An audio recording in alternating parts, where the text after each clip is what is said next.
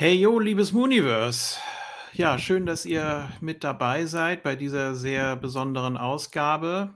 Ähm, ja, wie schon gesagt, heute geht es nur um ein Thema. Wir haben das ja auch so angekündigt bei Facebook. Das heißt, äh, die aktuellen Weeklies und so weiter, das wird es dann höchstwahrscheinlich morgen Abend geben. Da werden wir dann nachher nochmal was zu sagen. Aber jetzt gibt es natürlich ein Thema, das alles überschattet. Leider. Ja, wir sind heute zu dritt und ich begrüße an meiner Seite, wie so oft, den Formless One. So, das musste noch einmal sein, in die Kamera. Habe auch ja, einen hier. Ja, sehr gut. Äh, ja, äh, Scott Hall ist leider von uns gegangen und äh, ja, natürlich können wir das nicht auslassen, deswegen äh, widmen wir diese Moon Talk-Episode natürlich dem Mann, der äh, wahrscheinlich den meisten von uns als Razor Ramon das erste Mal begegnet ist. Ja, auch unserem Gast heute, wir sind sehr froh, dass er es geschafft hat, unser Moon Talk Hall of Famer aus der sechshundertsten Episode, da war seine Aufnahme. Herzlich willkommen, Chris The Bonds, hallo. Ja, vielen Dank für die netten Worte. Normalerweise würde ich jetzt mit Moin Moin oder ähnliches beginnen, aber ich mache es mal so, wie du das getan hast, nämlich mit einem Hey Yo. Mir war es ein großes Bedürfnis, äh, was ich dir ja auch gleich mitgeteilt habe, ja. äh, per WhatsApp hier bei der Ausgabe dabei zu sein. Muss ja hier und da mal immer was Besonderes passieren, dass es mich hier vor den Rechner zu euch treibt. Mache ich ja nicht mehr ganz so häufig, aber das ist heute so ein Tag, wo ich gesagt habe, das kann ich mir nicht entgehen lassen, weil mich die Karriere von Scott Hall ja durchaus lange begleitet hat, als Fan ja. natürlich, als kleines äh, Kind angefangen, äh, bis heute eigentlich. Es gibt kaum einen Wrestler, das kann ich schon mal vorwegnehmen, dessen Karriere ich so verfolgt habe und auch so dahinter war und mich auch so gefreut habe über die Entwicklung beispielsweise der letzten paar Jahre, die ja eigentlich deutlich positiver war als davor. Aber dazu kommen wir ganz bestimmt im Laufe der Sendung. Ja, äh, das war auch so mein erster Gedanke, dass du ja auch äh, schon eine Verbindung zu ihm hattest. Wir werden übrigens später noch per Videoeinspieler von Jens und auch von Esbada hören. Und Esbada, äh, ja, der größte Scott Hall und Razor Ramon-Fan, den ich kenne, also der nun wirklich alles aufgesogen hat, was irgendwie mit ihm zu tun hatte. Er hat ja gestern auch schon bei Twitch ähm, auf seinem Kanal Äh, einiges gezeigt von seinen Fanartikeln und so weiter, die er im Laufe der Jahre gesammelt hat. Ähm, es ist natürlich kein einfaches Thema. Wir sehen jetzt auch gerade einen Kommentar von Isco. Auch Isco, großer Razor-Fan natürlich immer gewesen. Ja, ihm fehlen die Worte und äh, ich glaube, uns geht es da nicht anders. Nichtsdestotrotz, es ist ja ein Stück weit unsere traurige Pflicht, auch hier wieder über diesen ja sehr besonderen und dann doch, ich würde schon sagen, überraschenden Tod zu sprechen. Ähm, was ist genau vorgefallen? Scott Hall ist wohl gestürzt, hat sich die Hüfte gebrochen, musste operiert werden. Bei dieser Operation oder durch oder nach dieser Operation hat sich dann ein Blutgerinnsel gelöst, was bei ihm in der darauffolgenden Nacht drei Herzinfarkte verursacht hat. Ähm, direkt im Anschluss wurde er dann an lebenserhaltende Maßnahmen, also Maschinen, angeschlossen. Ja, das war so die erste Schocknachricht. Ähm, dann hieß es, ja, das wird wohl nicht gut ausgehen für ihn. Die Familie wurde informiert und die haben dann letztendlich entschieden, auch die Maschinen abzuschalten. In der Nacht auf Dienstag nach unserer Zeitrechnung. Ja, dreiundsechzig Jahre ist er alt geworden. Ich habe jetzt auch schon einige Kommentare gelesen und gehört. Ja, aufgrund seines Lebenswandels hat er wohl einige Jahre auch geschenkt bekommen. Kann man sicher so sehen, muss man auch wohl so formulieren. Äh, hat seine Dämonen gehabt, die dem Verlauf wahrscheinlich auch nicht so zuträglich waren jetzt, äh, wissen wir nicht. Wir kennen da keine medizinischen Hintergründe und so weiter. Ähm, ja, ich fürchte, wir sollten damit erstmal anfangen, so mit den, mit den Hintergründen, oder? Also, ja, seine Dämonen, sprich Alkohol, das wurde ja auch immer wieder Thema. Er hat ja, glaube ich, einmal, war es die Hall of Fame-Aufnahme von Shawn Michaels, wo er abgesagt hat, weil er Angst hatte, dass dann so in geselliger Runde Backstage, dass er dann wieder rückfällig werden könnte. Und da ging es ihm gerade wohl sehr gut. Ähm, ich meine, das war damals so seine, das waren damals so seine Worte. Äh, ja. Also es war eigentlich so ein ständiges Auf und Ab. Immer wieder wurde von Rückfällen berichtet, dass er in Therapie musste und wohl auch eine Operation hatte, nochmal brauchte. Äh, die W W E hat ihn da wohl auch sehr unterstützt. Ähm, ich glaube, mehrere äh, unterstützende Leistungen haben da stattgefunden über die ja. letzten zwei Jahrzehnte. Ja. Vier ja. Rehas. Ja. Gut, aber Wie, wie kam es dazu? Ich habe das eigentlich erst so richtig erfahren durch das äh, Buch von Wolfgang Stach, was ich mittlerweile auch durchgelesen habe. Ähm, sind da auch sehr viele persönliche Anekdoten mit drin. Äh, da hat er das eben auch nochmal geschrieben, dass er als Jugendlicher in Notwehr einen Mann getötet hat und ähm, das nie irgendwie überwunden hat. Das hat ihn seitdem immer verfolgt. Klar, sowas traumatisiert einen. Äh, ja, und so ist er dann, zumindest was das Gesundheitliche angeht, immer weiter abgerutscht. Ne? Wurde ja dann sogar, es war neunzehnhundertdreiundachtzig, bei einer Auseinandersetzung von einem Nachtclub, ist auch ganz gut in der Scott Hall-Doku, Ähm, die durch die W W E auf D V D erschienen ist, auch nochmal beleuchtet mhm. worden, auch in der ähm, E S P N-Doku, die es zweitausendelf gab, äh, wurde auch über den Vorfall tatsächlich gesprochen, wurde ja angeklagt wegen Mordes zweiten Grades, konnte am Ende des Tages keine Schuld nachgewiesen werden, war ja eine Notwehrsituation, aber man kann sich das vorstellen, ähm, so wie du schon sagtest, äh, Julian, wenn das einem passiert, dann äh, wird man das ein Leben lang wahrscheinlich nicht los, auch wenn man in Notwehr gehandelt hat. Aber man hat am Ende mhm. des Tages einen Menschen umgebracht. Und das hat ihn, so wie man hört, immer wieder begleitet und nicht, äh, zu, ja, nicht zur Ruhe kommen lassen. Ähm, und ähm, ja gut, wer auch die Dokumentation gesehen hat, vielleicht auch zuletzt, die so auf Pro sieben Max laufen, dankenswerterweise gibt es ja jetzt äh, auch äh, deutschsprachiger Übersetzung diese Dokus. Ich habe zuletzt die von Shawn Michaels gesehen und wenn man da sieht auch, was zu der Zeit halt auch an Drogen und Alkohol konsumiert wurde, dann ist das fast schon ganz äh, normal, wenn man in dieser Zeit aktiv war, dass man da auch reinrutscht. Und ich glaube, Scott Hall war da jemand, der ja dem das dann auch leicht fiel, dazu zu greifen und dann wiederum das sehr schwer fiel, da wir, davon wieder wegzukommen. Aber mir ganz persönlich, ähm, als ich die Nachricht gehört habe, ich habe da wirklich mitgefiebert und habe Twitter gefühlt aufgesogen und gehofft, dass was kommt. Ich kann mich an diese eine Nachricht von äh, Dave Meltzer erinnern, wo er sagte, seit, keine Ahnung, mehreren Stunden sind die lebenserhaltenden Maßnahmen abgeschaltet worden, aber das Herz schlägt noch. Das war so ein kurzer Moment, wo ich die Hoffnung hatte, Mann, ja. vielleicht schafft er das ja auch nochmal. Gab ja so sinnbildliche Kommentare, vielleicht kickt er nochmal aus.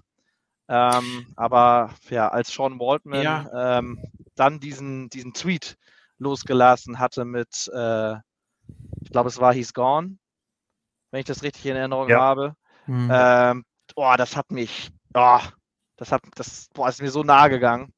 Ähm, ja, das war. Ja, muss man, muss man natürlich auch nochmal erwähnen, nicht nur Sean Waltman, wir, wir sprechen ja generell über die Clique.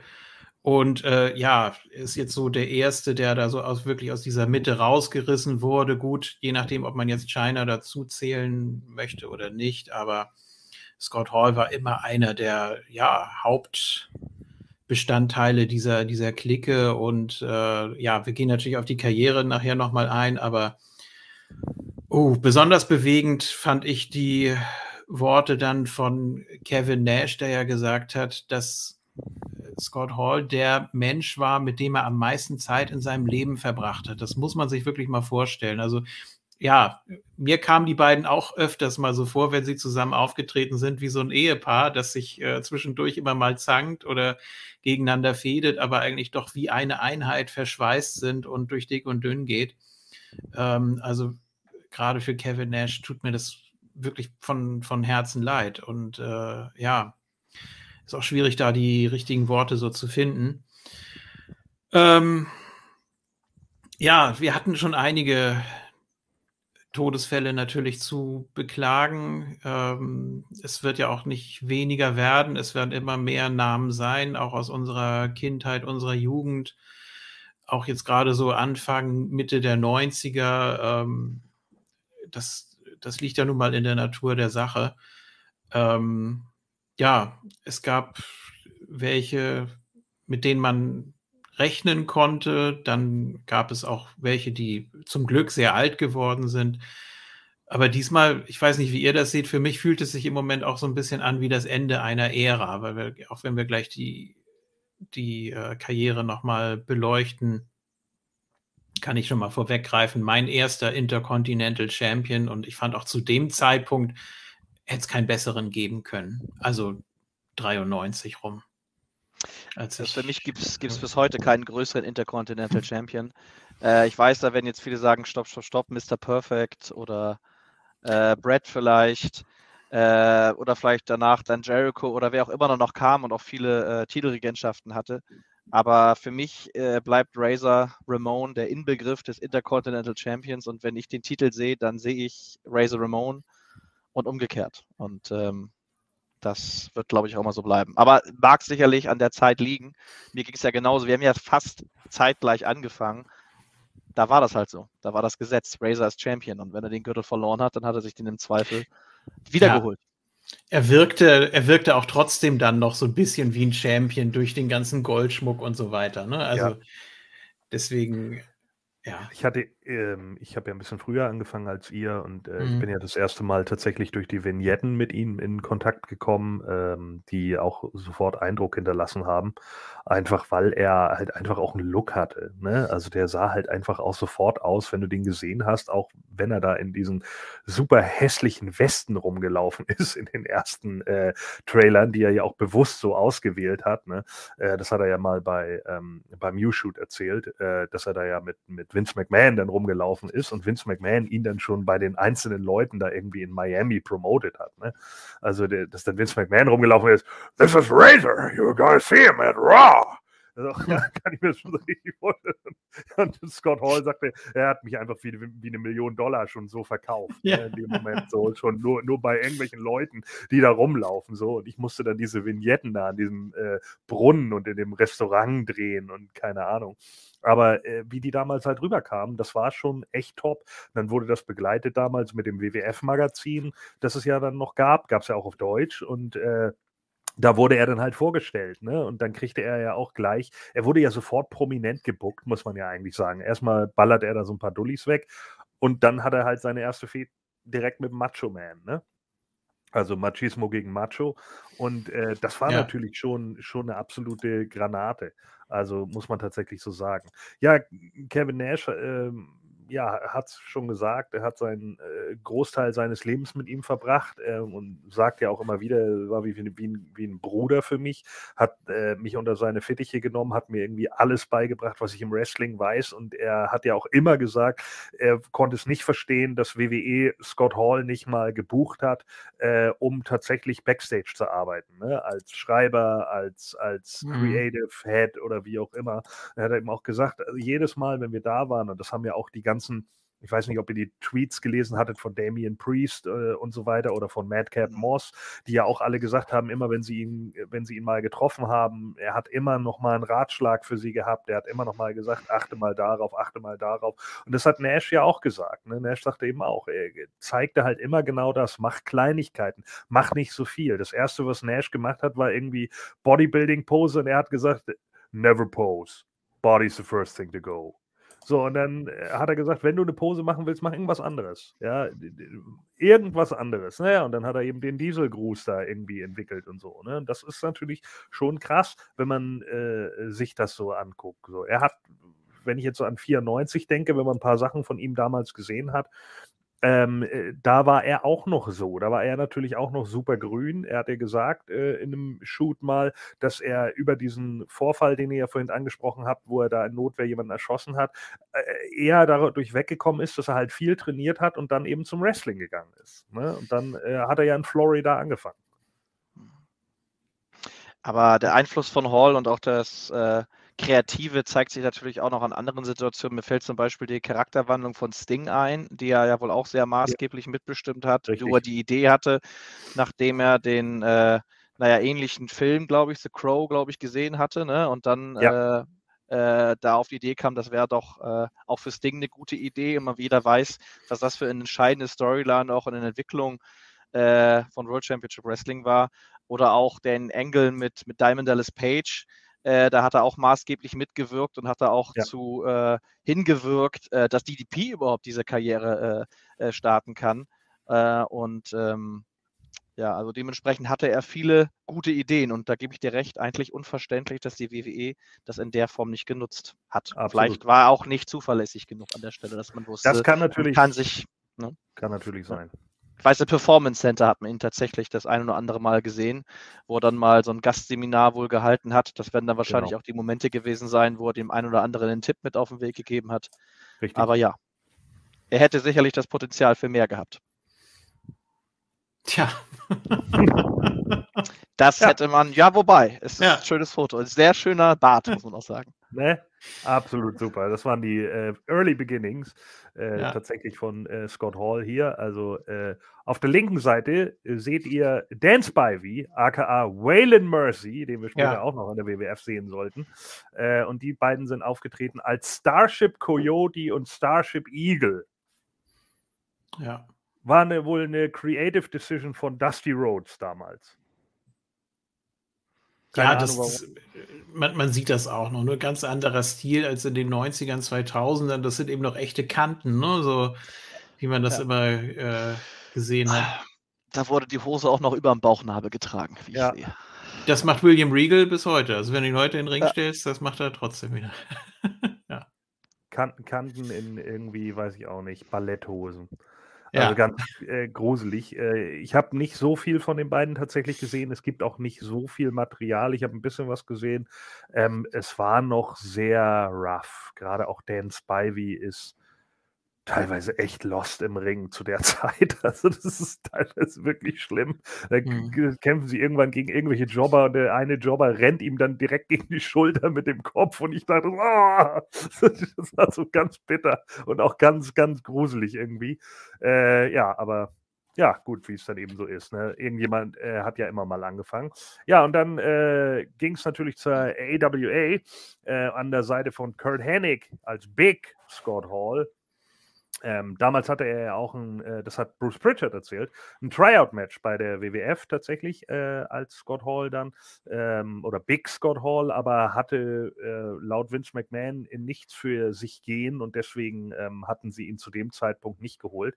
Und jetzt darfst du mal raten, J F K, äh, er war in einem Tag-Team-Match und gegen wen er verloren hat. Oh, welches Jahr? siebenundachtzig. siebenundachtzig gab es schon die Rockers, ne? Ja, aber es ist nee. noch viel, viel, viel, viel, viel, viel schlimmer. Viel, viel schlimmer, okay, ja. erzähl. Barry Horowitz und Iron Mike Sharp. Okay, das ist ja, nee, aber Mike Sharp war ja auch so, so ein Überbleibsel, der war ja mal Superstar, wie du mich äh, ja. aufgeklärt hast, ja, bevor genau. er dann Jobber wurde, ja. ja genau. Und da hatten sie das Tryout und dann hat er den Job da gemacht mit Jerry Allen zusammen damals. Mhm. Und ja, ist dann eben äh, bei der A W A geblieben, war da dann, wie, wie wir hier ja gerade sehen, Tag Team Champion mit Curt Hennig. Äh, da gibt es ja auch noch dieses äh, gruselige, äh, wer es noch nicht gesehen hat, guckt es sich bitte an und verbrennt danach seine Augen. Äh, das Video zum Wrestle Rock Rumble, ja, äh, ganz schlimm, wo Scott Hall und Curt Hennig aus dem Pool in, steigen. Aus dem Pool steigen und mitrappen müssen. Gruselig, ja. Und wie Jim, ich glaube, wie Jim Cornette gesagt hat, jeder, der daran beteiligt war, beziehungsweise ähm, darf nie wieder darüber reden und diejenigen, die äh, es inszeniert haben, müssen erschossen werden. Womit er natürlich recht hat. Ich würde auch immer gleich sagen, den sollte man gleich die Hände abhacken. Ganz schlimm. Ja, und äh, in der A W A, also unter Verne Gagne, hatte Verne Gagne dann tatsächlich die Idee, Scott Hall äh, in die Höhen eines Hulk Hogan zu pushen. Er hatte dann auch so Aufeinandertreffen mit äh, A W A World Champions, wie zum Beispiel Nick Bockwinkel, aber auch jemanden, dem, wir, dem er später in seiner Karriere nochmal begegnen soll, nämlich Rick Martel. Und ja. äh, da sind ganz gute Matches bei rausgekommen, aber viele Leute haben äh, ja ihm äh, das auch nicht so wirklich gegönnt, und es waren wohl auch viele Leute, die auf Verne Gagne zu der Zeit eingesprochen haben und gesagt haben, nee, der lieber nicht und keine Ahnung. Und äh, Verne hat sich da wohl auch so ein bisschen bequatschen lassen, zumindest habe ich das aus einigen Shoots mittlerweile gehört. Und äh, Scott Hall hat ja äh, damals dann die Hilfe bekommen von einem Mann, äh, dem er ja später dann auch nochmal äh, die, den, wie sagt man so schön, giving the favor back, ja, dem er den Gefallen dann auch getan hat, nämlich Larry Zbyszko, der tatsächlich gesagt hat, äh, ich helfe dir, ich bin der Meinung, du hast was, du hast einen Look, du kannst was, ähm, da können wir auf jeden Fall was machen. Ja, und dann ist Scott Hall äh, nach einer Zeit, nachdem er gemerkt hat, dass da viel Missmanagement ist in der A W A, ist er dann nach New Japan gegangen. Und äh, da sehen wir hinten rechts äh, Shinya Hashimoto äh, mit dem Titel. Und da ist sein Tag-Team-Partner, äh, das war so ein Typ, der hieß Mean Mark Callis. Kennt auch keiner mehr heute, glaube ich. Ja, der, nee. Äh, ich weiß nicht, aus dem ist, glaube ich, nichts ge nee, geworden. Nee, hat auch nee. so einen Jobber-Look, ne? Das ist ja, ja. Eben, ne? Also, da Sieht sehen wir dreckig aus. Ja. Ja. Er muss mich angucken, wenn ich schlafe nachts. es, mhm. es ist der Undertaker. Yes. Ja, ja. So. Ja, und äh, da hat er dann natürlich auch einiges gemacht, auch beim J-Cup et cetera hat er äh, tatsächlich äh, eine Menge gewonnen. Ähm, wurde natürlich auch prominent gebuckt, war ja auch größer als die meisten Japaner, muss man tatsächlich sagen. Denn auch Scott Hall, auch wenn man das, man, man, man verwechselt es immer so, weil er ja häufig mit Nash und so zusammenstand, aber der ist eigentlich echt groß, der Junge. Also er war auch seine eins Komma vierundneunzig, fünfundneunzig oder was? Ich meine, gut, ein, klar, ein Kevin Nash mit zwei Meter elf oder zwölf oder was er da äh, hingebracht hat, der war dann natürlich noch eine Stufe größer, und auch hier, der Undertaker rechts neben ihm äh, ist natürlich noch eine Ecke größer als er, aber er war natürlich definitiv kein Kleiner, und hat dann äh, in ja, New Japan auch so äh, seine Erfahrungen gemacht, hat aber tatsächlich äh, dort nie einen Titel gehalten. Dann äh, Ja, ging es das erste Mal mit geblondierten Haaren im äh, Magnum-T A-Look. Äh, und man wollte ihn tatsächlich auch so ein bisschen an, an, an Magnum immer mal wieder anpassen. Das war wohl irgendwie der Look der achtziger. Äh, ist er dann zurück zur N W A, und dann kriegte er ein Intro-Video, wo er Alligatoren fängt. Und ich habe sofort gedacht... Skinner! Ja, ja. Und wirklich. Im Hintergrund, und jetzt kommt das Beste, und im Hintergrund, während er da steht mit diesen Alligatoren, die er überhaupt nicht anfassen kann, steht er da immer nur irgendwie, und dann geht das hin und her, läuft Billy Ocean, When the Going Gets Tough. Auch, guckt euch das an, das ist der Ober, Ober, Oberhammer. Ja, es ist Trash vom aller, allerfeinsten. Ja, und das ging natürlich nicht over bei der N W A, deswegen ging dann äh, Scott Hall nochmal ein äh, Stückchen weiter, äh, nochmal zurück nach Japan, um dann das zweite Mal zur N W A zu kommen, die mittlerweile W C W hieß, und hier haben wir jetzt das erste Mal diesen Look, den wir dann ja tatsächlich auch später noch kennenlernen sollten, mhm. nämlich den Diamond Stud. Und wie wir sehen, äh, Diamond Dallas Page hat ihm ja das Outfit verpasst, hat ihm auch den Look verpasst, inklusive des Zahnstochers. Das war so eine Idee, die sie, ähm, ich glaube, laut Scott Hall irgendwann mal im Waffle House oder so hatten. Ähm, ist das tatsächlich das erste Mal dann aufgekommen? Und da haben wir dann tatsächlich auch, deswegen, ich möchte euch natürlich die wunderbare W C W-Sammelkarte nicht vorenthalten, ja, vom Diamond Stud. Also da gab es das Razor's Edge dann eben auch schon. Hieß damals Zeit, wie? Äh, Crucifix Bomb.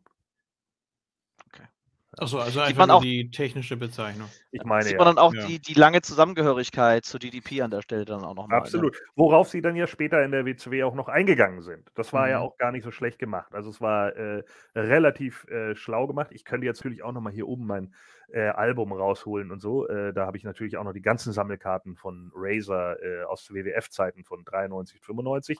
Und das war die äh, Actionfigur, die der Diamond Stud kriegen sollte. Die ist allerdings nie produziert worden. Ja, hm. hat leider nicht mehr geschafft. Da ist Galoob dann schon abgesprungen von dem Zug. Äh, ja, ich, ich finde jetzt irgendwie, er sieht mehr aus wie Paul Roma als in der Figur. Aber naja, ja, es ist, ist schwierig, ne? Also äh, gerade so die Gesichter so hinzubekommen. Und er hat ja nun mal einen unverwechselbaren Look. Das muss ja. man ja wirklich sagen. Also, das hat Hasbro na, hinterher besser hinbekommen. Ja. Weil es auch Hasbros gibt, finde ich, die, äh, wo es Gesichter gibt, die man, ja. wo man doch dazu schreiben muss, wer es ist. Wenn ich an die Marty Jannetty-Figur denke, da frage ich mich bis heute noch, wer das eigentlich sein soll. Das ist hundertprozentig richtig. Das ist ja du. Ja. So, und dann kommen wir zum echten Razor. Nein, Leider, oh. Ja, komm, Scott Hall hätte es fast nicht aufgefallen. Ja. Ja. Sehr gute Kopie, ja. Wald leider auch nicht mehr unter uns, seit, ich glaube, zwei Jahren oder so. Ne? Rick Bogner ja. kann man an der Stelle wenigstens noch mal kurz erwähnen, der das Gimmick ja. dann übernommen hat. So, und jetzt ja, äh, Entrance neunzehnhundertzweiundneunzig in seinem Debütmatch. Jetzt seid ihr auch mit dabei. Jetzt sind wir auch mit dabei und auch der Isco ist wohl mit dabei. Ich weiß nicht, ob er sich hier einklinken kann, möchte mit Ton und Bild. Er ist auf jeden Fall hier bei uns und äh, ja, wenn er was sagen möchte, dann kann er das tun. Er hat, glaube ich, sehr, sehr viel so sonst zu schreiben hier rein. Ähm, ja, hat ja auch schon einiges hier beigetragen. Ja, also eine erste große Erinnerung, die ich tatsächlich zu der Zeit nicht gesehen habe, ähm, aber ich weiß nicht, ob wir darauf jetzt gleich eingehen wollen, ähm, aber meine erste richtige Erinnerung ist tatsächlich das äh, Match gegen den one two three Kid, was ich zwar damals in der Raw-Ausgabe nicht gesehen habe, weil ich glaube, Raw lief zu der Zeit gar nicht in Deutschland, aber man hat auf jeden Fall immer wieder die Ausschnitte dieser Sendung und dieser Niederlage eingespielt bekommen, über all die Jahrzehnte und Jahre natürlich auch immer wieder.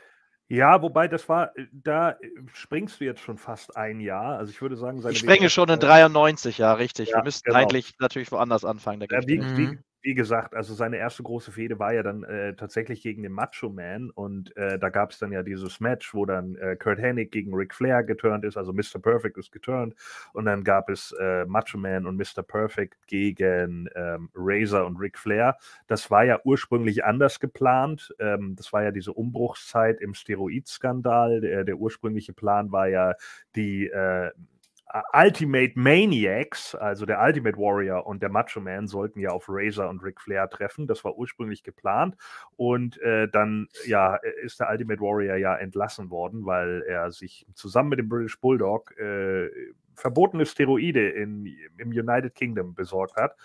Und dann sagte Vince McMahon am Telefon, "You guys are toxic. Yeah!" Ja. Und dann war es das leider für die beiden. Und äh, damit war der Bulldog, der, glaube ich, gegen Mounty antreten sollte, äh, bei dieser Survivor Series, äh, war dann gestrichen. Und damit hatte, glaube ich, der Mounty auch gar kein Match dann. Und ähm, ja, und äh, Razor äh, stand dann plötzlich, äh, Quatsch, äh, Macho Man stand dann plötzlich ohne Partner da. Und deswegen musste man dann so ein bisschen übers Knie gebrochen diese Storyline basteln, dass Mister Perfect die Schnauze voll hat von Bobby Heenan und von Ric Flair. Ich glaube, das anschließende Titelmatch, aber was dann Razor im Januar dreiundneunzig bekommen hat gegen Bret, wo wir die beiden hier schon sehen, war, glaube ich, auch ursprünglich für den Warrior geplant, oder? Ja, so ist es. Das sollte ein Passing of the Torch sein, dass Bret den Warrior besiegt und äh, Vince McMahon hat dann eben gesagt, ich äh, push jetzt mal Razor, also ich habe hier bewusst jetzt mal die beiden hässlichsten Outfits von den beiden genommen. Ja. Die lange Hose von Razor, ja, das Bild ganz schlimm, ne? Ja. Gruselig, ja. ja. Und auch Bret in diesem, äh, nee, also das ist natürlich das Richtige. Und äh, das war das Title-Match dann, das die äh, beiden dann hatten, ähm, das ich auch ziemlich stark fand. Ich finde, das ist ein underratedes Match. Es wird wenig, äh, wird wenig benannt irgendwie, wenn man, wenn man so in die Geschichte guckt äh, von, von Royal Rumbles oder so. Ich finde, das ist eigentlich ein ziemlich stark geführtes Match. Es hat zwar keine besonderen Highspots, aber ich finde, das ist ein sehr ordentlich und äh, sehr gut aufgebautes Match äh, mit einem grandiosen Finish. Also hat was in meinen Augen. Stimme ich dir zu. Habe ich tatsächlich nachträglich dann sehen müssen, weil äh, Januar dreiundneunzig habe ich noch nicht angefangen. Bei mir ging es dann ja tatsächlich ja erst mit äh, dem SummerSlam dreiundneunzig los. Äh, dementsprechend äh, fehlt, äh, fehlt mir natürlich da die, äh, oder fehlte mir das Match dort damals. Aber gesehen habe ich es auch. Ich gebe dir recht. Oder in der Retroperspektive muss ich sagen, eigentlich eines der größten äh, Matches, die Razor eigentlich hatte. Ne? Wenn man ja. jetzt sieht, da so häufig stand er ja nicht mehr im, im äh, W W E-Title-Picture. Ja, und vor allen Dingen, wenn man überlegt, dass er gerade mal ein halbes Jahr zu dem Zeitpunkt in der Company war, ne? Also ein halbes Jahr in der Company und dann schon ein World-Title-Shot, kriegt ja auch nicht unbedingt jeder. Ja, da gebe ich dir recht. Ja. Damals, ja. Also ja. gut, ja, heute, heute wird man heute wird man so durchgereicht, aber damals war es eben wirklich was Besonderes. Aber wie es ja auch äh, Danhausens Mom sagt, äh, nicht jeder Mega-Superstar muss World Champ werden. In der I C-Division war er schon super aufgehoben. Wie schon gesagt, der perfekte I C-Champion, als wäre der Titel für ihn gemacht worden. So fühlte es sich für mich damals zumindest an. Ja. Und äh, ja, es muss nicht jeder ähm, in den Main-Event, nur weil er gut ist in dem, was er macht, sondern manchmal ist er einfach perfekt in dem, ähm, was er außerhalb des Main-Events macht. Und dann, ja. ja, gut, das Thema haben wir oft, heute mal nicht so vielleicht. Ja. So, aber jetzt kannst du, jetzt kannst du ja mal, äh, nachdem wir dann ja bei WrestleMania diesen Mini-Stint hatten mit Razor gegen Bob Backlund, den er dann mit dem Inside Cradle besiegen durfte. Backlund-Matches sind auch immer der Oberhammer, ne? wie, die, wie, wie Kevin Nash irgendwann mal erzählt hat, ja, Backlund callt dann das Match und aus Respekt macht man denn das, was er sagt. Und dann sagt er plötzlich irgendwie, schmeiß mich in die, schmeiß mich in die Ringecke und sagt auf einmal Piledriver. Und ich was? Und dann sagt er Sunset Flip und ich soll über ihn Sunset flippen. Und dann komme ich Backstage und der Undertaker sagt, wenn du das noch einmal machst, ne, trete ich dich zusammen. Ja, so schlimm? Dude, du bist auf dem Boden mit deinem Kopf gewesen und deine Füße waren auch noch auf dem Boden. Ja. Sehr gut. So, und ja, Razor hat das dann offensichtlich auch gemacht und gewinnt halt also gegen den äh, kalkweißen Bob Backlund bei WrestleMania mit einem Inside Cradle. Super. Fand ich aber trotzdem gut. Äh, und Razor dann noch in die Kamera. One more, two more, three. Ja, super. You can teach cool. Das ist eben so, er konnte das einfach rüberbringen. Ja, und dann äh, sind wir jetzt da, wo du gerade warst, Chris, nämlich in seiner Fehde mit dem one two three Kid. Ja, ganz genau. Das kennt ja, glaube ich, jeder. Also jeder, der irgendwie so die besten Raw Moments irgendwie mal gesehen hat, der wird bis heute diesen Moment äh, äh, kennen, wo der vermeintliche Jobber, The Kid, durch eine sehr überraschende Flugattacke einen Moonsault äh, Hall überwältigen konnte und ganz überraschend äh, den Sieg davon trug und damit sich natürlich auch die gesamte Karriere von Sean Waltman äh, innerhalb der World Wrestling Federation natürlich geändert hat.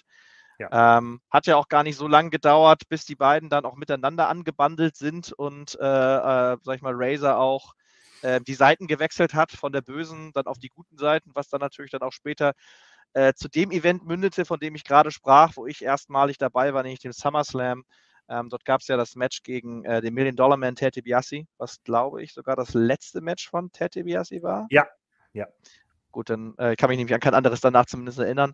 Ähm, genau, das ist dann so meine erste so richtige Erinnerung an Razor Ramon. Ja, ja, bei dir und, okay. ja also ähm, meine erste Erinnerung, klar, ich habe erst ab November dreiundneunzig geguckt, da war er schon I C-Champion, war Face, war natürlich längst etabliert. Ähm und ich habe ja dann auch die ganzen Raws von dreiundneunzig nachgeholt, ja, auch hier um den I C-Titel, wobei ich glaube, das war gar nicht, war das aus dem Match? Ich weiß es gar nicht. Ähm kann auch ein anderes oder ein Rematch gewesen sein. Äh, jedenfalls gab es ja dann so einen schleichenden Face-Turn oder beziehungsweise man hat mal geguckt, ja, er ist ja so ein ganz, ganz cooler Typ und ähm, dann gab es diese überraschende Niederlage gegen den Kid. Übrigens, ich glaube, das war diese, diese Moonsault Press, wo, er, wo der Kid ihn mit dem Knie an der Stirn erwischt. Kann das sein? Ja. Also ja, entweder das ja, ja. Oder, oder bei einem Rematch oder so, wo du dann auch denkst, boah, also okay, da hätte er auch ausgenockt sein können. Also es ist auf jeden Fall ein sehr glaubwürdiges Finish. Kann man machen. Ähm, und das Publikum ist ja da auch wirklich ausgerastet. Und der one two three Kid war dann auch ja sofort Publikumsliebling, hatte ja. sofort die Unterstützung. Und äh, das haben die beiden schon richtig gut gemacht. Ne? Ja. Und wenn man mal bedenkt, der Kid war, glaube ich, damals entweder noch neunzehn oder gerade zwanzig geworden. Ich glaube, ähm, gerade ist, zwanzig geworden, ja. Ich glaube, ein unglaublicher äh, Push muss das gewesen sein, dann auch für ihn so, ja, was, was man da noch so vor sich hat. Ne? Und äh, klar, er war auch dann im Laufe seiner Karriere nicht von Dämonen und Verletzungen verschont. Klar, wissen wir alles, aber ähm, das war auf jeden Fall sein, sein Start. So, Isco, jetzt auch mit Bild. Aber kannst du uns Ton. hören? Hallo. Ja, scheinbar nicht. Ja, ja, wir können dich auch sehr gut ja. hören. Ja, scheinbar ist es auch dir ein Bedürfnis, hier nicht nur reinzuschreiben, sondern auch so ein bisschen was zu erzählen. Wir sind auch gerade beim ja, Start von Razor, beziehungsweise dieser schleichende Face-Turn. Ich habe es nicht mehr so ganz präsent, obwohl ich die Raws von dreiundneunzig noch vor nicht allzu langer Zeit gesehen habe. Es ging irgendwie um ja, so, so eine Ablöse, kann man sagen. Ich glaube, zehntausend Dollar von Ted DiBiase. Und ähm, das hat man dann genutzt, um ihn so Woche für Woche immer faciger zu machen. Nee, es war ja so, es also die Story, die Storyline war ja, dass Razor, also dass der Kid, damals ja noch nicht one two three Kid, sondern nur der Kid, ja, ja. ihn besiegt hat und ähm, Razor dann im Ring stand mit fünftausend Dollar und gesagt hat, so fünftausend Dollar, dass du mich nicht nochmal besiegen kannst. Und dann hat er das, glaube ich, in der Woche darauf nochmal wiederholt und nochmal erhöht auf zehntausend Dollar. Und dann ist es so gewesen, dass die beiden das Match hatten und äh, Razor führt den Kid halt vor. Der Kid erwischt ihn dann allerdings ähm, mit dem äh, Moonsault oder wie auch immer. Er wird nicht gepinnt, sondern der Kid rollt sich dann raus, nimmt den Sack Geld, rennt raus, springt in ein Auto und fährt weg. Und Razor genau. steht halt da und genau. sagt sich, yeah. ja. Also hier äh, übrigens äh, das Bild vom, äh, vom S Super Nintendo-Spiel Royal Rumble, wo Mister Perfect gerade sagt, nein, wir waren noch mal Tag Team Champion! Ja, genau. So. Ja. Und, hier, und hier sagt natürlich Rick the Model Martel äh, aus W W F Warzone, ah, ah, credit, ah, credit au. Ich hatte, kleinen Moment, mach dir mal weiter. Ist das hier dabei? Ja. Ist es. So, ich habe natürlich... Ja, was kommt jetzt?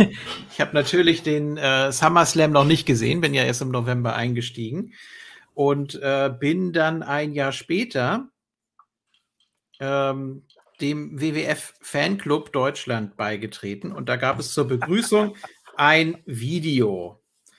Unter anderem... Äh, ist dort der Opener vom SummerSlam dreiundneunzig drauf, also Razor gegen Ted DiBiase. Das ist einmal hier, kann man das sehen? Ja. Genau. Haben wir dir das damals ja. auf, auf dein Smartphone geschickt? Bitte? Ach, ich habe nur gefragt, ob die dir das damals auf dein Smartphone geschickt haben. Ja, genau. Ja. So, das, ah, das kann man jetzt leider nicht sehen, aber ähm, auch nochmal Greatest Hits oder was? Ja, nee, das, äh, es sind nur vier Matches drauf. Ähm, Mister Perfect gegen Bret Hart vom SummerSlam einundneunzig um I C-Title. Halt doch mal die Kamera, jetzt kann man es größer sehen. So, ich hoffe, ja, die, die Rückseite, das klappt nicht. Ja. Muss vielleicht mal nee. den Greenscreen kurz ausmachen. Ich mach mal hier eben aus, Moment.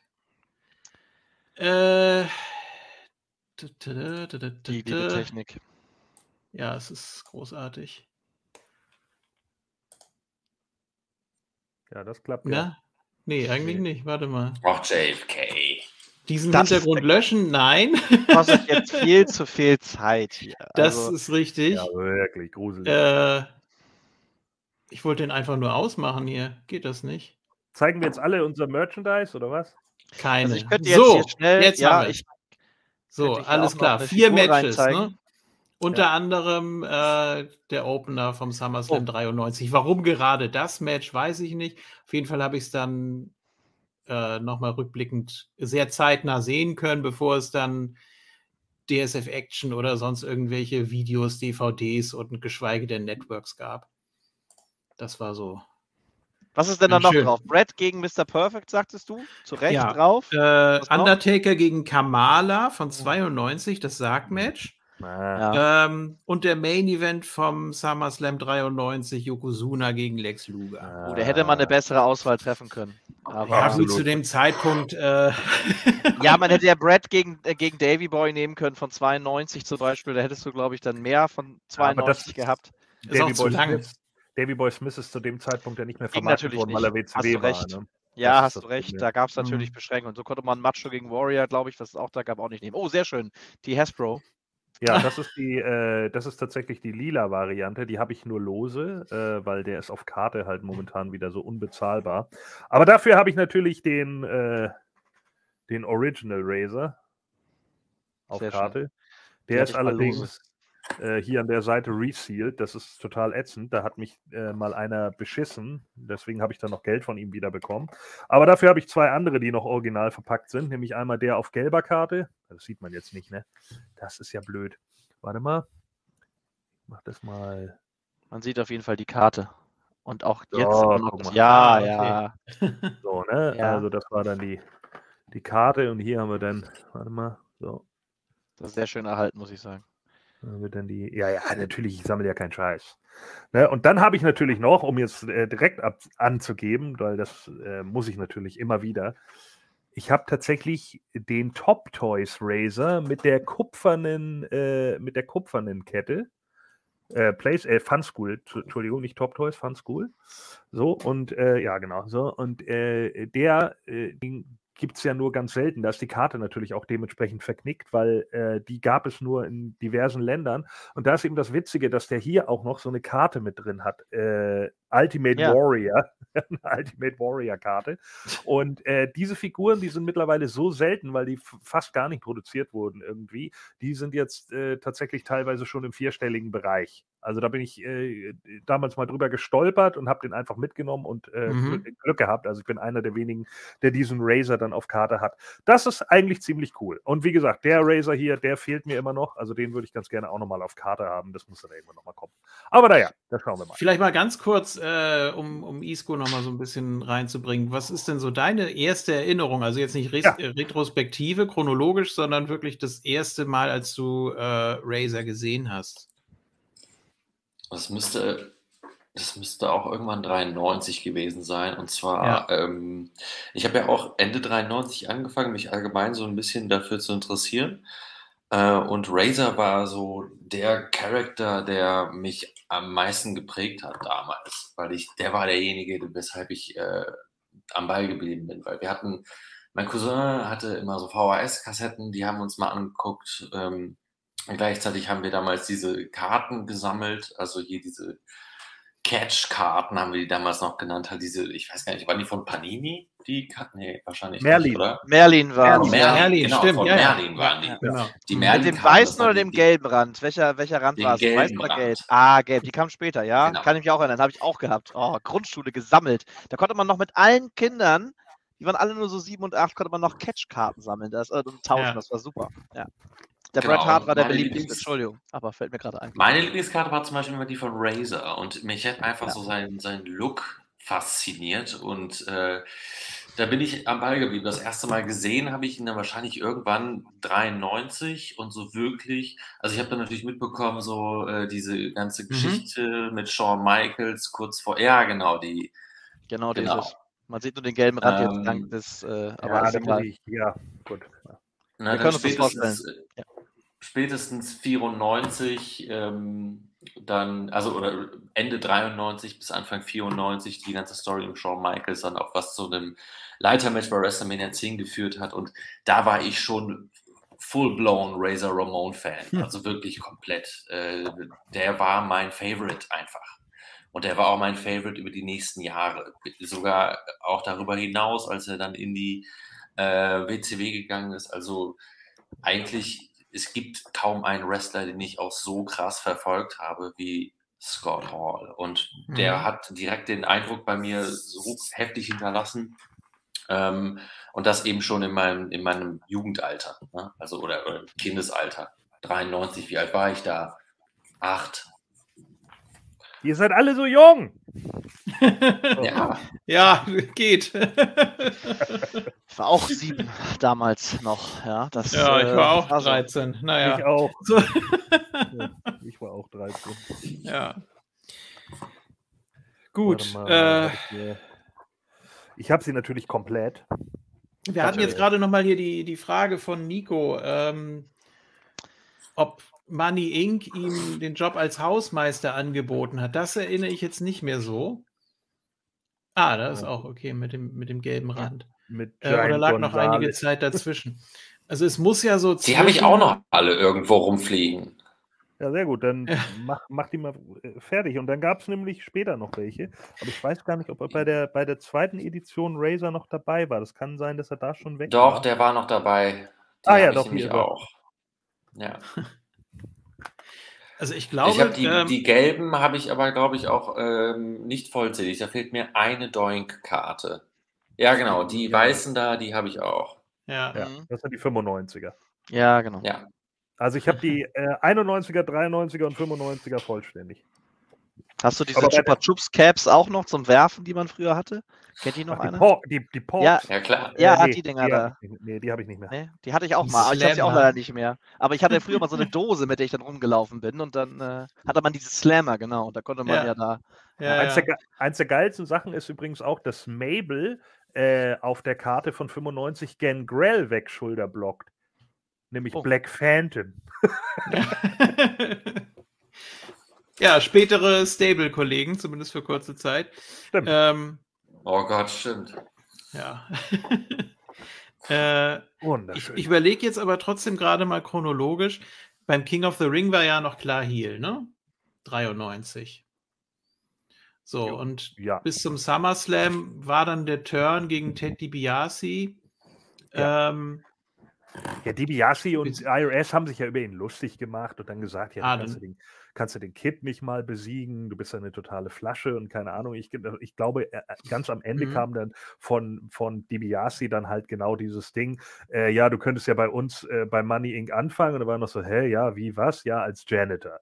Und dann so, hahaha. Ja, ja, dann hat Nico ja recht hier mit dem Kommentar, genau. genau. Es gab dann, doch dann noch ein Match, oder? Wo der one two three Kid DiBiase auch besiegt hat, durch Hilfe von Razor, oder? Ja, ich glaube, Razor hat ihn abgelenkt, ja. Ja, genau. Also, genau. was dann ja in, die, in das Match gemündet ist beim, beim SummerSlam zwischen den beiden. Ja, und ja. Äh, da ist es dann, äh, dann eben so gewesen, dass dann irgendwann Razor ja gesagt hat, äh, well, I can beat you, man. Und dann kam, nein, Spaß. Also auf jeden Fall, auf jeden Fall kam dann das, äh, das Match beim, beim SummerSlam und da, ähm, ja, das, wie du richtig gesagt hast, war das letzte Match von DiBiase dann vor äh, Kamera und ich, ja, Hausshow sowieso nicht mehr. Also das war dann sein letztes Match, das er letzten Endes hatte, weil er seine Nacken- und Rückenprobleme ja auch nicht mehr aufschieben konnte. Ja. Dann erinnere ich mich gut an diese zwanzig-Mann-Battle Royal, äh, wo dann auch später das Match gegen Martel entstanden ist, wo wir auch genau. vorhin ein Bild gesehen haben. Ne? Ja. Sind ja die beiden als, das waren die letzten beiden. Und dann ja, das und Match, glaube ich. Richtig, das war ja eigentlich so dieser Modus, den dann später T N A in den Gauntlet-Matches wieder aufgegriffen hat, dass du nämlich ähm, eine Battle Royal hattest oder auch mit äh, versetzten Entrances, ist ja egal, und dass die letzten beiden dann nicht ähm, direkt aufeinander geschickt wurden, sondern dass es ein extra Match war, ne, was extra nochmal angeläutet wurde. Hier lag eine Woche dazwischen, meine ich, ne? Und das ja, war dann genau. eben das Match um den vakanten Intercontinental Champion-Titel. So, J F K, Quizfrage, wer waren die Final Four? Äh, die beiden und die Quebecers. Ja, sehr gut. Ja, genau. Und Razor konnte sich tatsächlich gegen alle drei Heels dann äh, durchsetzen. Also klar, dann gegen Martel im, äh, im Singles-Match. Ähm, aber damals wurde ja noch streng drauf geachtet. Jack Tunney hat Shawn Michaels den I C-Titel aberkannt, weil er ihn dreißig Tage nicht mehr verteidigt hat. Ja. So. Und, Und das war damals noch eine feste Regel. Und die Battle Royale natürlich auch das Debüt von einem der großartigsten Superstars aller Zeiten. Äh, Giant González. Nein. Nein. Nee, der war ja schon längst da. Äh, Razor, Razor hat tatsächlich Anfang dreiundneunzig eine Battle Royale gewonnen mit Hilfe von Giant González, denn Giant ja. González hat in dieser Battle Royale Tatanka und El Matador eliminiert und Razor übersehen, ist dann rausgestapft aus dem Ring und dann ist Razor wieder rein und hat gewonnen. Oh, okay. Ja. Smart. Ja, und äh, ja, aber äh, tatsächlich natürlich das Debüt von M V P. Abe, Abe Knuckleball, Knuckleball Schwartz. Richtig, so. Völlig richtig. Ja. Ja, ja. ja ähm, ich weiß nicht, ich habe jetzt auch noch mal so die Highlights gesehen von dem Match. Man hätte auch sogar Rick Martel aus heutiger Sicht äh, den I C-Titel geben können. Natürlich, erstmal so dem, dem Heel dann äh, den Titel und Razor dann auf die Jagd schicken können. Aber man hat sich damals was getraut, hat gesagt, der ist, der kommt so gut an, ähm, war auch wahnsinnig over. Ne? Die ganzen Taunts, sagt man, also seine ganzen ja, sehr kreativen Bewegungsabläufe, die man auch heute noch nachahmt, und äh, was er alles mit zum Ring gebracht hat, das kam sofort super an, und äh, der Turn war überhaupt kein Problem. Da ist er so rübergerutscht eigentlich. Ne? Naja, also der Turn, ich weiß ja nicht, ob ihr schon vorhin darüber gesprochen habt, weil ich kurzzeitig äh, zwischen dem äh, Verfolgen des YouTube-Kanals und äh, der Einwahl ja. hier rein Äh, euch nicht verfolgt habe, aber eigentlich dieser Turn war ja mehr oder weniger der Prototyp dafür, was dann auch während der Attitude-Era zum Beispiel mit Austin oder mit Rock passiert ist. Ja. Ja, mhm. Das war ja ein total natürlicher Turn, weil der war von seinem, durch sein Charisma und durch sein ganzes Auftreten, obwohl er halt full-blown Heel war, Bad Guy, ja, ähm, wollten die Fans ihm zujubeln. Das heißt, die Fans haben quasi mehr oder weniger entschieden, dass der Mann face geturnt werden muss. Ja. Und ähm, klar, dass das dann auch direkt funktioniert hat, weil ich meine, an seinem Charakter hat er eigentlich nichts verändert, außer dass er vielleicht ein bisschen mehr gelächelt hat ja. als sonst. Ja, aber das, das kam eben auch super an, und die, die Fans waren verrückt nach dem. Äh, der hatte, das war die absolute Charisma-Bombe, und als Face meiner Meinung nach sogar hat er besser funktioniert als Razor Ramon zumindest, als als Heel. Ja, er hatte ja einfach auch, wie gesagt, den Look, und bei WrestleMania neun hörst du es ja schon, ne? Also als er dagegen Backlund ja. antritt, die, die, die genau. jubeln ihn alle die ganze Zeit, ne? Er macht irgendeine Aktion und Backlund macht, macht hier diesen Beinfeger, und die Fans finden es total zum Kotzen und denken sich so, wer, wer ist denn der Gaskopf? So? Also das, das ist natürlich vollkommen, voll, vollkommen klar gewesen, dass, dass die Fans da schon komplett hinter Razor standen. Da war es nur eine, eine Frage der Zeit, wie lange sie brauchen, um ihn zu turnen. Ja. Ja, also da hat man, glaube ich, wirklich alles richtig gemacht. Ne? Deswegen blieb er ja auch so ähm, in der Pos- Position, die er hatte in der W W F, ja, bis, bis Mitte sechsundneunzig. Also eigentlich drei Jahre lang äh, als Face unterwegs. Ich weiß jetzt, gut, kommen wir natürlich auch noch zu, ähm, ob man wirklich für ihn war, als fünfundneunzig Shawn Michaels geturnt ist und die beiden dann ja das zweite Leitermatch hatten. Ich glaube, da wurde auch teilweise ausgebuht, aber es war drei Jahre richtig guter Run, muss man sagen. Ja. Ne? Und man erinnert sich da heute noch gerne dran. Weil es wirklich eine, ja, es war eine runde Sache, es war eine gute Karriere einfach. Ja, Klassiker. Die verschiedenen Farben auch. Wollen wir da jetzt drauf eingehen oder? Aber es war sensationell. Also es gibt so viele großartige Outfits von äh, Razor Ramon in, in jeder Farbe. Sei es dieses äh, wunderschöne Gelb, was man bei mir jetzt im Hintergrund noch auf der Hose sehen kann, das Grün, das Lila, das Rot, ich weiß nicht, äh, das Blau gab es auch. Ich weiß nicht, wie viele unterschiedliche Farbkombinationen es gab, aber es stand ihm alles, er konnte alles tragen. Äh, war ja sensationell, äh, muss ich sagen. Ja. Rote Hose, schwarze Weste, goldene Weste, schwarze Hose. Er hat ja immer mal wieder auch kombiniert und dann eine ganze Weile lang halt immer einfarbig getragen. Ähm, und ja. hat, glaube ich, ich glaube, der hat wirklich die ganze Farbpalette durch. Er hat es vor John Cena gemacht, ne? Ja. Also, wie gesagt, outfitmäßig immer, immer oben auf, fand ich zu der Zeit. Auch mit den Ketten und mit der ganzen Geste. Die ganze Entrance war für mich auch schon ein Highlight. Ja? Ja. Die Art und Weise, wie er zum, zum Ring marschierte. Äh, das war auch die typische Pose, die er dann im Ring hatte, die man äh, jetzt ah. sehen kann bei uns auch im Hintergrund. Ähm, und dann auch äh, ja. hat er ja später dann äh, sein Feuerwerk bekommen, was das auch nochmal intensiviert hat über ja. diesen ganzen Entrance. Das ja. war schon jedes Mal ein Hingucker und was ganz Besonderes. Ja, hier gerade eine interessante Frage von Nico. Ist jemand aus seinem Razor's Edge mal ausgekickt? Ich meine nicht. Ähm, er hatte, glaube ich, mal in einem Shoot gesagt, dass er äh, das immer nicht wollte. Er hat seinen Finisher immer gesaved. Er hat also gesagt, mhm. wenn, wenn irgendjemand äh, oder wenn, wenn, wenn ähm, jemand nicht durch den äh, durch das, das äh, Razor's Edge besiegt werden sollte oder sowas, dann äh, guckt er möglichst darauf, dass er vorher schon einen Back-Body-Drop oder sowas kassiert. Ja, weil der Ansatz ja auch sehr aufwendig war, muss man sagen. Ne? Da ist ja jetzt nicht irgendwie, da läuft man nicht rein als Gegner, sondern du brauchst ihn ja wirklich schon länger in dieser Position. Und ich meine auch, dass der vom, vom Aufwand her immer länger gedauert hat als auch ein Tombstone zum Beispiel. Also ähm, diese ganzen Moves, die, wo du den Gegner wirklich komplett auflädst und dann doch ja sehr einen hohen Kraftaufwand brauchst. Ähm, ich glaube, da hat der Razor's Edge mit am längsten gedauert. Und äh, bis er dann da auch wirklich mal mit seiner Pose da fertig war, ne? Bis er dann da wirklich ja. mal so die Arme ausstreckt und so, bis, bis er dann mal den Gegner sich ge gepackt hat, da vergingen ja immer etliche Sekunden noch.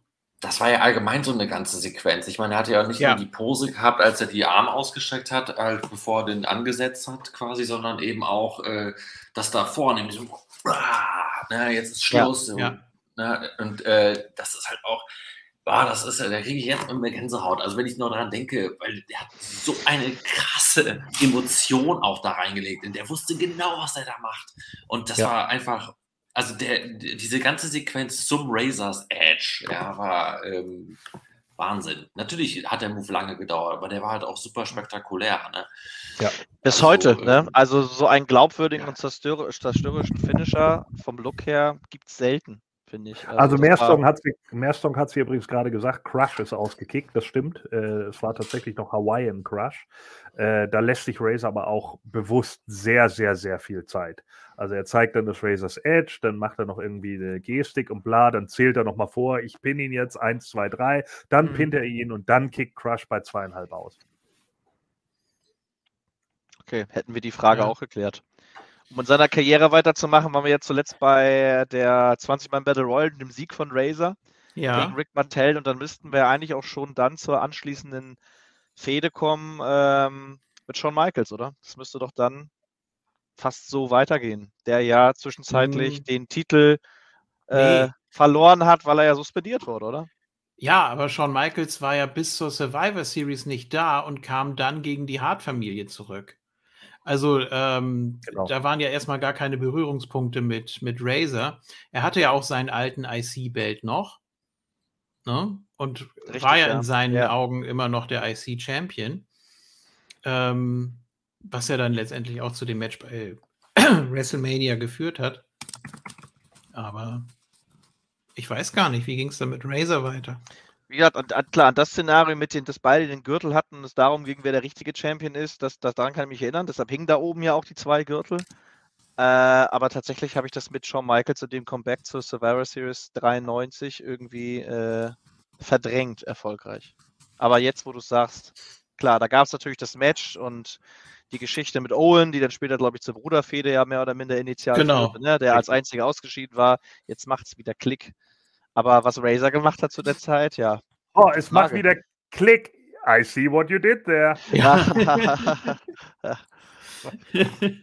ja, äh, ähm. ja, nee, tatsächlich war es denn ja so, dass ähm, Shawn dann ja irgendwann gesagt hat, äh, von wegen, ja, ich habe ja den Intercontinental-Titel nie verloren.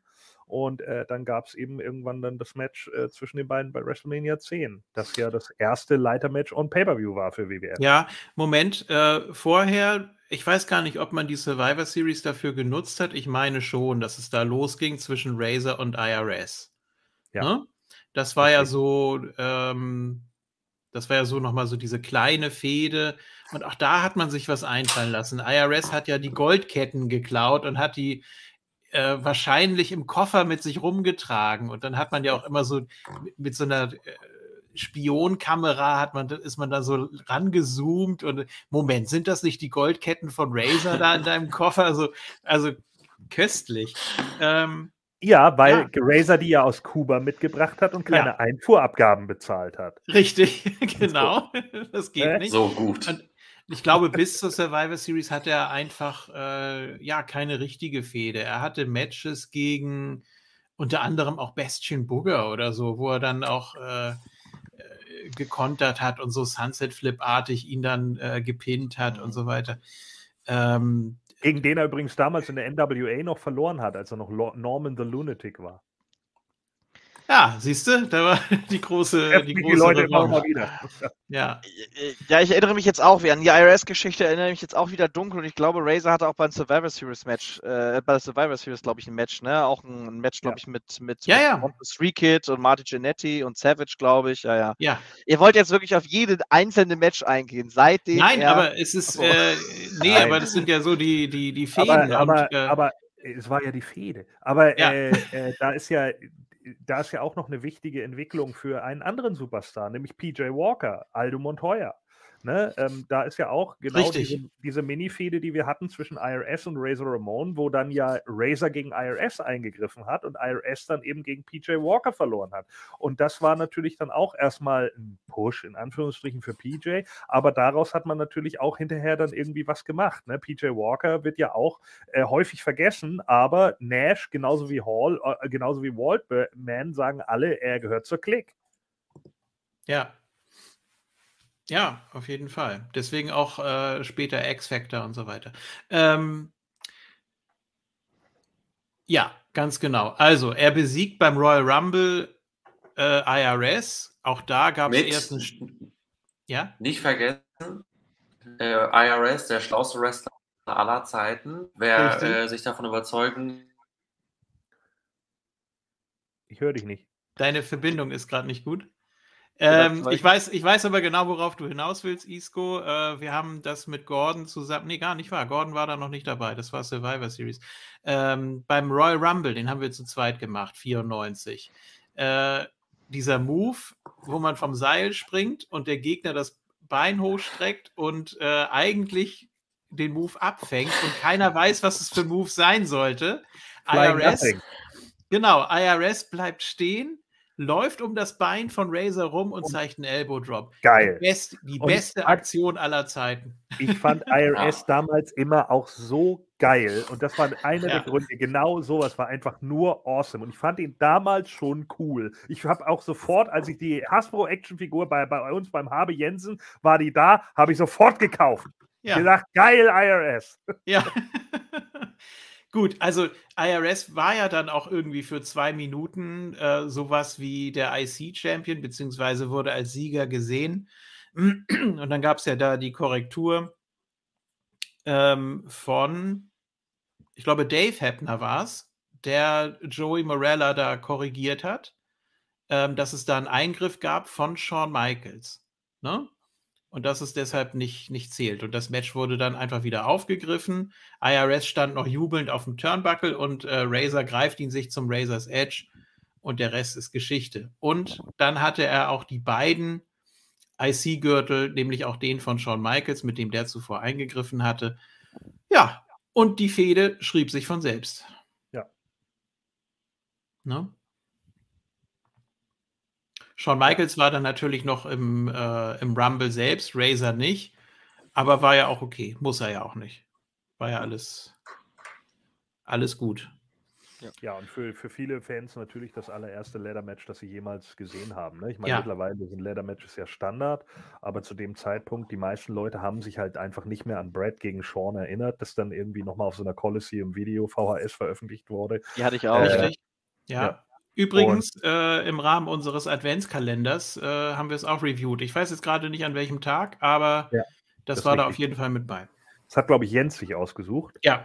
Äh, wollte das gerne mal besprechen, weil es eben das erste Leather-Match war, das sozusagen ähm, gefilmt wurde von äh, W W F. Und äh, Sean Waltman hat immer erzählt, dass äh, Razor und Sean ja äh, im Vorfeld schon einige Leather-Matches hatten, auch bei House-Shows. Und er sagte, also das, was wir bei WrestleMania gesehen haben, war bei weitem nicht das Beste, was die beiden hingelegt haben. Da habe ich auch nur gedacht, alter Schwede, will ich ja nicht wissen, wie die sich in der House-Show gegeben haben. Ja. Ja, in der Tat. Ich habe jetzt mal spaßeshalber, weil mir gerade hier und da der Gedanken fehlte, äh, mal Cage Match bemüht, die man ja mal netterweise grüßen darf, und sehe tatsächlich auch, dass auf dem Weg hin zu WrestleMania es diverse Hausshows gab. Äh, zum Teilweise vier Tage hintereinander, wo Shawn und Razor sich in einem Leather-Match gegenübergestanden haben. Äh, das wird sicherlich für den Körper auch nicht allzu zuträglich gewesen sein.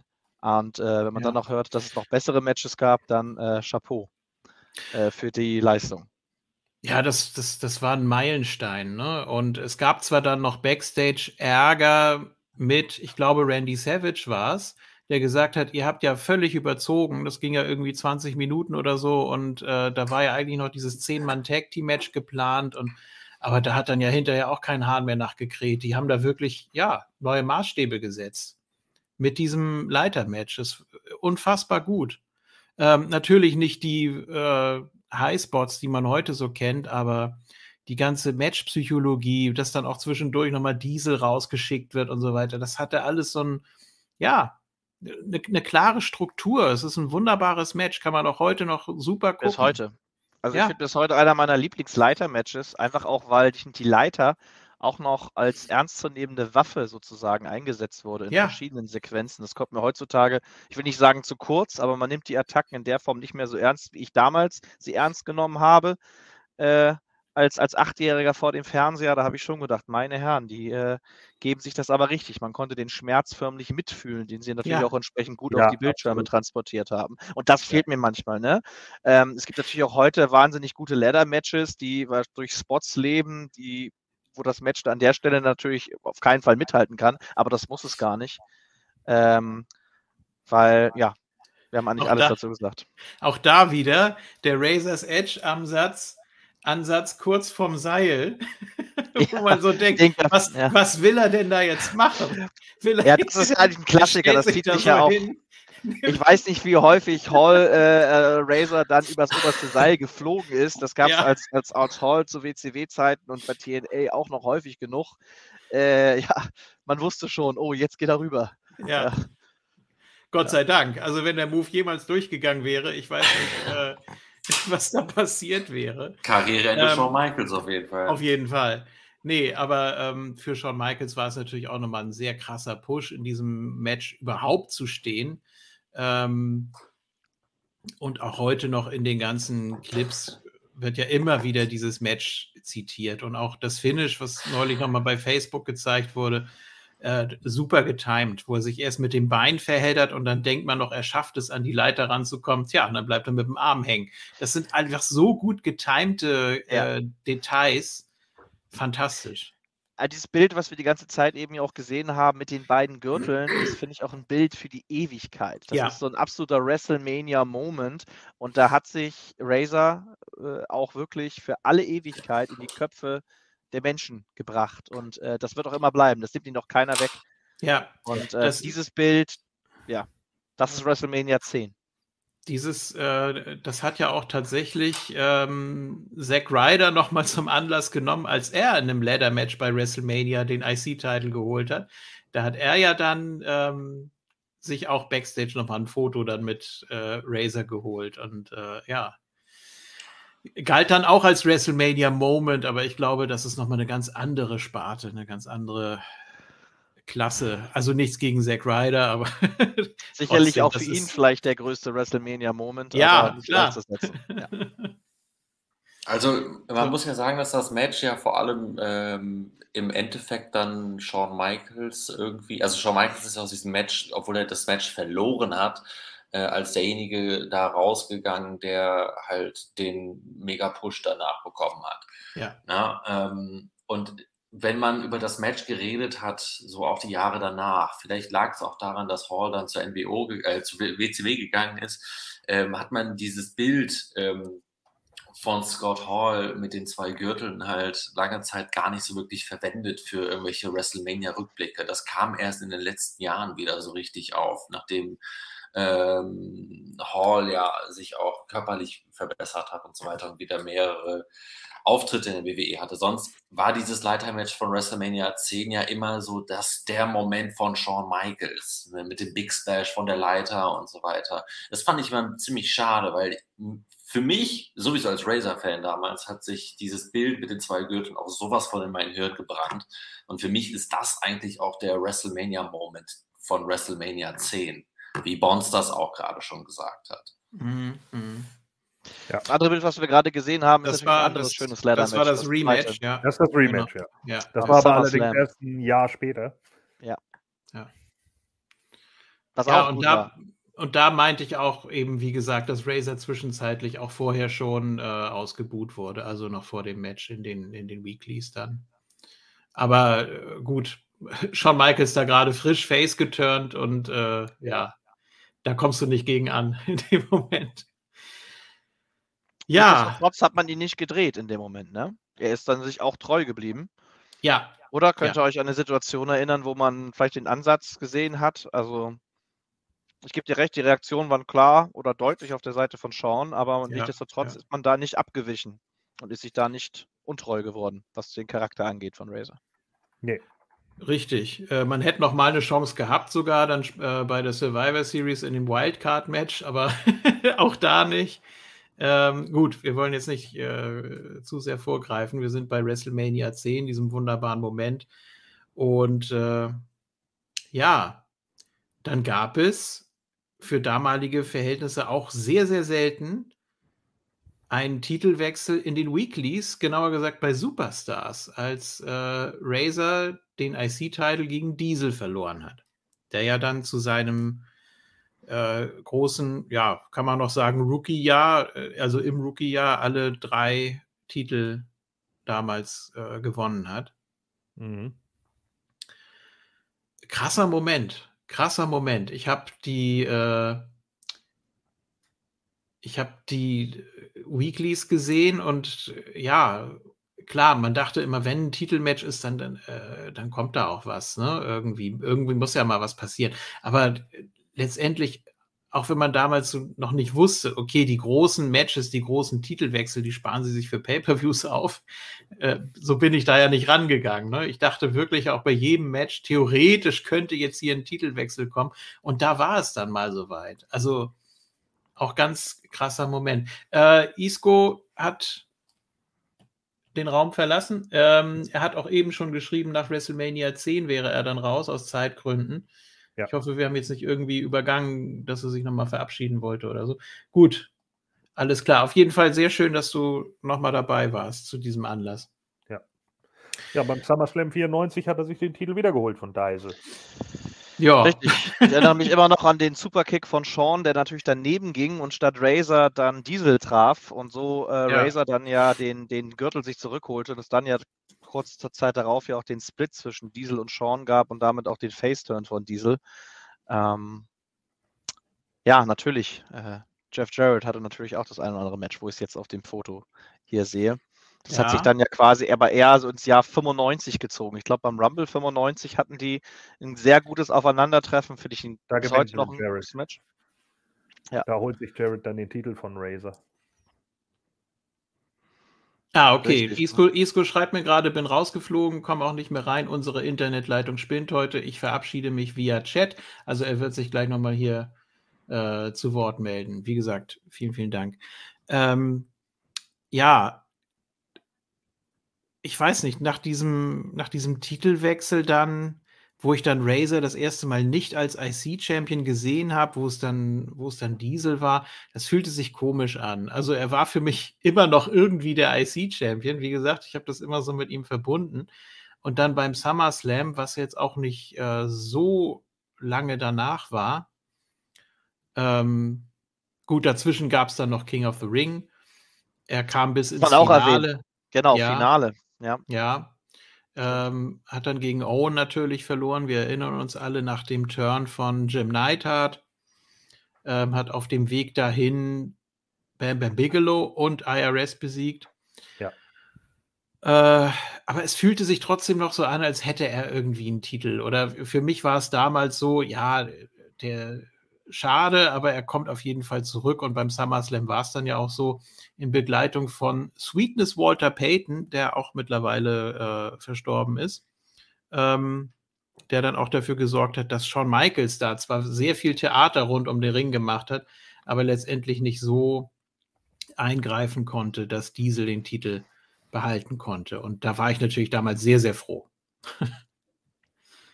Also das war, das war ein schöner Moment. Ja, es ging dann ja irgendwie äh, so ein bisschen hin und her äh, zwischen äh, Razor und äh, Jeff Jarrett. Es ist ja, glaube ich, dann sogar so gewesen, dass dann der Titel mal bei einer Hausshow gewechselt hat. Ja. Ähm, das ist damals dann auch irgendwie nur im W W F-Magazin noch veröffentlicht worden und so. Und ich glaube, Carsten Schäfer hat es mal so beiläufig in der Show erwähnt, dass äh, Razor den Titel zurückgewonnen hat, aber Jeff Jarrett hat ihn dann gleich wieder zurückgewonnen. Das war halt auch so irgendwie strange, aber es war wahrscheinlich dieses Anything can happen. Ja, äh, ja, ja klar. Bei einer, bei einer Hausshow halt mal den Titel äh, wechseln lässt. Das hatten wir da ja, glaube ich, auch mal irgendwie mit den, ich weiß nicht, war das mit den Headshrinkers oder so, ne? Äh, gab's das ja, nee, das war äh, Man on a Mission gegen Quebecers. Ja. Aber gab es auch einmal mit den Headshrinkers in Deutschland irgendwas? Oh, das kann auch sein. Ja.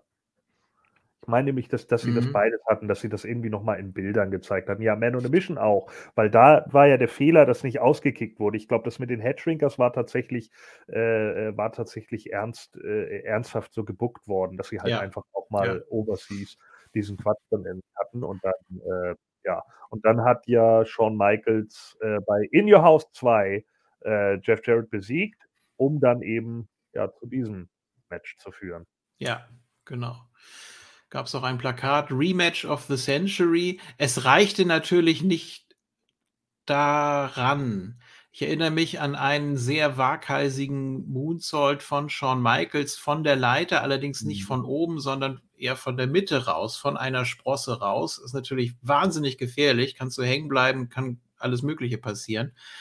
Ähm, also sie haben natürlich, was die Spots angeht, nochmal eine Schippe draufgelegt. Aber ich finde trotzdem, dass es nicht an die ganze Psychologie und diesen, diesen Wow-Effekt äh, vom WrestleMania zehn-Match heranreicht. Es ist ein sehr gutes Match, klar, natürlich. Ein grandioses äh, Match, also vollkommen ja, underrated, vollkommen aber, underrated. Vor allen Dingen, wenn man im Nachgang jetzt auch noch weiß, was sie da alles noch für Limitierungen hatten, dass sie die, die Leiter eigentlich nicht als aktive Waffe einsetzen durften, weil gerade ja. die W W F wieder durch so einen P T C-Council gegangen ist und es dann wieder hieß, ja, da darf das nicht passieren, sie dürfen nicht bluten, ähm, die Waffe darf, wie gesagt, nicht als aktive Waffe eingesetzt werden und so weiter und so fort. Und Hunter Hearst Helmsley war es dann, ja, also Triple H, der dann äh, des Nachts noch mit Shawn und Razor zusammengesessen hat, äh, um darüber zu grübeln, was sie in dem Match alles bringen können, damit sie das irgendwie an den Censor, am Censorship vorbeikriegen. Also das äh, soll ja wohl eine absolute Odyssee gewesen sein, dieses Match. Ja.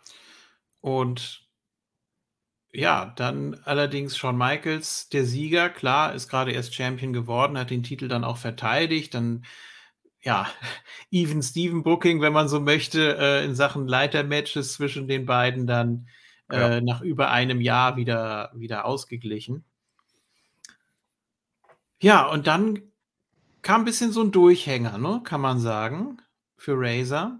Also klar, es gab bei der Survivor Series das, ähm, das Wildcard-Match, ja.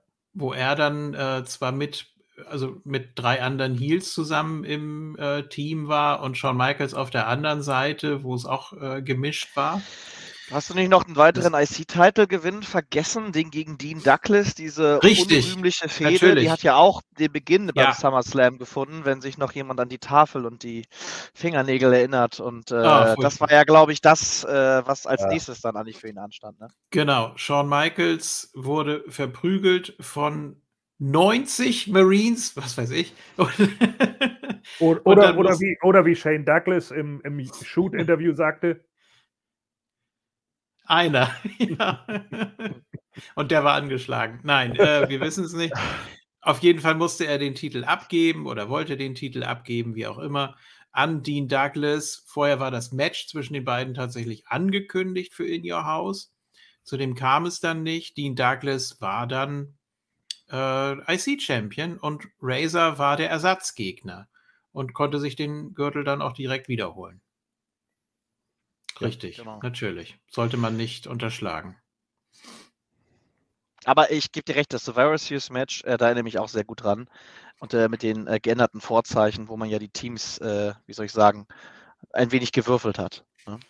Ja. In der Zusammensetzung. War ja auch was sehr Besonderes zu der Zeit, dass ja. man Heel und Faces äh, auf zwei Teams aufgeteilt hat, also gemischt hat sozusagen miteinander. Fand ich eine sehr interessante Konstellation damals. Ja, weil man da auch so ein bisschen spielen wollte, man gucken, äh, mal gucken wollte, wie kommt jetzt der Bulldog an, wie kommt Sid an, äh, wie kommt Ahmed Johnson an oder so. Das, äh, da gab es doch den Bodyslam noch, ne? Der zweite, den Yoko ja. gebodyslammt hat, war Ahmed ja. Johnson in dem Match. Richtig, ne? Ich erinnere richtig, mich, jetzt, genau. jetzt, oh, jetzt fällt es mir wieder ein, ja. Ja, ja. Ja, da wollte man so... genau. wollte man so ein bisschen gucken, wie kommen die einzelnen Charaktere mal mit äh, unterschiedlichen Gesinnungen an. Und ja, interessantes Experiment für damalige Verhältnisse. Ja, wird, viele, wird, wird, wird von unglaublich vielen Leuten immer noch gefeiert. Ne? Also komisch, dass man das nie wieder wiederholt hat irgendwie. Ja, Seltsam, mhm. da gebe ich dir recht. Mhm. Finde ich bis heute noch eine sensationell gute Idee, obwohl sie eigentlich so simpel ist. Ich kann mich nur noch an einige Tag-Team-Matches erinnern, die Razor hatte. Davor und danach, glaube ich, mit dem one two three Kid. Ich glaube, die hat auch mal eine Titelchance gehabt gegen die Smoking Guns, glaube ich, die sie ja. nicht äh, erfolgreich haben einlösen können. Ähm, und dann natürlich, glaube ich, die Fehde ja. gegen Goldust. Äh, die würde mir dann natürlich auf jeden Fall auch noch äh, Richtig. einfallen. Ja. Äh, da war Razor ja alles andere als Freund, wenn ich mich erinnere, aufgrund ja. des Gimmicks von Goldust und den Berührungen. Da hat man ja das ein oder andere dann zu hören und zu lesen bekommen. Ganz kurz, äh, fünfundneunzig war wirklich so eine Art Durchhänger. Er war ja quasi auch Tag-Team-Partner von Marty Jannetty. Da waren sie so die Lederjacken-Crew irgendwie. Ähm, und er war der Mentor, Begleiter äh, von Savio Vega. Razor hatte die Rippen verbunden beim King of the Ring und hat äh, Savio immerhin bis ins Finale gepusht, wenn man so möchte. Ja. No? Ja, aber es war nicht Mabels Fault, dass Shawn Michaels nicht Karma besiegen konnte. Nee. Das wollen wir nochmal klarstellen. Ja. ja, die Fehde gegen Goldust, äh, Goldust ja generell, äh, ich glaube, September oder so. Auf jeden ja. Fall irgendwann im Herbst gegen Marty Jannetty debütiert ja. bei In Your House drei oder vier. Noch mit schwarzen Ohren. Äh, ich erwähne es immer wieder gern. Äh, Dann gegen Bam Bam. Dann, dann gegen Bam Bam bei der Survivor Series. Und ja, er wurde dann langsam aber sicher äh, um den I C-Title aufgebaut. Beziehungsweise es war ja ursprünglich die Fehde zwischen Goldust und Razor, weil Goldust ihm eben immer, wie Chris eben gesagt hat, so Avancen machte und sich auch irgendwie so, so ein Herz auf die Brust mit Razor äh, gemalt hat. Und dann, ja. Ja. Ganz, ganz äh, interessante Zeit, kann man sagen. Man hat viel experimentiert, hat viel überlegt, was kann man machen mit diesem Charakter. Ähm ja, und dann hat, glaube ich, ein gewisser Jeff Hardy Razor durch Countout besiegt, weil dieser hinter diesem Boten von Goldust hinterher ist. Der ist ihm dann in den Gang gefolgt. Ich glaube, äh, Goldust hat ihm irgendwie so eine, so eine Kiste gesch- geschickt mit Rosen, Pralinen, was weiß ich, keine Ahnung. Und äh, das hat Razor so auf die Palme gebracht, dass er diesem Boten hinterhergelaufen ist und Jeff Hardy durch Countout gewann. Und äh, das war natürlich ja. auch ein äh, sehr schöner Moment für ihn, auch wenn er danach, glaube ich, noch ein Razor's Edge einstecken musste. Ja, zeitgleich, Ende fünfundneunzig, turnte der one two three Kid zur Million Dollar Corporation. So, also auch da haben sich die Wege dann gekreuzt.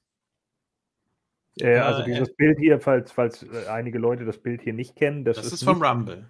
Äh, das ist jetzt nicht hier äh, von wegen, oh mein Gott, es ist so rutschig, ja, sondern das ist, ja. ein, Spin, das ist ein Spin-Kick in den Rücken von Razor. Ja, ja. genau. Das ist schon beim Rumble. Äh, vorher gab es ein Match, wie gesagt, zwischen Razor und Sid, der damals auch schon in der Million Dollar Corporation war. Der one two three Kid war der Referee und äh, im Zuge dessen ist er eben äh, gegen Razor geturnt. So. Äh, und hat dann mit, mit äh, Sid geteamt. Ähm, der Kid griff ein, was wir hier sehen im I C-Title-Match. Razor gegen Goldust beim Royal Rumble sechsundneunzig. Goldust konnte sich den I C-Title holen, hat den dann auch vergoldet, ne? Also hat dann auch den komplett goldenen Belt gehabt. Dass das alles so passte, war auch ein guter Push für Goldust natürlich. Und dann ging die Fehde ja weiter zwischen Razor und dem one two three Kid im Crybaby-Match beim folgenden In Your House im Februar sechsundneunzig. Wir erinnern uns, der Verlierer musste gewickelt und gepudert werden und musste als Baby verkleidet werden. Ich glaube, die Stipulation gab es auch nicht nochmal. Natürlich nee, hat dann... müsste das ja. einzige Crybaby-Match in der Geschichte des Professional Wrestlings ja. gewesen sein. Also Razor, ähnlich wie, ähnlich wie auch Bret damals mit dem Fußkuss-Match bei Lawler, hatte Razor hier, glaube ich, nicht so wirklich Bock, das durchzuziehen. Also er hat natürlich gewonnen hier gegen den Kid und dann äh, hat er ihn da, äh, ja, wie soll man sagen, so ein bisschen verbogen, ne? hat, ihm, hat ihm so die Beine hochgehoben, hat ihm da Puder äh, in den Schritt getan und hat dann ihn da äh, gewickelt und also, nee. ja. Ich erinnere mich. Es, ja. nicht, die, nicht die beste Zeit, nee. nee. Ja, und dann hat Razor, glaube ich, ähm, noch ein In-Your-House-Match gegen Vader, meine ich, gehabt. Ja. Und, und das war es dann, dann eigentlich schon. Ja. Ja. Nehmen wir jetzt mal noch eine längere Deutschland-Tour, die es zu den Zeiten ja relativ häufig gab dazwischen. Ja. Da war er auf jeden Fall noch bei bei der Champions-Tour sechsundneunzig und ich glaube genau. dann natürlich der legendäre, die legendäre Hausshow im Madison Square Garden, die sich alle erinnern können, an dem Diesel und Razor ihren letzten Auftritt äh, absolviert haben, bevor sie zur W C W gegangen sind. Ja. Ähm, müsste es das dann schon gewesen sein. Ich kann mich an Interviews erinnern, dass auf jeden Fall äh, Hall immer wieder gesagt hat, dass er sich ärgert über sein eigenes Verhalten im Umgang in der Fehde mit, mit Goldust, dass er da wohl ja. so sehr skeptisch und nicht so richtig kooperativ war. Ich weiß gar nicht, hat er deswegen auch WrestleMania verpasst? Weil Goldust hat er später Piper bekommen. War nicht irgendwie ein anderer Gegner ja. sogar für Goldust eigentlich geplant? Wäre es ja, Razor, Razor gewesen? Ja, ne? Razor, ja. ja. Also von daher, ja, gut. Hat er Ach im so, Nachhinein das wusste, das wusste ich noch nicht mal. Ja, ich, hatte das, ich hatte das irgendwann in irgendeinem Interview gehört tatsächlich, Aha. aber ich war mir jetzt gerade unsicher, ob es Razor dann wirklich auch war, aber ich glaube so. Ja, ja, das war ursprünglich geplant, aber dann war eben schon klar, dass er nicht in der, äh, in der Liga bleibt und dann hat man sich halt doch umentschieden und weil Piper gerade da war, passte das dann halt in dem Moment auch. Aber es wirkte natürlich alles so ein bisschen, ja, übers Knie gebrochen, weil die Fehde natürlich vorher viel länger um, um äh, ja, Hall und, und, und Goldust ging, ne? Hm. Ja, ja. Curtain Call. Richtig. Äh, Farewell to the Click. Ähm, das hat unter anderem auch Triple H den King of the Ring-Titel um ein Jahr verzögert beschert. Dafür haben wir Steve Austin bekommen. Dafür haben wir Austin bekommen. Auch jetzt nicht so verkehrt. Ne? Das war Was? auch in Ordnung. ja. Ähm. Ice Dagger. Nein, natürlich, das, äh, ich weiß nicht, heutzutage wäre es, glaube ich, kein Problem mehr, oder? Heute Nein. geht man da Nein. locker Heutzutage wäre es kein das Problem ist, mehr. Ja, heutzutage ja. erwähnt auch ein Triple H, dass ähm, ein Billy Gunn ja jetzt äh, Elite ist bei der Hall of Fame oder so. Äh, das, heutzutage glaub, das, sagt ein Chris Jericho zu Eddie Kingston, you're a babyface. Ja, klar. Das ist, äh, ja, das ist andere Zeit. Ja, ja so, ja, das muss man einfach sagen. sagen. Also, zu der Zeit haben, undenkbar. Die haben ihre Strafen bekommen. War natürlich auch jetzt nicht so äh, clever, vielleicht auch dann von Seiten der Outsiders, um da schon mal vorwegzugreifen. Ähm, denn so wurde es natürlich erstmal publik. Die verlassen die Liga. Und es ist keine Invasion, was dann bei Nitro passiert ist, sondern die haben mit der W W F eben abgeschlossen, sind dann ja auch da nicht aber, mehr aufgetaucht. Ja, aber hast du das wahrgenommen als Fan damals? Ich habe von nee. dem Curtain Call ehrlich gesagt Jahre später erfahren. Als Fan wusste ich das nicht. Da hast du ja ich wieder weiß was von der Hausshow gar nicht mehr. Hausshow im Madison Square Garden hast du nichts gewusst. So, und wenn es das, das Fan-Tape nicht geben würde, eben. Und das ist wahrscheinlich. Ja. Nur damals durch die Dirt Sheets gegangen und sonst gar nichts. Also das sehe ich ganz genauso wie du. Das hat man doch gerade hier auch in Europa und so hast du das doch überhaupt nicht gewusst. Dass das ist vielleicht mal irgendwo in irgendeiner kleinen äh, Zeitschrift hier, die, die es bei uns am Zopf gab. Wir hatten ja teilweise auch die amerikanischen Magazine, die ich ja mal durchgeblättert habe. Da mag es sein, dass das da mit drin war, aber hey, wer hat darüber nachgedacht? Und zum anderen fand ich auch nicht, dass, das, dass man damit eine, eine Storyline vorweggenommen hat, denn sie haben es ja trotzdem immer wieder so äh, rübergebracht, so von wegen ja, wir kommen von der anderen großen Promotion. Auch wenn sie gegangen sind, heißt das ja erstmal nichts. Man kann ja auch einfach sagen, ja, die sind gegangen, um die andere Liga kaputt zu machen. Das haben Leute bis zweitausendfünf noch behauptet. Selbst Leute, die im Business waren. Ja. Also ich habe es zumindest damals nicht wahrgenommen. Ich glaube, der Großteil nicht. Also kann sein, dass natürlich der ein oder andere, der schon irgendwie einen Newsletter abonniert hatte und den damals noch per Post bekommen hat, dass er das gelesen hat. Aber ich glaube, das dürften die wenigsten gewesen sein. Und ja, ja jetzt sehen wir das legendäre Foto, der erste Auftritt von Scott Hall. Damals wussten wir noch nicht, wie er heißt. Da haben wir gedacht, Razor Ramon ist bei in der W C W ja. plötzlich. Genau. Ähm, und, und wir sie durften seinen Namen ja nicht nennen. Richtig, genau. Mhm. Und im Vorgespräch haben wir schon gesagt, dass das Publikum trotzdem gefühlt nicht reagiert hat. Ja. Deswegen ja auch dieser legendäre Satz zum Einstieg, uh, you people, you know who I am, but you don't know why I'm here. Ja. Und das ja, hat es natürlich äh, perfekt zusammengefasst.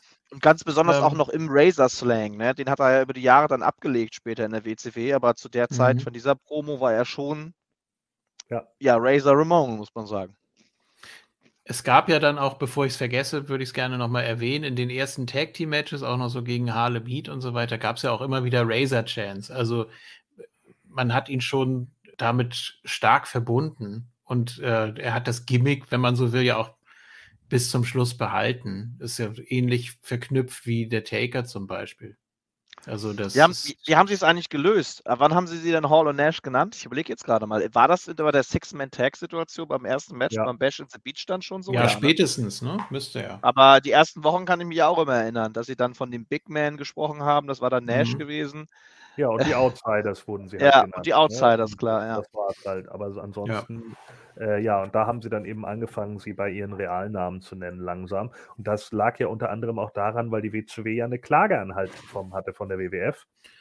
Weil die W W F nämlich behauptet hat, ja, die, die ähm, haben unsere Gimmicks hier geklaut.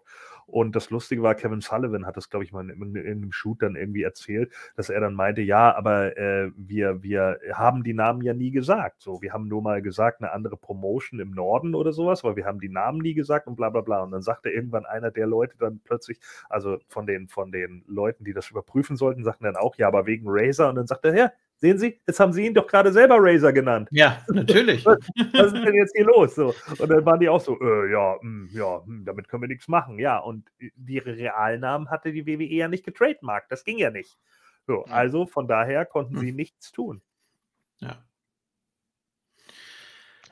Ja, damals wahrgenommen, habt ihr die W C W damals verfolgt? Also, oder ging es damit erst richtig los für euch? Für mich war das, für mich, äh, äh, ich habe ja damals, ähm, ich habe ja die allererste Nitro gesehen schon und mhm. ähm, ich habe, äh, äh, ich hatte mir ja damals von meinem Konfirmationsgeld, habe ich mir eine Satellitenschüssel gekauft, inklusive Receiver, und darüber konnte ich Cartoon Network empfangen, und Cartoon Network ist ab zwanzig Uhr abends immer zu T N T. Auf T N T gewechselt, das, ja.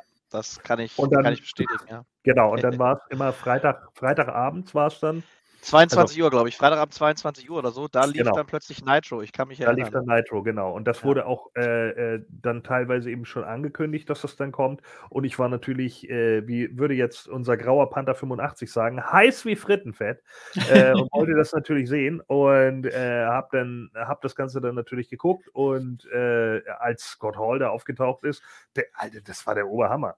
Also ich meine, das war ja, in, in Deutschland ist das ja erst vier Wochen später gelaufen und, und ich habe das ja vier Tage später, nach dem Montag halt gesehen und ich ja. hing da, Alter, was geht denn jetzt hier ab? Vor allen Dingen davor war so ein Gurkenmatch, irgendwie Mike Ines gegen, ich weiß gar nicht mehr, Steve Doll oder so. Ich ja, weiß kann nicht. Sein. Also ja. auf jeden Fall ja. so, Mike Ines also, war es auf jeden Fall, an den erinnere ich mich. Mhm. Ja. Und, und kann sein, dass es, naja, okay, Steven Dunn ist natürlich der großartigste aller Zeiten, aber äh, äh, trotz alledem so, ne, du hast dann eben dieses Match da und das, das interessiert halt keine Sau. Das Publikum ist auch total am Schlafen, weil die sich dann auch denken, wer sind die beiden da so, ne, weil sie irgendwie auf Stars warten. Ja, und auf einmal äh, taucht der Razor Ramon aus dem Publikum in, in der äh, Jeansweste auf. Das war natürlich schon was anderes. Aber es war aber verdammt gut inszeniert. Es kam out of nowhere. Ich glaube, hättest du jetzt plötzlich eine Musik eingespielt oder wäre er rausgekommen, hätte das nicht den Effekt gehabt im Nachhinein, Überhaupt weil es nicht. wirkte wie eine Invasion, mhm. als er darüber stieg, über die Absperrung in den Ring ging, irgendwie die Wrestler auch aufhörten zu wresteln, also mehr oder minder auch in dem Moment aus der Rolle gefallen sind und dann einfach gingen und ja. er dann da stand, ne? Und seine, äh, seine, seine ersten Worte dann sprach. Ja. Sie haben es ja, ja auch einfach als real verkauft, ne? Später dann, wo dann Nash dazu kam und keine Ahnung, und dann äh, dieser äh, Gang-Mob Backstage dann kam, wo er dann da irgendwie Rey Mysterio aushebt und gegen diesen Trailer schmeißt und sowas und äh, Randy Savage mit Baseballschläger attackiert wird und noch auf die Limousine springt, weil er noch ein Comeback machen will, und hast du nicht gesehen, so, das hatte natürlich in, in, in dem Moment komplett anderes Flair. Ich meine, was, was hatten wir dagegen äh, äh, bei der W W F zu dem Zeitpunkt, ne? Ja, ja, definitiv. So. T L Hopper ja. und Freddie Joe Floyd. Ja, genau. genau. So, und Mentoren seinen Endzügen. ja. Ja. Ich muss ja sagen, ich bin ja, wie gesagt, Kind der, der World Wrestling Federation gewesen und ich habe die W C W natürlich verfolgt, dadurch, weil sie natürlich ab und zu auf D S F dann äh, gelaufen ist und klar, ich habe die legendären Schlachten vom Dungeon of Doom gegen Hogan mitbekommen und oh. solche grandiosen Dinge, wie der Giant vom Hochhaus gefallen ist und so, oh, oh, natürlich oh, oh. auch. Äh, aber nichtsdestotrotz habe ich das eher sporadisch verfolgt und äh, als dann natürlich äh, Razor rüberging, war für mich der Moment gekommen, wo ich jede Woche eingeschaltet habe und zwischenzeitlich glaube ich sogar deutlich mehr W C W-Fan war, als ich das von der W W F war. Vor allen Dingen mein, mein Kumpel Finn und ich, wir haben damals, witzigerweise, es muss so vierundneunzig, fünfundneunzig gewesen sein, äh, ich glaube fünfundneunzig rum oder so, da haben wir tatsächlich damals gesagt, Äh, was tatsächlich nochmal ein richtiger Schocker im Wrestling wäre, wenn Hulk Hogan, da kannten wir ja die, die Terminologie Babyface und Heel noch nicht. Und da haben wir dann nur so gesagt, wenn Hogan nochmal Bad Guy wird, so haben wir dann gesagt. Mhm. Wenn, wenn das nochmal passiert, stell dir mal vor, der, der würde nochmal, das wird doch nicht mehr passieren, haben wir dann irgendwie gesagt. Mhm. Wenn das passiert, dann gibt es nochmal einen Knall und ein Jahr später kommt das. Und ich habe ihn auch, glaube ich, kurz, ja. kurz danach in der, in der Schule habe ich ihm auch gesagt, ja, es ist soweit. Hulk Hogan ist Bad Guy. Ja. ja. Ich war, glaube ich, einfach schlichtweg zu klein, dass ich drüber nachdenken konnte. Für mich war es ausgeschlossen, dass das passiert, ehrlich gesagt. Und ich war wirklich schockiert, äh, als das damals passiert und Hogan der dritte Mann war. Also äh, ich konnte es, konnte es kaum glauben und fassen. Ich war auch am Anfang überfordert, weil ich ja irgendwie Razor und Diesel noch als, äh, sag ich mal, äh, nicht befreundet im Hinterkopf hatte. Diesel war ja kurz bevor seinem, bevor er auch wechselte, ja noch äh, wieder zum Heel geturnt. Ja. Und, und Razor war der Gute. Dementsprechend mhm. war ich ganz verwirrt, warum die beiden jetzt so gut konnten. Man hat ja noch alles geglaubt, was man vorher im Fernsehen gesehen hat. Und ich kann mich auch noch an so ein gecayfabtes Interview aus der Bravo-Sport erinnern, wo die beiden behauptet hätten, sie mögen sich eigentlich gar nicht. Ja, das gab es ja auch grandiose Zeiten noch. Ja. Äh, nee, aber wie gesagt, das, äh, ja. Ich glaube, zu der Story ist so viel erzählt worden, auch in der Vergangenheit schon. Das hat nicht umsonst das Wrestling verändert. Oh, du ja, die Hand, du wolltest. Ja. Nee, nee, ich wollte meine Kamera gerade mal einstellen, weil ich gerade wieder blurre. Ja, okay. Ähm.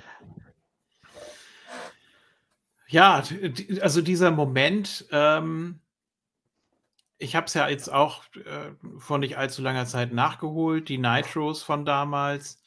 Ähm, es baut sich sehr, sehr langsam, fast schon zäh auf. Weil du natürlich wissen willst, wie geht es da weiter in dieser Storyline. Du willst da die ganzen Midcard-Matches gar nicht sehen. Und damals haben sie sie ja noch durchgezogen, dass die N W O ständig eingegriffen hat. Das kam ja erst viel später. Ähm, ja, und dann kam eben Nash. Das war der Nächste. Und dann sind sie auch irgendwann gegen Eric Bischoff vorgegangen und so weiter. Also äh, und dann ging es ja wirklich darum, die W C W wird bedroht. Äh, sie fordern jetzt die Leute heraus. Der erste Name, den Hall ja auch damals genannt hat, war ja der Nacho Man. Ne? Das war ja kurz ja. vorher noch diese äh, Kampagne da bei der W W F mit dem Huckster und dem Nacho Man und so weiter. Ähm, und das hat er dann eben auch mitgebracht und das war eben einer seiner ja, Hauptgegner, die er jetzt als erstes angesprochen hat. Ne? Also so die Aushängeschilder der W C W. Ähm, Hogan interessanterweise nicht, ne? Aber klar, da hat man dann schon so... Äh Hogan ist ja ehrlicherweise auch nie angekommen in der W C W bis dahin, oder? Also äh, ich finde, er war bis dahin eigentlich, äh, na klar, hat, hat sich vieles um ihn gedreht, natürlich stand er in ja. den Main Events, klar hat er das Gold gewonnen, aber er fühlte sich in W C W-Ring wie ein Fremdkörper an und wie ein Auslaufmodell. Die anderthalb Jahre oder die zwei Jahre vor, vor, vor diesem Turn waren eigentlich, ja, man hat sich gefühlt, so Hogan ist auf den letzten Metern seiner Karriere und in Wirklichkeit hat er mit diesem Turn seine eigene Karriere nochmal angekurbelt und eine ganz wichtige Passage hinten rangehängt, was ohne das, das nicht möglich gewesen wäre. Das ist ja auch das, was Kevin Sullivan immer wieder erzählt. Ne? Bei, gerade bei House-Shows ist er halt wirklich aus der Halle gebuht worden. Er sagte, das war, das war halt ein großes Problem, weil sie einfach auch bei den House-Shows unglaublich viele Oldschool-N W A-Fans auch da hatten, die einfach mit dem Hulk Hogan nichts anfangen konnten, weil der immer bei der gegnerischen Company war. Und äh, die haben sich dann gedacht, nee, den, den wollen wir hier nicht sehen, der hat immer nur seine Standard-Matches, es ist immer nur Punch, Punch, Punch, Big Boot, Leg Drop, womit sie auch nicht ganz Unrecht hatten. Aber das funktionierte halt für die W W F und in der W C W war das halt was anderes und der, er hat das das ja teilweise sogar selber gemerkt, wenn man nochmal auf die ersten Nitros guckt, er verliert gegen Arn Anderson. Ne? Einfach nur, um äh, auch bei den Boys da ein bisschen irgendwie overzukommen, weil ja auch viele nicht damit einverstanden waren, dass er irgendwie da drüben war. Aber das größte Problem war tatsächlich die Fans. Und äh, Sullivan hat dann ja noch, Hogan hat, glaube ich, irgendwie bei Sullivan gepennt noch, äh, das hat er irgendwann mal erzählt, in, in dieser Nacht vor dem, vor dem Bash. Und der, der, ähm, der äh, Manager von Hogan hat noch irgendwie gesagt, ja, nee, äh, du kannst nicht turnen, das, das macht deine ganze Kampagne Kampagne kaputt und so, du stehst mhm. doch für das und das, du bist eine Ikone, bla bla bla, und dann hat er es halt doch gemacht, ja, und wie du richtig sagst, ne, das war der, der Sprit, den er gebraucht hat, um nochmal fahren da, zu können. War es denn, ja? Ich wollte sagen, da wollte ich auch drauf eingehen, weil ich habe auch gehört, dass wirklich bis zum letzten Moment quasi es unklar war, ob Hogan das wirklich macht oder nicht. Da gab es bis zum Ende Diskussion. Ich glaube, Sting wäre die Alternative gewesen, über die sie auch lange nachgedacht haben, aber der wäre natürlich zu sehr W C W-Gesicht gewesen. Ob das dann mit Sting so funktioniert hätte, da bin ich mir unsicher. Ich glaube, Hogan also war das schon der... Sullivan hatte gesagt, dass das ursprüngliche Gerüst waren äh, Razor, Nash, Six und Shawn Michaels. Das war die ursprüngliche Idee. Und Shawn haben sie halt nicht überzeugt bekommen, weil Shawn halt gerade zu dem Zeitpunkt im Main-Event-Status bei W W F war und keinen Grund hatte zu gehen. Er hat auch gerade einen neuen Vertrag unterschrieben und hat wohl auch ganz gut Kohle gemacht. Und hat er sich natürlich... Vader an den Kopf treten. Das ist dein Favorite auch, ne? Den, den liebst du, den Move, oder? Furchtbar. Move, you sack of shit! So, auf jeden Fall. Äh, ja, und, und deswegen haben sie Shawn ja nicht bekommen. Die Sache mit Sting... Das hat tatsächlich äh, Sullivan irgendwann mal debunked. Er hat gesagt, ja, es gab mal einen Abend, wo sie alle zusammengesessen hätten und da sind wohl eine Menge Namen in den Topf geworfen worden, unter anderem eben auch Sting, aber das stand eigentlich nie wirklich zur Debatte. Weil ich hatte das mal Bischof erzählen hören, also deshalb, der hatte das mal in irgendeinem Interview erzählt, aber... Ja, genau, ähm, und, und Sullivan hat das irgendwann mal debunked und sagte, es stand eigentlich nie wirklich zur Debatte, weil wir immer gesagt haben, Sting ist unser Aushängeschild gegen die Jungs. Ja. So. Was ja dann auch hinterher so kam. Und ja, und da haben sie dann eben gesagt, naja, die beiden kommen von der W W F. Die einzige Konklusion ist, der Mann, der die W W F groß gemacht hat, Hulk Hogan. War es denn, ich glaube, Esbada hat mir das erzählt, dass die N W O wirklich nur aus W W F-Lern bestehen sollte, weshalb man dann auch mit dem Giant nicht so glücklich war. N W Os Ding war ja dann sowieso äh, mehr so ein Gag für zwischendurch. Die originale... Ähm, Die originale N W O sollte nur aus vier Leuten bestehen. Die drei, die wir hier sehen, ja. Und Waltman. Mhm. Und das war's. Das war der ursprüngliche Plan. Da war nichts mit Ted DiBiase, da war nichts mit Virgil, da war nichts mit irgendwie Ray Traylor und P J Wall Street, äh, V K Wall Street, ja, äh, äh, die, äh, die ja. immer durchgestrichene W C W-Shirts tragen. Das, das, das war ja. alles überhaupt nicht geplant. Das Am Original Ende war ja jeder. Ding, genau, das Originalding ja. war, so gesagt, eine, eine, eine Invasion oder eine Invasions-Horseman-Sache. Das oh. heißt also vier Leute. Wenn ich an dieses N W O B-Team noch denke, ne, wo Horace Hogan später drin war und ich glaube Scott Norton noch und, und Virgil, ja. also Stevie natürlich Ray. Als, als Vincent, Stevie Ray, Brian, äh, Brian das, das B-Team, ja. Ja. Das kennt man vielleicht aus dem Sport oder so, die zweite Mannschaft, die zweite Brigade, die man dann holt, aber das war schon wirklich, ja. Buff Bagwell hatte doch, da, als er zur N W O geturnt ist, hatte er ja auch immer diese B-Team-Mucke. Die, die, die, die, die fand ja. ich richtig gut. Unglaublich. Voll, vollkommen unterschätztes Team im Gegensatz zum N W O-Team. So, aber kommen wir mal zu ja. diesen legendären Momenten. Klar, legendäre Moment, da gibt es noch den einen oder anderen großen Moment äh, der, der New World Order, wo natürlich Scott Hall äh, maßgeblich mit war. Aber äh, hier schön Tag-Team-Titel gewinnen, da gab es ja. natürlich den einen oder anderen auch. Aber welches große Match hatte Scott Hall denn tatsächlich? Also was so richtig bei euch im Kopf ist, und oh, das ist ein Klassiker, das muss sich heute jeder angucken. Also klar, wenn wir das Six-Man-Tag-Team-Match Bash at the Beach, vielleicht weniger wegen der Qualität, aber eher wegen der Geschichte und, mhm. und, und alles, was danach gekommen ist. Aber gibt es irgend so ein Match, äh, ich hoffe, ich greife da jetzt nicht so vor, aber äh, was euch sofort in den Sinn kommt, wo ihr sagt, aber das, weil es auch wirklich ein richtig gutes W C W-Match ist? Nö, das nicht. Also seine bedeutendsten war wahrscheinlich, äh, das ist jetzt auch die Zeit, die mir noch so ein bisschen fehlt, aber World War drei, äh, Fehde gegen Savage vielleicht, ähm, ja, Wolfpack, aber das sind alles keine großen Matches, das sind alles mehr so Eckpunkte, ne? Oder dass es dann auch äh, jeweils anderen geholfen hat, also er war immer der, ja, der, der Mitläufer, ne? Also ich. Ähm, ich finde, ich finde schon, dass sie äh, Sold Out siebenundneunzig zum Beispiel gegen die Steiners ist ein starkes Match.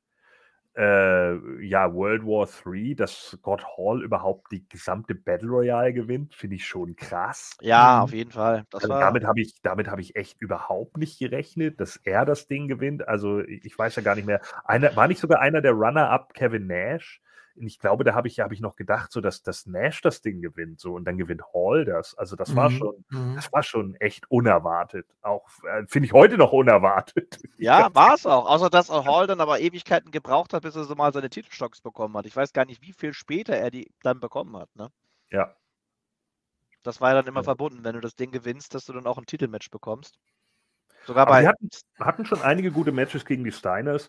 Äh, mir fällt natürlich, äh, auf der negativen Seite fällt mir natürlich noch ein, äh, dass das, äh, Three, der Three-Way-Dance gegen die Nasty Boys und Meng und Barbarian, also die Faces of Fear, weil es da ja zu der Prügelei dann zwischen den Nasty Boys und Hall draußen kam, äh, wo dann ja einiges irgendwie äh, daneben gegangen ist mit den Cues und wo sie sich dann ja, wo, wo Hall hinterher noch heftig geblutet hat und Nash dann im Backstage-Bereich äh, hier Jerry Sachs fast mit der Baseballkeule den Kopf abgehauen hat.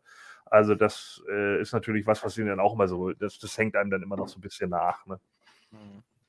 Ich kann mich an irgendein äh, Multi-Tag-Team-Match erinnern, ich glaube, es waren sogar vier Teams, wo dann aber nur zwei jeweils im Ring sein konnten und man musste sich eintaggen und dann waren irgendwann, war der Moment gekommen, wo die Outsiders beide im Ring waren. Ja. Vielleicht erinnert sich einer noch an die Szene, wo dann der ja. eine sich hinlegte und der andere ja. sich drauf. Das ja. war schon eine legendäre Szene, habe ich bis heute Nash, Nash fällt, fällt um und, und ja. Hall macht wirklich ungelogen den, den äh, Super-Nintendo-Pin. Ja. Wie geil ist das denn?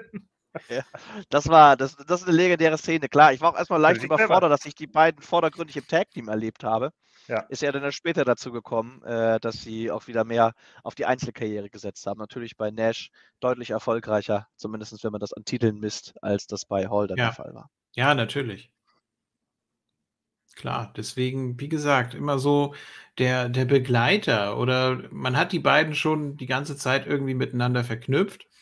Ähm, und Nash war dann so derjenige, der dann auch, gut, er war dann auch irgendwann ja äh, Booker, ne? achtundneunzig? neunundneunzig. neunundneunzig. Ähm, und weil, Hall, weil ja. Bill Goldberg verliert gegen Nash bei Starrcade und Kevin Nash sagt, I did not book that. Ja. Wollen wir es ihm glauben. Angefangen ja. hat er, glaube ich, im Februar neunundneunzig. Mhm. Ja gut, also Nash war, glaube ich, auch immer derjenige von den beiden, der sich mehr durchsetzen wollte, ne? Der auch wirklich äh, richtig Geld damit verdienen wollte und der das dann auch, der sich nicht hat abspeisen lassen, ne? Wir wissen das ja auch noch von der Survivor Series vierundneunzig zum Beispiel, als er genauso viel Geld haben wollte wie Shawn Michaels.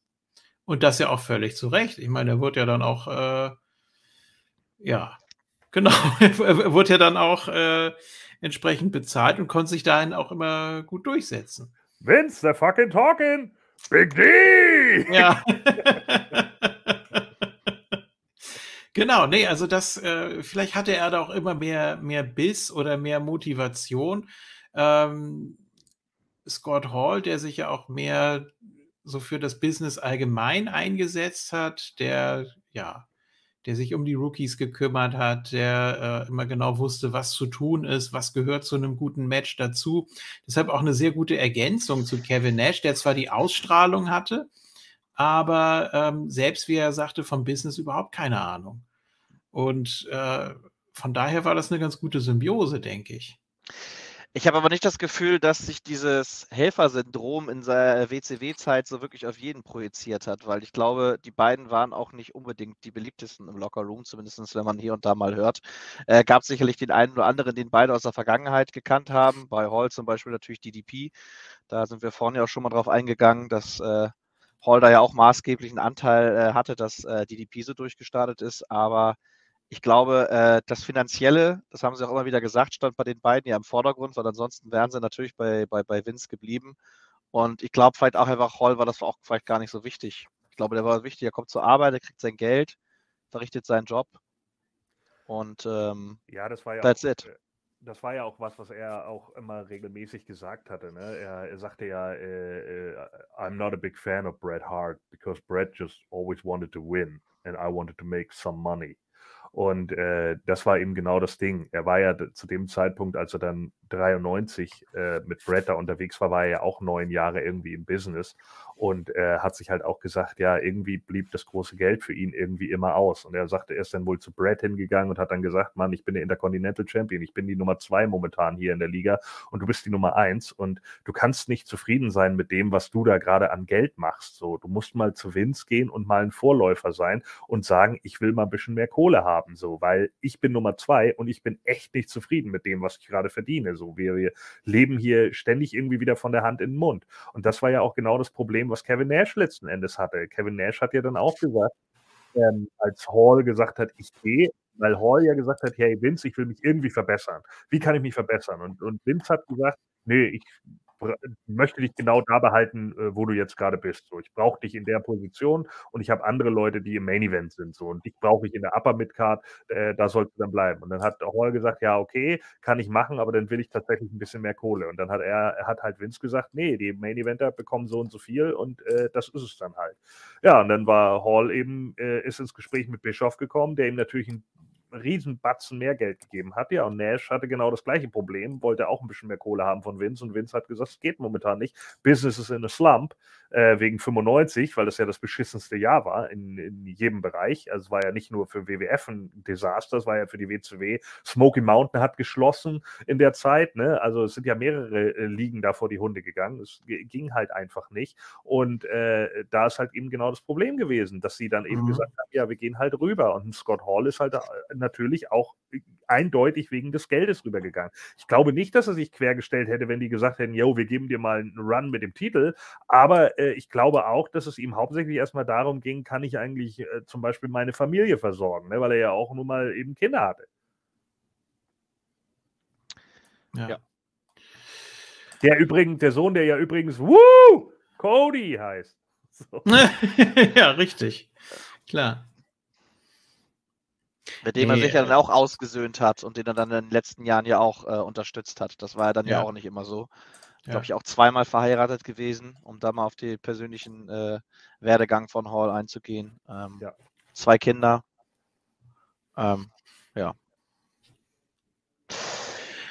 Ja, richtig. Weitere W C W-Momente. Ja. Ich hatte es angesprochen. Der äh, Diamond Dallas Page äh, äh, vermutliche Turn zur N W O, der dann ja. im Diamond Cutter endete. Ich glaube, auch eine der legendären Szenen äh, der Monday Night Wars. Äh, ohne diese Szene wahrscheinlich wäre D D P nie zum Status des Main Eventers aufgestiegen. Ja. Äh, das, was du hier einblendest, natürlich eher unrühmlich, unschön, ja. verbunden wahrscheinlich mit der ja, Entwicklung in der Realität, mit dem einen oder mhm. anderen Aussetzer, Alkohol, Drogen hatten wir schon mal angesprochen am Anfang. Leider dann auch Teil, zumindest der Alkohol, in Form einer Storyline. Ja, ja. Und Hall hatte ja auch irgendwie gesagt, äh, ja, ihm war das eigentlich relativ egal. Er meinte so, I didn't care at that moment, äh, weil er halt einfach nur sagte, ja, mir ging es einfach psychisch richtig schlecht. Und da sieht man es halt, ne? Geld macht nicht glücklich. So letzten Endes. Äh, Vin, auch bei Vince McMahon war er teilweise ja auf heftigen äh, äh, Schmerzmitteln. Ähm, ja, das stimmt. Too sweet! So, aber äh, trotz alledem ähm, hat er in der W W F immer noch irgendwie so die Kurve gehabt, ne? Weil die W W F auch mehr darauf geachtet hat und in der W C W war das halt irgendwie nicht der Fall. Und man hat ihn dann ja ein paar Mal wirklich auch in desaströser Form gesehen im, im T V. Ne? Das ging ja wirklich teilweise gar nicht. Es war ja echt schlimm, dass er dann auch manchmal scheinbar gar nicht wusste, wo er ist oder wie auch immer oder eben Sachen verpasst und keine Ahnung. Und dann haben sie ja irgendwann beschlossen, ihn vor... Ja. off-T V zu nehmen. Aber dieses, äh, dieses berüchtigte Match gegen, gegen Finlay war das, meine ich, Das war doch komplett Work. Also da hat man doch jetzt nicht irgendwie... Äh, Nein, das, das war ein Work. Also, ja, ja. ja, ja. Wo, wo, er, wo, er den Drink, da, wo er hier jetzt mit dem Drink kommt, da, das war alles Work. Da hat er ja, ja selber ja, erzählt, dass das, was er da drin hatte, war, äh, was sagte er, äh, Pilzcremesuppe, äh, weil die so, so eine schön eklige Farbe hatte. Und dann hat er die genommen und damit Bischof dann angespuckt. Ja. Äh, und, und Vincent. Ja, äh, ja, und das haben sie damit dann natürlich ein bisschen overgebracht. Aber vielleicht nochmal ganz kurz zurück, weil Chris es gerade eben angesprochen hat. Ja, natürlich eindeutig, Kevin Nash und Scott Hall haben natürlich gewotet für D D P.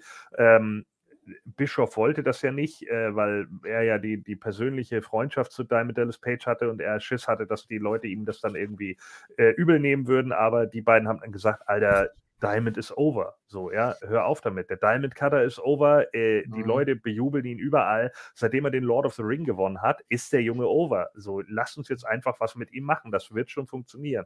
Und dann haben sie das ja gemacht. Es gibt dann den Diamond Cutter gegen Hall. Äh, Nash geht übers Top Rope und reißt da den Kommentatoren-Tisch noch mit. Äh, ja. Ja, eine gute Szene. Also vollkommen in Ordnung für die damalige Zeit. Ich fand das echt krass, weil ich habe zu dem Zeitpunkt wirklich damals gedacht, äh, oh nee, jetzt geht er auch zur N W O, das ist ja dumm. Und dann kam der Diamond Cutter und ich dachte, oh, ja, doch nicht. So, und dann, ja. ja. Habe ich nicht kommen sehen, bin ich ehrlich. Ja. Also da war ich mega überrascht, war für mich einer der, der, der einprägsten äh, Momente in dieser, dieser Zeit.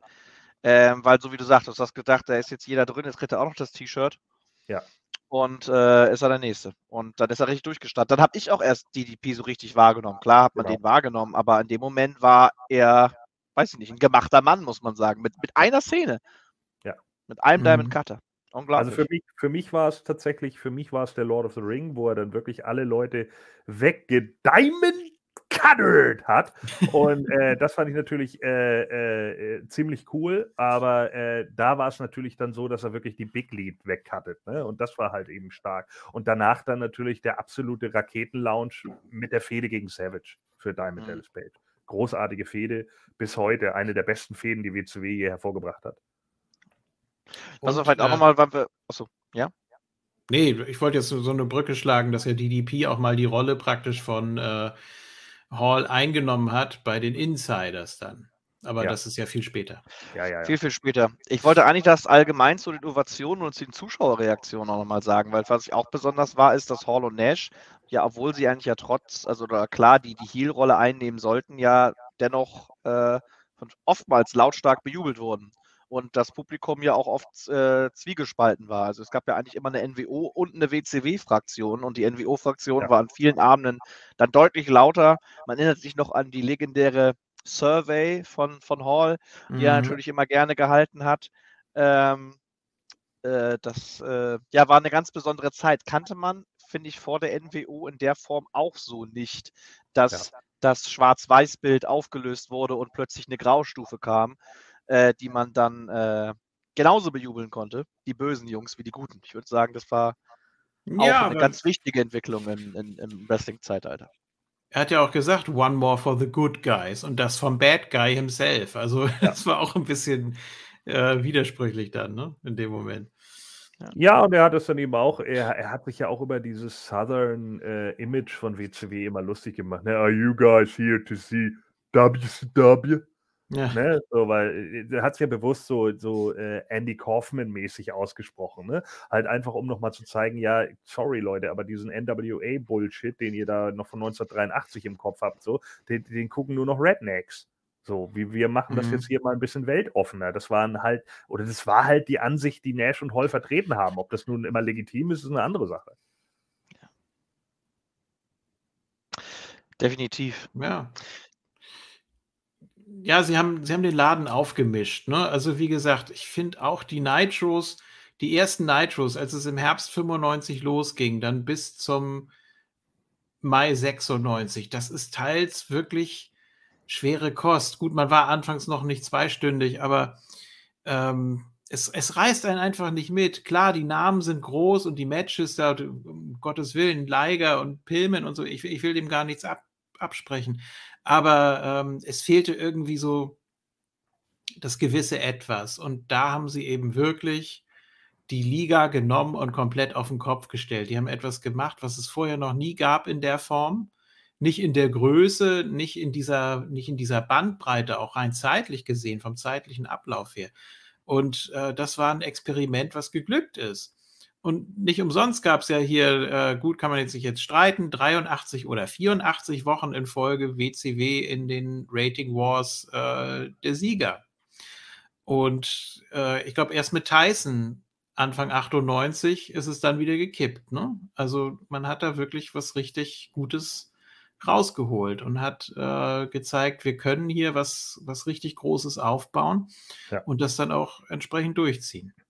Gegen Tyson hast du natürlich keine Chance, klar, aber trotzdem, das war ja so ein, so ein riesen Medienecho. Ja, wie Kevin Sullivan und damals zu Kevin Nash gesagt hat, ne?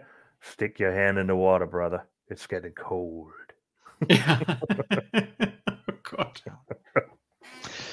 Ja, aber wo du das nochmal sagst, ich, ich gebe dir, wie gesagt, auch da komplett recht. Also ich, wie gesagt, vorher als W W F-Kind hat dann plötzlich die W C W verfolgt und ich habe jede, ja, Woche eingeschaltet und zwar nur wegen Hall und Nash. Von mir später auch wegen der N W O, aber das war der Grund, ich will wissen, was passiert da. Und ja, zum Teil habe ich mich vielleicht auch genauso wie du eine halbe Stunde lang gelangweilt, aber dann saßen die plötzlich in der ersten äh, Reihe und haben sich ein Ticket gekauft. Das hat mir gereicht, mein Abend war gerettet. Ja. Da habe ich gefragt, ja, was passiert jetzt? Irgendwas muss ja passieren. Und das war für mich der Grund, einzuschalten und dran zu bleiben, weil es gab sicherlich das ein oder andere Match, was man sich auch gerne hätte sparen können äh, bei äh, W C W Monday Night Raw. Aber seien wir ehrlich, das gab es äh, bei Monday Night Raw zu der gleichen Zeit ganz sicherlich auch. Ja, klar. Von daher, ja. Und das war wirklich so dieses Outlaw-Feeling, ne? Wenn sie da zum Kommentatorenpult kam und dann Bischof erst geärgert, sich dann später mit ihm verbündet haben. Ähm, auch die ganzen Promos und so weiter, das, das wirkte alles völlig anders. Der Rest war so ein bisschen eingefahren einfach, wenn dann Mean Gene da steht und dann äh, Hogan und Jimmy Hart oder so interviewt oder du hörst da was von Luger und Sting und es, ja, das, das wirkte sehr, ja, sehr, sehr steif und sehr äh, unflexibel einfach. Ja. Und dann kommen die Outsiders und machen da ihr Ding, stellen alles auf den Kopf und reden, wie ihnen der Schnabel gewachsen ist. Und auch, äh, auch, auch Nash teilweise, du hörst, wie es ihm liegt, wie er, wie er das auch liebt, einfach so den Kasper zu machen. Und Nash war immer irgendwie, der hatte auch immer irgendwie den Schalk im Nacken. Und äh, man merkt einfach, wie es den beiden Spaß macht. Wunderbar. Ja. Ja, vor allen Dingen Nash hat ja auch irgendwie gesagt, dass es ihm ja so auf den Sack gegangen ist, dass alles das, was ihn cool gemacht hat, ihm ja mehr oder minder während seinem Face-Run äh, zu großen Teilen abspenstig gemacht werden sollte, weil man immer alles irgendwie so äh, äh, gerade bügeln musste. Das hat, da ist er auch mal drauf eingegangen, als dann hier Lex Luger da losging und alle dann da mit amerikanischen Flaggen stehen musste und Razor stand im Hintergrund so, ja, weil er sich darüber, weil er sich halt darüber lustig gemacht hat, weil er gesagt hat, ja, das passt überhaupt nichts, passt einfach zu einigen Leuten gar nichts, totaler Quatsch. Er meinte, müsste eigentlich nur noch der Undertaker stehen, der das auch noch macht, so vollkommen lächerlich eigentlich, was aber, aber überhaupt nicht zum Gimmick passt. So. Und da hat er ja nicht ganz Unrecht. Und ich glaube, in dem Moment bei der W C W durfte er halt wieder einfach so sein, wie er ist. Er ist halt cool, ne? Er war halt eben ein Türsteher und er, wie sagte er das noch so, ja, er hat, glaube ich, zu Dusty Rhodes in die Dickbag gepackt, weil er gesagt hat, uh, you have a se seven-foot guy who gets himself pussy and you, you, was, was sagt er denn noch? You, you let him cut himself a mohawk, dick. So, ja, und das war eben genau das Problem, so, wo er dann einfach sagte, mit mir konntest du nichts machen, was? Also das das glaube ich einfach nicht so. Natürlich war Nash nie der beste Wrestler, aber ähm, er hatte auf jeden Fall das Charisma, um da irgendwie over zu gehen. Und wie, wie Sullivan natürlich auch richtig gesagt hatte, äh, und wo ich eben Chris auch zustimmen kann, wenn Leute da reingekommen sind, weil sie Nash und Hall cool fanden, einige Leute kommen wegen der Elefanten und einige kommen wegen der Clowns und einige kommen wegen der Dompteure und die anderen wegen der Akrobaten. So, und manchmal merkt man plötzlich, hey, eigentlich bin ich wegen der Dompteure gekommen, aber die Akrobaten, Cruiserweights, sind halt auch cool. Ja. So, ja, und sehen wir jetzt ja auch bei, bei uns in den Kommentaren so. Bei mir war es die N W O, die Cruiserweight, ja auch, Jericho, Ray, Ruby. Die, die Cruiserweights haben ja auch plötzlich was abgeliefert, was du so vorher nie gesehen hast. Ja, der Einzige, der das vielleicht mal gezeigt hat, war ein Owen Hart oder so, aber das war es dann auch. Äh, das, das, was die da teilweise für Matches aufgezeigt haben, da ja, habe ich gedacht, alter Schwede, was, was geht denn hier ab? Definitiv, ganz andere Welt. Kannte man nicht und gebe ich dir recht, ohne Hall und Nash wäre man auch darauf wahrscheinlich, oder ich darauf nicht aufmerksam geworden. Und klar, ich gebe dir recht, neben Hall und Nash war dann irgendwann äh, das äh, x-te Rey Mysterio Psychosis Match natürlich genauso interessant wie der ja. Auftritt der beiden. Dann. Klar. Wobei man ja auch sagen muss, dass auch Scott Hall nie so seinen eigenen, ja, doch, ganz im Gegenteil von dem, was ich sagen wollte. Er hat seinen eigenen Wrestling-Stil praktisch kreiert, ne? Er war kein Techniker, er war kein Brawler, er war kein Big Man im Powerhouse-Sinne, sondern er war einfach nur so der coole Typ, der durch den Ring schlendert und den Gegner verhöhnt und da äh, seine, seine Gesten macht. Ähm, und dann ab und zu mal so ein, so ein locker aus dem Handgelenk, mal irgendwie so ein Fall-Away-Slam oder sowas und dann natürlich der Razor's Edge und so weiter. Ähm, aber er war jetzt nie irgendwie einer, wo du jetzt gesagt hättest, ja, der hat äh, das technische Wrestling von der Pike auf gelernt. Er hat sich einfach nur sehr gut bewegt und hat, äh, mhm. ja, hat aus dem, ähm, was er machen konnte, machen wollte, hat er das Beste rausgeholt. So. Ich meine das gar nicht respektlos. Er hat einfach nee. nur so seine, seine Nische entdeckt. Und das ist ich würde auch, sagen, auch grundsolides Handwerk hätte ich jetzt gesagt, aber absolut glaubhaft und natürlich auch ja. ganz äh, mit, mit, mit seinem eigenen Stil. Ne? Ich finde die Schläge von Hall, keine Ahnung, wer, wer schlägt so zu wie Hall? Also in der Art und Weise. Ich fand diese, ne, ja. äh, die, die Schläge, wie er sie setzt, das, das, keine Ahnung, ich kann es mir nur den Schlag zeigen. Ich kann dir gleich sagen, das ist der Schlag von Razor. Und ja. nicht von wem anders. Ich, mir wird jetzt kein Einfall, der so schlägt. Und klar, also, ja, wie gesagt, ganz eigener Stil. Äh, Konter fand ich aber auch mit, eigentlich mit jedem arbeiten. Hätte ich jetzt nicht gesagt, oh, wenn du jetzt hier mit dem in den Ring schickst, das funktioniert gar nicht. Also es hat mit, mit kleinen, mit leichten geklappt. Schauen, können ja. wir in Richtung, Richtung Waltman schauen. Das hat aber auch mit großen Jungs genau. geklappt, wenn wir zum Beispiel an Nash Luger. denken. Äh, es waren zwar jetzt nicht unbedingt immer die wahnsinnigen Klassiker, äh, wo man jetzt vielleicht ja, den Baum, die Zunge ja. schnalzt, aber äh, absolut glaubhaft. Solide und äh, ich habe es immer gern gesehen. Ja, weil er auch viel durch die Mimik äh, gemacht hat, ne?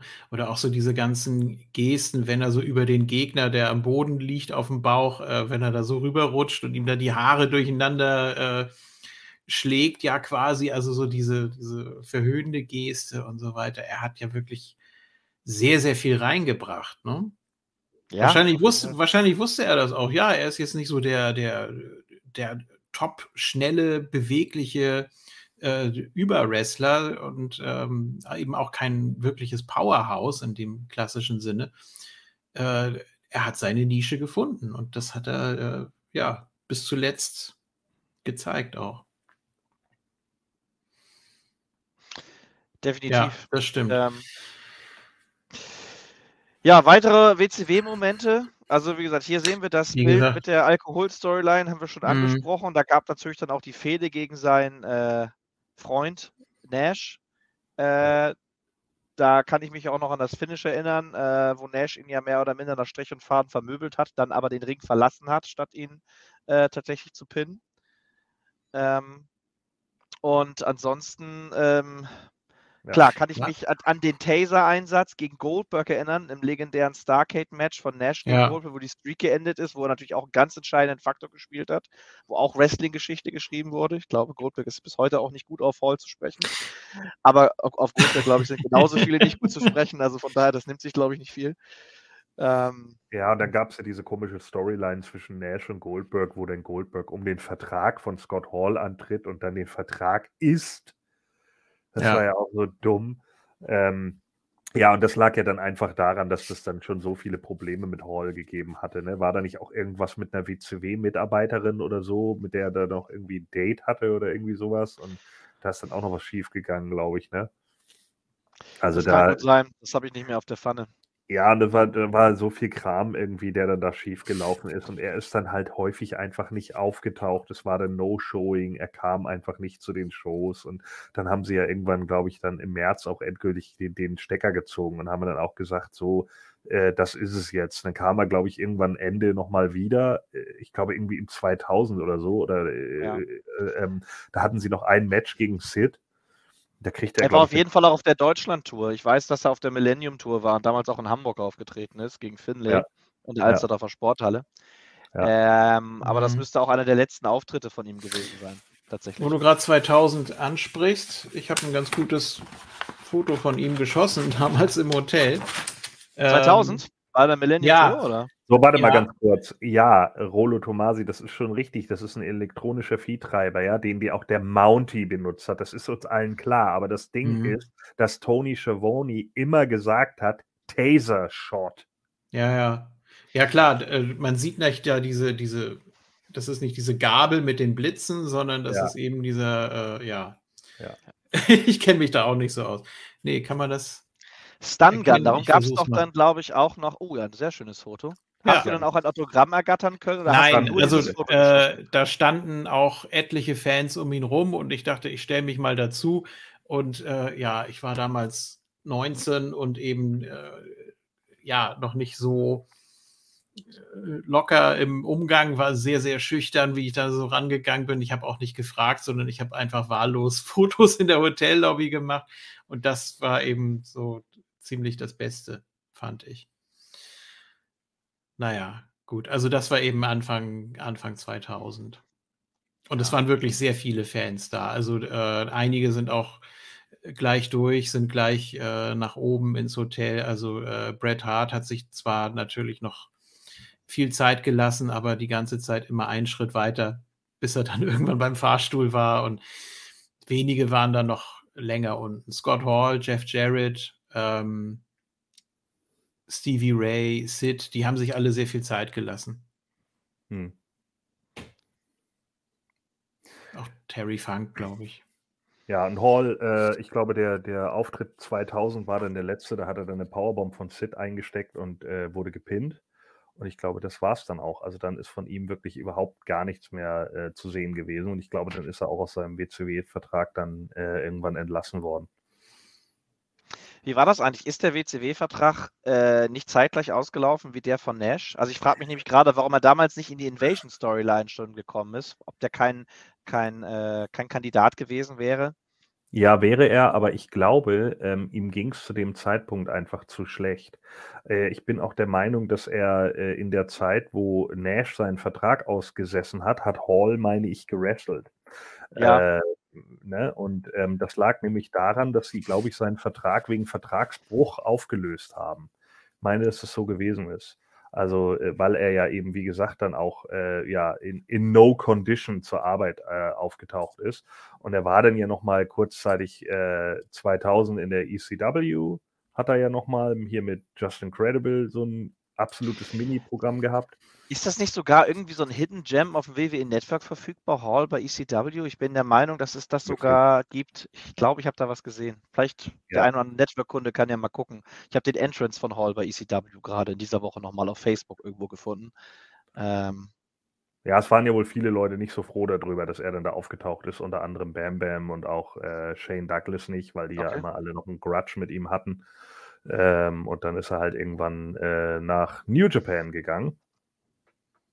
Und ähm, ja, da war es dann äh, ja immer noch so ein bisschen äh, das Nachklingen, kann man vielleicht sagen, von, von äh, der, der N W O Japan, äh, wobei sie es da nicht so genannt haben, aber er ist da unter anderem dann halt mit Scott Norton und ähm, Kojima, glaube ich, angetreten und Chono, also es waren eben so die Leute, die, die äh, Tenzan war auch dabei, das waren ja alles die Leute, die auch in der N W O Japan waren. Ne? Und so hat er sich dann da halt irgendwie über Wasser gehalten, ähm, bis zweitausend, äh, zweitausendeins war das, glaube ich, so durchweg das Jahr, wo er dann da irgendwie was gemacht hat. Ja, und äh, dann ähm, ja, ging es dann ja halt wieder zurück in die U S A, ne? Ja, wobei das auch nicht allzu lang ging. Man erinnert sich natürlich nee. an das äh, Comeback von Hall, beziehungsweise das Debüt der New World Order bei No Way Out zweitausendzwei. Ja. Äh, die drei eröffneten ja die Show, also Hall an der Seite von Hogan und Nash, die Ursprungs- mhm.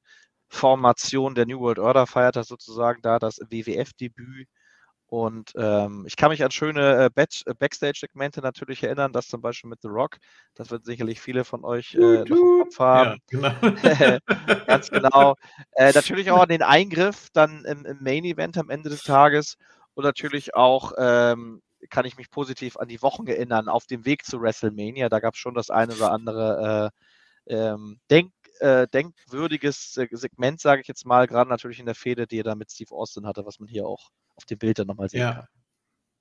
Ist auch in diesem Highlight-Clip natürlich der größten Scott Hall-Momente, auch in der äh, W W E dann, äh, wie er den Stunner genommen hat. Und vor allem, er brauchte ja zwei. Er blieb ja, ja stehen, Austin gibt ihm den zweiten und er fliegt wirklich einmal im hohen Bogen quer durch den Ring. Äh, das kann Rock gut, das kann äh, Linda McMahon, nein, natürlich nicht. Nein. Aber ihr wisst schon, was ich meine. Das ist Shane McMahon. Dieses, ja, natürlich, klar. Äh, Overselling. Unglaublich. Nee, kennt, ihr aber, das, kennt ihr das YouTube-Video davon, wie er dann äh, abhebt und zum Mond fliegt? Ja, das kenne ich. Ja, tatsächlich. Ja. Ich kann mich an diesen Steinblock noch erinnern, was er, glaube ich, Austin aufs Knie gehauen hat in der Vorbereitung. Glaube ich, bei ja, Smackdown genau. war das gewesen. Da, das da, Klotz, ja, ja genau. Da kann ich mich auch noch gut dran erinnern. Es gab natürlich auch das, ich glaube, es gab es ein Six-Man-Tag-Team-Match? Ja, ich glaube, ich gab dann vor WrestleMania noch das, nee, nee Three-on-Two-Handicap-Match, glaube ich, ne? Die N W O gegen Austin und Rock, eigentlich bis heute unglaublicher Main-Event, wenn man sich das mal überlegt, dass man das äh, so kurz vor WrestleMania gebracht hat. Sechs Tage, glaube ich, davor. Habe ich zuletzt mal gesehen auf dem Network, kann ich auch jedem empfehlen, sich das nochmal anzuschauen. Ja, auf jeden Fall, da gibt es ja generell jetzt natürlich die ganzen Playlists und so weiter. Ähm... Ja, eigentlich auch ein großes Match hier und wobei man jetzt sagen muss, WrestleMania achtzehn war ja generell ziemlich überladen eigentlich. Äh, aber, aber eine tolle Show gewesen, auch eine super Show, ja, finde ich. Also ja. natürlich nicht so wie siebzehn, die ja bis heute wahrscheinlich äh, zum Teil unerreicht ist, aber achtzehn habe ich sehr positiv im Hinterkopf. Auch neunzehn finde ich eine Ecke besser, aber achtzehn reiht sich da so ganz gut ein. Ne? Es ist, äh, die macht richtig Spaß, finde ich. Ja, kannst du bis heute, finde ich, von vorne bis hinten gucken, ne? Ja, ja. Äh, ja, Rolo Thomas schreibt. Bei achtzehn, zwanzig Jahre her, ne? Also heute, oder nicht heute, aber ich sag mal, in diesem Monat vor zwanzig Jahren stand Scott Hall das letzte Mal als Aktiver im Ring bei einer WrestleMania. Ähm, ja, das Booking der N W O, da müssen wir uns nicht drüber unterhalten. Da sicherlich ist da vielleicht auch Scott Hall auch nicht ganz unschuldig dran, weil wenn wir schon gerade bei Hall sind, äh, so lange ging der Run von Hall ja auch nicht. Ähm, ich glaube, es müssten knapp zwei oder drei Monate gewesen sein, bis er dann auch schon wieder entlassen wurde. Da müsste dann der, der Flug entsprechend, glaube ich, aus der Europatour, glaube ich, ja auch noch maßgeblich gewesen sein, wenn ich mich da richtig äh, noch dran erinnere. Ich habe ja auch gerade die entsprechende Episode von, ah, wie hieß die, wie heißen sie denn hier? In, nee, ah, helft mir. Die Dokumentation, die in den U S A läuft, die auch bei Flair entsprechend äh, für Furore gesorgt hat, aufgrund seines Helikopters, den er da wohl ausgeführt hat auf dem Flug. Äh, Wisst ihr, welche so. Sendung ich meine? Ja, ja, Dark Side of the Ring. Dark Side of the Ring, ja. Mhm. Ganz genau, mhm. ja. Aber ich sag mal, er hatte das Match hier noch gegen Bradshaw gehabt, bei Backlash müsste es gewesen sein und das ist dann, glaube ich, auch das letzte richtige Match. Nee, ich glaube, er hat noch eins nee, hat er noch eins gehabt? Oder war es das letzte? Das ist das letzte, was ich mich erinnere, ehrlich gesagt. Ja, es gab, ähm, also überhaupt die, die ja, wie, wie äh, Rolo Tomasi gerade geschrieben hat, die N W O ging dann ja auch ziemlich bergab. Man hat noch ein bisschen was versucht mit Six und mit äh, Booker T und dann irgendwann nochmal Big Show oder so. Goldust, ähm, der immer rein wollte und nicht durfte. Ja, ja, das war, ähm, ich weiß nicht, wann es dann so matchmäßig äh, vorbei war. Shawn Michaels. Also, Shawn ja Michaels noch, ja auch, ja, genau. Ja, genau. Ja, aber dann war, dann war Razor, dann war Razor äh, für irgendeine Show ähm, unpässlich, äh, weil er halt wieder Probleme mit dem Alkohol hatte und gecancelt wurde die Storyline, nachdem sich Nash dann den Quad gegeben hat in dem einen Match. Ja, da war es dann auch vorbei. Hogan ist dann zum Face geturnt und musste Red und Yellow nochmal vertreten. Nash war verletzt und Hall war weg. Dann war die N W O auch eigentlich Geschichte. Ja, das ist dann vielleicht... Gut, das Booking bis dahin war auch nicht wirklich gut. Da muss ich dem äh, Schreiber hier gerade recht geben. Ich habe den Usernamen leider gerade nicht äh, mehr im Kopf. Aber äh, das stimmt natürlich. Im, im, in der, im Endeffekt war das schon sehr enttäuschend, was die W W E aus der N W O da rausgeholt hat. Also das letzte Match, das ähm, sie hatten, waren Bradshaw, Ric Flair und Steve Austin gegen die N W O. In dem Falle Scott Hall, Big Show und X-Pac. Und das war ein No-Contest bei Raw Nummer vierhundertsiebenundsechzig. Ja, das hat Nico hier auch gerade nochmal reingeschrieben.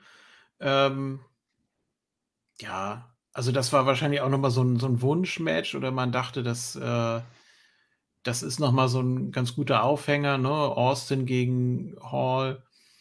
Ähm, ich überlege gerade, ob es mal, muss ja dann so Anfang sechsundneunzig gewesen sein, ob es da mal Razor gegen Ringmaster gab. Ich bin mir da nicht sicher. Also wenn, dann müsste man dann nochmal müsste man dann noch mal gucken. Glaube nicht. Oder äh, eben... Das war, äh, was Nico hier schreibt, stimmt nicht. Also das war nicht ein Tag nach Mania. Das war am sechsten fünften zweitausendzwei. Da war Mania lange vorbei. Ah, okay. Das Weil er hat... äh, bei Backlash hat ja Hall noch Bradshaw besiegt. Richtig, und das war im April irgendwann. Ja, ja, das mhm. weiß ich noch, genau. Ja. Ja. Auf jeden Fall, wie gesagt, die Entlassung muss irgendwie nach der England-Tour gekommen sein, äh, die es da gab. Insurrection Pay-Per-View war da ja, glaube ich, auch, ähm, mhm. wenn ich mich recht entsinne. Und ähm, ja. Das war am zweiten fünften Da ist Hall noch angetreten gegen Bradshaw. Dann war er, äh, oder beziehungsweise Road to Insurrection, da hatte er zwei Matches in, in England, und dann gab es halt in Hartford, Connecticut, da gab es das letzte Match. Das war dieses Six-Man-Tag-Match, und dann war es vorbei. Alles klar. Okay. So. Und dann ist er am neunzehnten sechsten bei T N A aufgetaucht. So, und da schließt sich der Kreis auch wieder für mich. Also äh, ja. alle, die mich so kennen, wissen ja, dass ich dann über Jahre lang äh, ein, ein großer T N A-Fan war, äh, jahrelang ja auch T N A Fans Punkt D E äh, Webmaster war, und ähm, ja, das für mich die große mhm. Leidenschaft wurde. Und wie ist das entstanden? Äh, Scott Hall tritt bei der ersten Show auf, und das war auch hier wieder für mich der Grund zu sagen, ja, alles klar, das schalte ich ein. Klar, mhm. wusste, Jeff Jarrett ist auch dabei, der das natürlich Ganze mit Jerry Jarrett organisiert, und Ken Shamrock sieht man auch mal wieder nach ein paar Jahren, aber äh, das wäre für mich kein Grund gewesen einzuschalten, aber Scott Hall ist da. So, und jetzt die Preisfrage an J F K. Was sagt Scott Hall hier auf diesem Bild?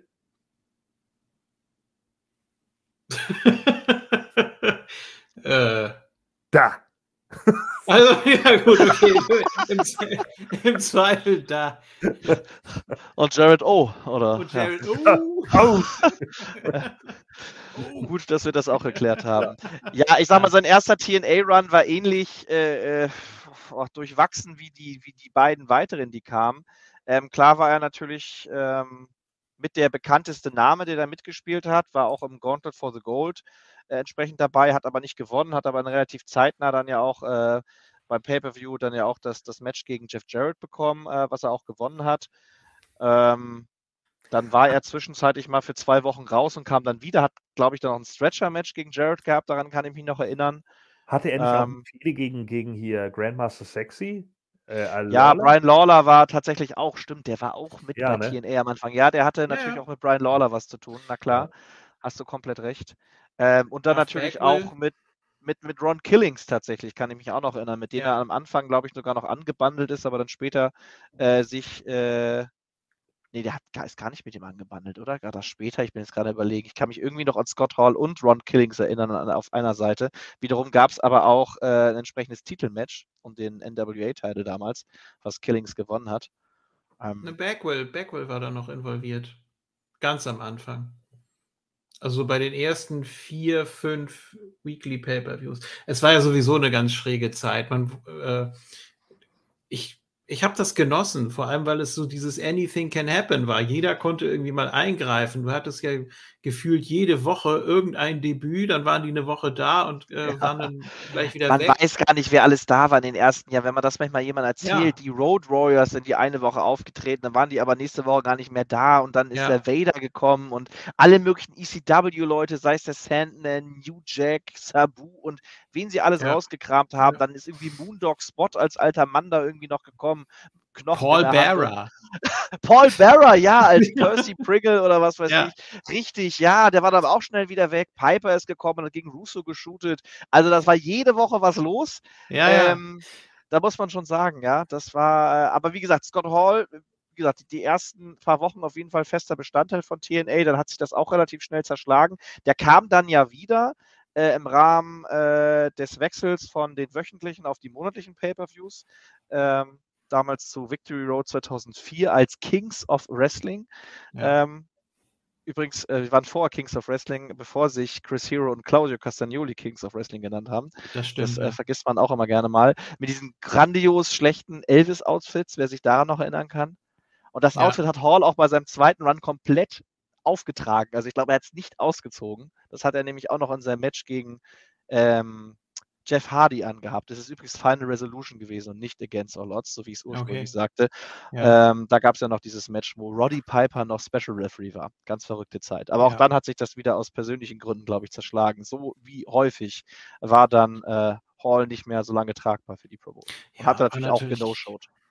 War natürlich großer Aufhänger. Ne? Ich meine, er und Jarrett, die kannten sich aus W W F-Zeiten sechs, sieben Jahre vorher. Ähm, W C W, zwei, ähm, ja, N W O zweitausend, also die, die Richtig, silberne ja. N W O natürlich hatten sie zusammen noch, da waren sie ja auch nur zu viert. Ähm, ja, da haben sie natürlich dann nochmal so an alte Zeiten angeknüpft. Ne? Und das war, glaube ich, auch ein ganz dankbarer Spot für Scott Hall, dass er da in den ersten Weekly Pay-Per-Views noch im Main-Event stand. Das ist auch ein Traumfoto hier. Also ja, auf jeden Fall, ja. Ja, aber da konnte, aus, leider, da konnte man leider sehen, wie hart Hall echt da abgebaut hat. Ne? Die Arme ja, sind immer dünner ja. geworden, so der Ranzen wurde immer dicker. Äh, da, da hast du halt einfach gemerkt, wie der Alkohol bei ihm halt hardcore zugeschlagen hat. Ne? Mhm. Leider, ja. Nash ist ja da noch äh, in seinem Punisher-Look. Ja, voll im Saft, ja. auf jeden Fall. Ja. Ja. Ja, das müsste ja zweitausendvier dann schon gewesen ja. sein, oder? Ja, ja. Das, das ist das zweitausend bis zweitausendvier sein, ja. Das, ja, das sieht aus. zweitausenddrei ist er ja nur kurzzeitig mal in Puerto Rico für Savio aufgetreten.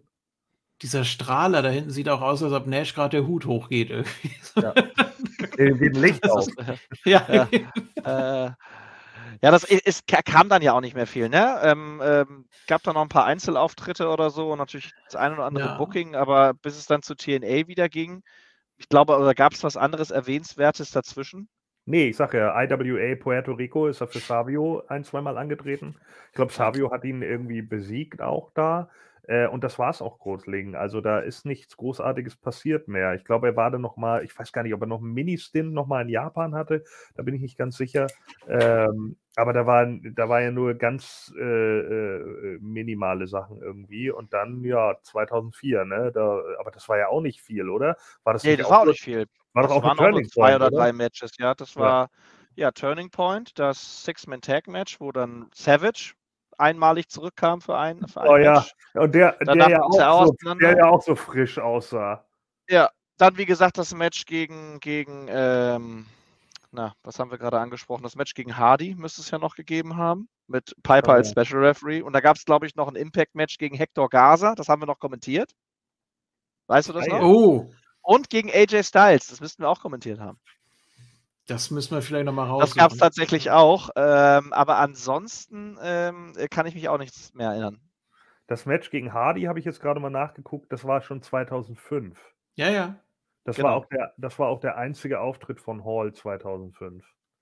Und die anderen Sachen waren zweitausendvier, also gegen Hector Garza zweitausendvier. Bei Fusion Wrestling ist er nochmal gegen Marty Jannetty angetreten. Ja.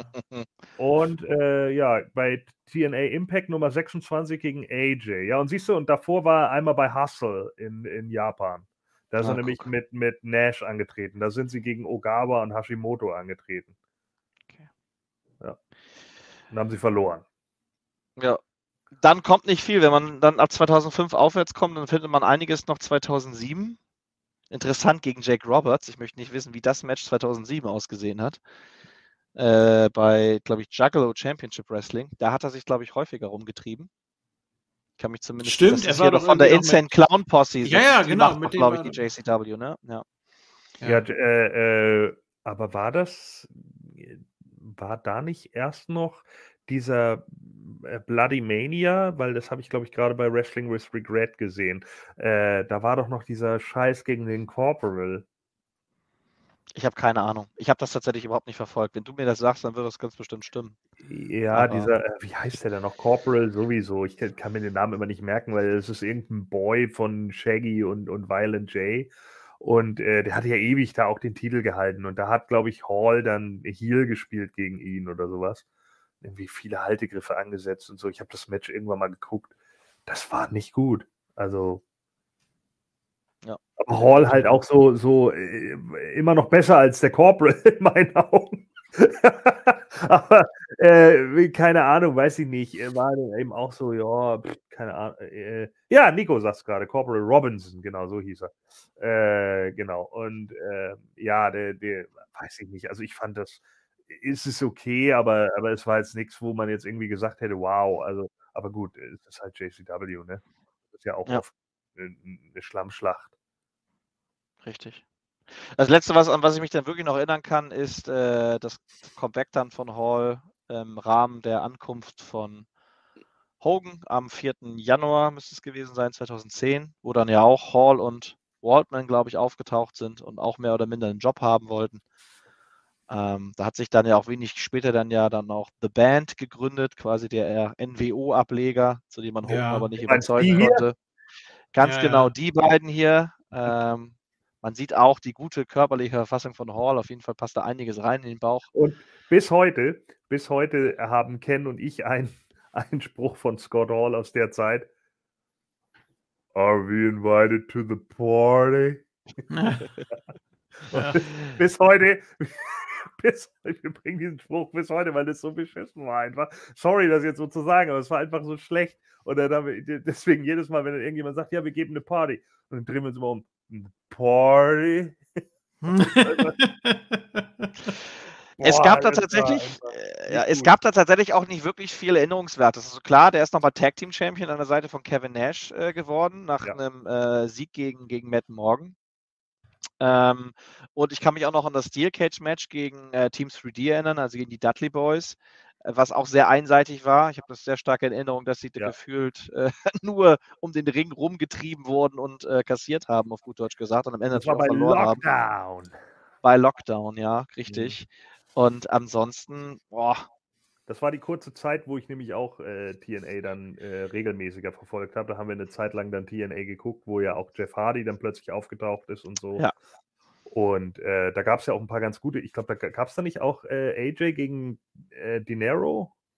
D'Angelo Dinero? Ja, war, gab es. Ja, und auch, auch äh, hier Anderson ist dann da ja aufgetaucht. Da gab es den Rob Van Dam ist gekommen, da waren einige wirklich, also zu ja. der Zeit sind wirklich viele Gesichter dann auch gewechselt, zum Teil ja. manchmal auch zu viele, wer sich dann noch erinnern an, an, an na, Velvines, nach welchem Namen war der dann aktiv, der kam ja auch noch zwischenzeitlich, ist dann aber auch irgendwie kurze Zeit wieder gegangen, die Nasty Boys waren da, ja, also Sean der, Morley, ne? Ja, ja. Sean Morley kann sein, ja, also wie ja. gesagt, ähm, der ein oder andere war vielleicht auch zu viel, aber nichtsdestotrotz war es eine aufregende Zeit, wo Hall auch mitspielen durfte, aber dann auch ja, aufgrund äh, seiner immer wieder anhaltenden Rückfälle dann auch zum dritten Mal T N A dann verlassen. Und dann kam, glaube ich, irgendwann die Aces of Eights und dann irgendwie war ich dann raus. Weiß ich nicht, das war so Wes ja. Briscoe, ja, keine Ahnung. Wusstest du, J F K, dass Wes Briscoe mit Red Velvet zusammen ist von A E W? Die hätte ich jetzt so gar nicht in Verbindung gebracht, aber gut. Habe ich letztens gelesen und habe gesagt, was? Ja. Ja. Na gut. Ja.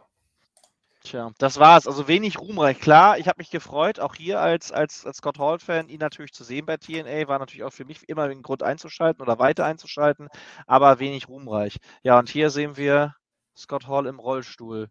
Da Oro Static sagt es gerade noch. No-Show bei Turning Point zweitausendsechs mit der anschließenden legendären ja. Promo von Samoa Joe im Ring, wo ja Kevin Nash im Shoot behauptet hat, er hätte Samoa Joe dafür zweimal eine Ohrfeige gegeben backstage, weil er gemeint hat, er hätte Scott Hall disrespektierlich behandelt. Tja, das kann, das kann gut möglich sein, aber ich glaube, man hat ihm auch ein Mikrofon gegeben und gesagt, geh mal raus und erklär das den Leuten, und ich glaube, viel anders hätte man das auch zu dem Zeitpunkt nicht zufriedenstellend äh, erklären können. Eric Young hat dann den Platz von Hall eingenommen. Genau. Ähm, tatsächlich mhm. in dem Six-Man-Tag. Das habe ich tatsächlich auch ein weiteres unrühmliches Ereignis von Hall vergessen. Ja, und nachdem er dann, glaube ich, äh, vier von der W W F finanzierte Reha-Sachen hatte und noch diverse eigene finanzierte Rehas, äh, hat ihn dann D D P aufgenommen in sein D D P-Yoga-Programm. Und das war dann das erste Mal, dass Scott Hall wieder richtig auf die Beine gekommen ist. Ja, ähnlich wie auch, wir sehen es, äh, Jack Roberts. Ja. Zu Jack Roberts muss man nicht viel sagen. Wer Beyond the Mat gesehen hat, das ist, äh, oh, ich kriege so Albträume von. Ähm, ja, wie gesagt, äh, hat ihm sehr geholfen. Ja. Achso, ja, ja, achso, ja. Das ist eigentlich die, noch, noch schlimmer fand ich Dark Side of the Ring, die Episode um ihn. Ja, die kenne ich noch nicht, aber Beyond the Mat geht auch sehr, sehr nah und auch sehr schonungslos an äh, Jake Roberts ran. Ähm, ja, es geht ja da um seinen Vater, ne? Um Gri Grizzly Smith, den ja, der ihn da vergewaltigt, glaube ich, sogar hat. Ne? Ja, pädo pädophile Sachen mhm. am Laufen sind und dass seine Mutter irgendwie fünfzehn war, als sie ihn bekommen hat oder irgendwie sowas, weil der Vater die da... Oh, ja.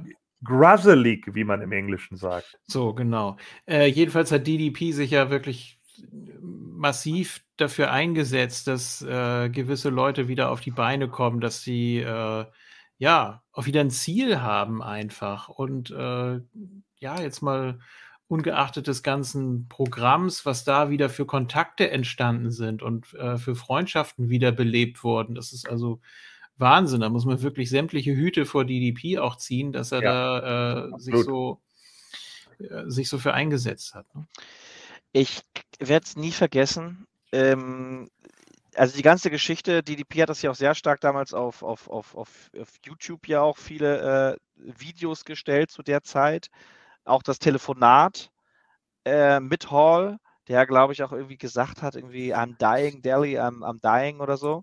Ne, so dass er wirklich auch um Hilfe ja gebettelt hat sozusagen zu der mhm. Zeit und die, dieser Moment, als sie ihn vom Flughafen abholen und du ihn eigentlich hier siehst, also hier macht er vielleicht sogar auf dem Foto noch einen besseren Eindruck, als, als man das auf den bewegten Bildern sieht, im Rollstuhl ähm, und die Art und Weise, wie sie es geschafft haben, in der Kürze der Zeit ihn aufzubauen, ähnlich wie es ja bei Jake Roberts auch gelungen ist, das hat mich wahnsinnig bewegt. Also wenn ich wirklich sage, damals hatte ich wirklich äh, Pipi in den Augen, möchte ich jetzt nicht übertreiben, um die Situation hier hochzuspielen, sondern es war wirklich so. Mich hat das mega bewegt. Ich weiß auch, dass ähm, D D P ja auch ähm, eine Indiegogo-Kampagne auf den Weg gebracht hat, so ähnlich wie das für Jake auch auf den Weg gebracht hat. Mit der We Can Rebuild Him-Kampagne wurden damals äh, achtzigtausend Dollar sollten gesammelt werden. Ich glaube fast... Ich glaube, über hunderttausend Dollar sind am Ende des Tages zusammengekommen, um halt Scott Hall die erste Hüftoperation zu ermöglichen, was dann auch für ihn ja die Möglichkeit war, wieder zurück ins Leben zu kommen, weil er natürlich ja mit jedem Schritt, mit jedem Aufstehen eigentlich Schmerzen hatte. Ja. Und äh, ich erinnere mich immer noch an den ersten äh, Tag, als er aus dem Krankenbett aufgestiegen ist und ja einfach ging und die Ärzte ganz überwältigt waren. Das muss doch wehtun. Und er sagte so nach dem Motto, äh, das, was ich die Jahre davor erlebt habe, das waren Schmerzen, das hier ist jetzt nicht der Rede wert, so nach dem Motto. Es gibt auch aus dem, aus dem Camp da, also aus diesem äh, Lager von, von D D P Yoga, gibt es auch etliche Bilder und Videos, das müsst ihr alles mal googeln, die, die ganzen Kochversuche und wie Hall da ja. ein Gericht nach dem anderen äh, irgendwie an die Wand fährt, äh, ja. was alles nicht funktioniert. Also es sind, es sind tolle Sachen, es sind tolle Szenen, die auch wirklich sehr äh, bewegen und äh, ja, das ist vielleicht nochmal so ein ganz eigenes, aber auch sehr schönes Kapitel dann nochmal äh, für ihn gewesen. Ich kann auch hier die äh, Doku Resurrection of Jack the Snake Roberts empfehlen. Müsste, glaube ich, sogar über Amazon Prime äh, für jeden zu schauen sein, wenn ich mich nicht irre. Zumindest in den U S A ist das, wer es nicht gesehen hat. Mhm. Da spielt natürlich auch Hall eine Rolle in dieser Doku. Jake natürlich die Hauptrolle, aber auch viele Szenen mit Scott Hall sind da zu sehen. Und äh, angesprochen auf die Indiegogo-Kampagne kann ich sagen, ich habe noch nie in meinem Leben für irgendeinen vermutlichen Star äh, Geld irgendwo gespendet. Das mache ich sonst eigentlich höchstens für irgendwelche sozialen Anlässe. Äh, aber das habe ich tatsächlich getan. Ich habe fünfzig Dollar für diese Operation gespendet ähm, und hatte überhaupt kein schlechtes Gewissen bei. Und äh, ja, wie gesagt, es gab ja genügend andere Wrestler, die auch gesammelt haben. Für die habe ich es nicht getan. Aber das zeigt dann vielleicht auch nochmal wirklich, dass der Mann mir doch irgendwie was wert war. Ja, natürlich. Äh, äh, weiß ich nicht, bis heute. Deshalb, glaube ich, trifft mich das auch, dieser Todesfall mehr als viele andere davor. Also ich würde mhm. sagen, nach Owen ist das für mich der oh, schmerzhafteste Verlust, wenn man da so sprechen kann. Ja. Was jetzt Wrestler angeht. Im privaten Umfeld ist das natürlich was anderes, klar, aber wenn man so Außenstehende nimmt, die man nicht so gut kennt, dann ist es, glaube ich, das, Zweit, das Zweitschlimmste. Ja. So, du hattest das Glück, ihn zu treffen sogar. Ähm, können wir gerade noch mal zeigen, ist auch dein aktuelles Profilfoto. Äh, natürlich hat ein Young Bucks-Shirt an, ich glaub's nicht. Super, ne? Nee, das, nee. War, äh, das war in Lübeck. Da hat er ein Trainingsseminar äh, gegeben, hat äh, vielen jungen Leuten viel geholfen. Ich glaube, das war von der Suplex-Schmiede. Genau, äh, Suplex-Schmiede, ja. Initiiert von der I P W, damals von Peter Pieplak, heute ja Thomas Strauß, da Vorsitzender. Äh, die veranstalten ja weiterhin, aber auch gerade wieder veranstalten in Lübeck. Wer damals zugegen ist, kann gerne nochmal hingehen. Und damals natürlich Highlight, klar, Scott Hall kommt. Ganz ehrlich, ich habe bis ja. zu dem Moment, wo das Auto vorgefahren ist, immer damit gerechnet, dass das heißt, es tut mir leid, Scott Hall ist nicht ja. in den Flieger gestiegen, ist nicht da. Ja. Das war wirklich äh, bis zu dem Moment, als ich sage, verdammte Scheiße nochmal, der sitzt da im Auto, äh, war es der Moment, wo ich dachte, ja, das wird eine No-Show. Also habe ja. ich wirklich fest mit gerechnet, weil ich habe gedacht, das kann nicht sein. Der war ja einen Tag vorher in England, da war er einige Male irgendwie in Norwich, glaube ich, bei den Brüdern von, von, von, von Page zugegen, die da ja auch immer noch veranstalten. Und äh, da ist er dann einen Tag dann, statt direkt zurückzufliegen, halt in Hamburg zwischengelandet. Die haben ihn da von Fuhlsbüttel abgeholt und dann nach Lübeck gekarrt. In einem viel zu kleinen Auto, meiner Meinung nach, aber das ist eine andere Sache. Ähm, und äh, ja, dann kam er tatsächlich. Unglaublicher Moment und eine unglaubliche Ausstrahlung. Ich meine, klar, die kommen dann in ein, ein Boxstudio, mehr oder minder war es das, wo auch ein Wrestlingring drin steht, aber der Mann betritt den Raum und nimmt ihn ein. Auch wenn mhm. am Ende des Tages, glaube ich, siebzig, achtzig, lass es vielleicht maximal hundert Leute gewesen sein, äh, da gewesen sind. Der hat eine Ausstrahlung, eine Aura gehabt, unglaublich. Und ich finde, er sieht auch vergleichsweise gut aus mit dem, was wir jetzt eben gerade gesehen haben. Er wirkte wirklich fit, er wirkte frisch, gerade gedanklich auch frisch. Ja. Äh, muss ich das vorstellen, am Anfang war es halt ein Trainingsseminar, ein öffentliches Training, wo einige Rookies der I P W und auch einige mehr gestandene Leute, Chaos aus Dänemark war beispielsweise auch dabei, René Cardinal hat das erste Mal wieder in den Ring gestanden, nach einigen Jahren, den ich auf diesem Weg jetzt auch grüße, ähm, ja. die Möglichkeit gehabt haben, ein Match zu machen. ein Match gemacht haben und Hall hat halt nach dem Match ein Feedback gegeben und gesagt, das war gut, das war schlecht, das musst du besser machen und so weiter. Da waren wirklich einige, einige nette Sachen dabei und ähm, ja. Danach hat er dann auch fleißig Autogramme geschrieben und hat für Fotos zur Verfügung gestanden, wie man hier sehen kann. Da sieht man tatsächlich auch die Figur, die er da unterschrieben hat. Das ist meine. Die muss ich durch Verpackung gleich nochmal finden, weil mein Sohn die ausgepackt hat. Macht man ja nicht. Was? Richtig, aber oh. Den ja, der war aber mit, sowieso. Der, der war, war mit tatsächlich. Mit. Ja. Der war tatsächlich ja. mit. Es gibt auch noch ein Foto äh, von Scott Hall, wie er meinen Sohn im Sleeperhold hält. Vielleicht finde ich das auch noch. Äh, ja. Dann stelle ich das hier gerne auch noch rein. Ja, aber war ein toller Moment und für mich wirklich so der Abschluss-Highlight. Ich habe Scott Hall getroffen. Unglaublich. Bis heute ein unvergesslicher Tag, auch wenn es nur diese Stunde war. Ja. Du warst so jung. Ja, und ein paar Kilo leichter. Aber, ja. ja. Und das war es dann zweitausendvierzehn. Rein in die Hall of Fame. Und da war ich live. Äh, ja, und das war cool. Ähm, muss ich tatsächlich sagen. Eine sehr gute Hall of Fame, die man da mitgenommen hat. Leider Hall viel zu kurz gekommen wegen Mister T. Ja, der ja eine Dreiviertelstunde lang rumgesabbelt hatte über seine Mutter und hast du nicht gesehen und bla und es war fucking anstrengend und irgendwann gab es dann die Chance aus dem Publikum, das konnte man auch nicht so gut hören, auch der, ich habe mir später nochmal die Aufnahme angehört, man hat es zwar gehört, aber es war echt laut, also die Leute haben wirklich irgendwann äh, nur noch geschrien gegenüber Mister T, hör bitte auf und Hall hatte dann letzten Endes für, für seine Speech, glaube ich, weiß ich nicht, sieben Minuten oder so. Das war also. Es war verdammt kurz. Ich weiß, ja. dass ich live aufgeblieben bin, um es zu sehen. Und ich war dann sehr, ich, sogar, ich würde sogar sagen, enttäuscht, dass sie so kurz ausgefallen ist. Neben mir saß noch irgend so ein Typ, der sah so ein bisschen aus wie ein dicker Savio Vega. Der hat sich die ganze Zeit auch noch. Also wie Savio Vega. Ja, genau. Und äh, der, der hat dann irgendwie ja, sich die ganze Zeit auch nur aufgeregt. Ja, mit Brille allerdings. Äh, der hat sich dann die ganze Zeit irgendwie auch nur aufgeregt und meinte dann auch irgendwann nur so. What the fuck is he doing? Und ich dachte, ja, keine Ahnung, Mann. Was soll ich denn sagen? Habe ich dann auf Deutsch gesagt. Nein, Spaß. ja. ja, und dann, ähm, ja, weiß ich nicht. Aber ich fand es cool. Also es war einfach cool, ihn dann tatsächlich nochmal zu sehen. Vor allen Dingen auch, weil er dann irgendwie nochmal zeigen konnte, yo, ich habe es nochmal geschafft. So, ne? Ich habe mich nochmal berappelt. So, ich sehe wieder richtig frisch aus. Ich bin fit. Äh, die, die Fans hatten alle Bock. So, und ähm, ich glaube, die, die, da waren viele echt enttäuscht, dass es letzten Endes dann so kurz war, dass er eben gesprochen hat, ne? Also was er da erzählt hat. Ich glaube, Hall hätte weiter ausholen können und viel interessantere Sachen einfach erzählen können. Vor allen Dingen deutlich interessanter als T, Mister T. Ja, das glaube ich auch. Ich hätte mir auch, wie gesagt, mehr Zeit gewünscht. Ich bin mir gar nicht sicher, aber sich vielleicht auch, er wirkte auch sehr aufgeregt. Habt ihr das auch so äh, vernommen damals? glaube ich, weil er auch längere Zeit vielleicht auch nicht mehr von so einer großen Länge gesprochen hat, oh, wahrscheinlich das, auch nichts das, falsch machen wollte. Das weiß ich gar nicht mehr. Also wie gesagt, ich glaube, er hat ja die äh, Hall of Fame-Zeremonie von Shawn Michaels ausgelassen, weil er Angst hatte, dass da äh, Backstage die äh, Geselligkeit ihn zu irgendwas rückverleiten könnte. Ähm, von daher war ich froh, dass er überhaupt bei so einer Veranstaltung nochmal zu sehen war. Ähm, ja, das war schon... Das war schon ein besonderer Moment. Wobei man ja auch sagen muss, das ist wieder so ein W W E-Ding, man hat ja nicht Scott Hall eingeführt, sondern explizit Razor Ramon, weil das ja so die äh, eben das, das, das Gimmick oder die Erfindung und äh, Trademark von der W W E ist. Okay, dafür aber warum hat man dann, die N W O.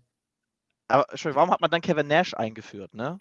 Also ja, vor allen Dingen Big Daddy Cool Kevin Nash. Ja, ja. Ja, weiß ich nicht. Vielleicht ist das auch wieder so ein Nash-Ding, dass er da besser verhandelt hat. Ich habe keine Ahnung. Jedenfalls, äh, ja, das, äh, die N W O dann ja auch nochmal äh, letztes Jahr dann eingeführt worden, ne? So in dieser Konstellation. Vielleicht hat Nash ja auch einfach nur gesagt, alter Vince, ich gehe in die Hall of Fame, aber nicht als Diesel. So. Ja gut, dann eben als Vinny Vegas. Ja, so. Dann eben als, als Big Daddy Cool.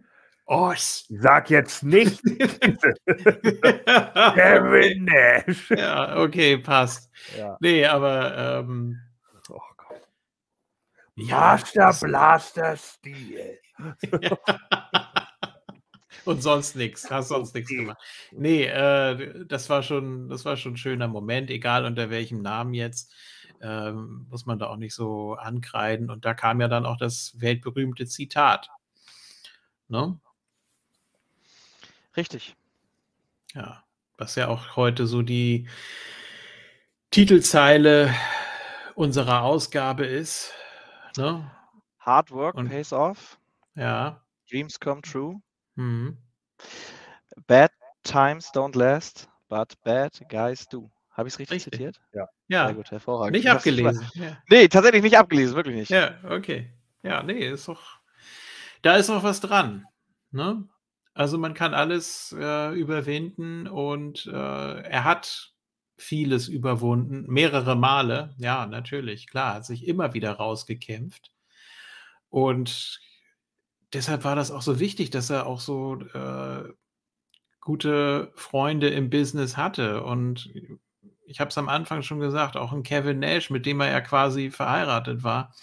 Ähm, das ist so wichtig, so jemanden zu haben, wenn man diese Dämonen hat und so lange und so schwerwiegend mit denen zu tun hat, dass die einen dann auch da rausziehen können. Und ich möchte nicht wissen, was äh, mit Scott Hall passiert wäre, wenn er nicht diese Kontakte gehabt hätte, wenn er sich nicht so hätte helfen lassen. Also er scheint ja so gesehen auch unterm Strich ein sehr vernünftiger Mensch gewesen zu sein, der äh, ja sich immer wieder darauf besinnen konnte, was, was wirklich zählt, und hat auch viele gute und schöne Dinge gesagt. Deswegen, ja, Respekt auf jeden Fall dafür. Ich glaube, da kann man wirklich äh, dankbar sein, wenn man so Leute wie Kevin Nash dann als seinen engsten und besten Freund bezeichnen kann. Ja, ich habe jetzt zwar auch keine äh, Fotos oder so, aber wie gesagt, ich habe eins äh, vorhin gezeigt, äh, was ich im Hotel geschossen habe, äh, zweitausend bei der W C W-Tour, und ich habe ihn, glaube ich, zweimal sonst live gesehen. Einmal bei meiner allerersten Hausshow im März vierundneunzig in der Alsterdorfer Sporthalle. Da stand er im Main Event und hat seinen I C-Titel gegen Shawn Michaels verteidigt. War ein sehr hartes Match. Ich glaube, die haben auch da die, äh, die Matten um den Ring haben die abgerissen, und dann gab es da Aktionen auf den Beton, oder sollte es geben, das wurde ja damals noch relativ häufig gemacht. Ne? Und das war eben tatsächlich der Main Event. Der I C-Titel stand im Main Event. Ähm, ja, und dann am ersten Mai zweitausendzwei, das war ja so kurz nach der neuen N W O-Gründung, da kamen ja auch die Outsiders nochmal im Ring und haben irgendwas ins Publikum gerufen oder so. Also, sie haben jetzt nichts weiter gemacht, aber Äh, die waren auf jeden Fall auch mit vor Ort. Ich glaube, Co-Main-Event, was war denn das? War das Big Show, der gerade zur N W O geturnt ist gegen Bradshaw? Ich glaube, das war der Co-Main-Event. Und Six, und Six hatte, ja, ne? ja, und Six hatte, glaube ich, die Maske von Kane gerade zu dem Zeitpunkt oder irgendwie sowas. Naja, gut. Also die waren auf jeden Fall auch da vor Ort. Ähm, wo wir Isco vorhin gerade gehört haben, der war auch in der Mootalk vierhundert zugegen. Wir haben da nämlich so ein äh, Wrestler-Battle gemacht. Chris, du kennst das noch von unseren alten T N T-Ausgaben. Ähm, wir haben da... ah, sehr gut. ja, ja, da haben wir, um kurz zu unterbrechen, noch einmal das Foto äh, von ja. Scott Hall mit meinem Sohn. Raffi damals, ja, sechs Jahre alt, damals noch in der heißen Phase, wo er Wrestling ja, geguckt hat. Natürlich auch äh, Razor Ramon Scott Hall von mir näher gebracht bekommen, dafür ihn gehält. Ich weiß immer, ich habe Razor genommen, er hat Diesel genommen, dann haben wir immer schön auf der Playstation den Rumble gewonnen mit und am Ende haben wir natürlich uns gegenseitig. Ja, schönes Foto, wie man sieht. Ähm, war auch lange tatsächlich Bestandteil äh, auf seinem Schulranzen drauf und so einem kleinen äh, Button. Ähm, ja, auch mhm. für ihn. Tatsächlich ein Ereignis und dachte, oh, das hat selbst ihn jetzt nochmal, ähm, ich will mal das, sagen, zumindest interessiert, dass das passiert ist. Das wird er auch später, das wird er auch später noch äh, sehr zu schätzen wissen, denke ja. ich. Ähm, ja, wie gesagt, nochmal zur äh, Moontalk-Ausgabe vierhundert. Es gab da ein Wrestler-Battle, da haben wir dann Leute gegeneinander antreten lassen. Äh, die Besten, die nie World Champion waren. So, und auch da war natürlich äh, Scott Hall vertreten. Und hört euch das auf jeden Fall nochmal an. Das war sehr interessant. Und auch da gab es dann natürlich, wir mussten ja begründen, warum wir gerade denjenigen gewählt haben und mussten dann auch den entsprechend dann verkaufen, dass der möglichst viele Punkte von den anderen bekommt.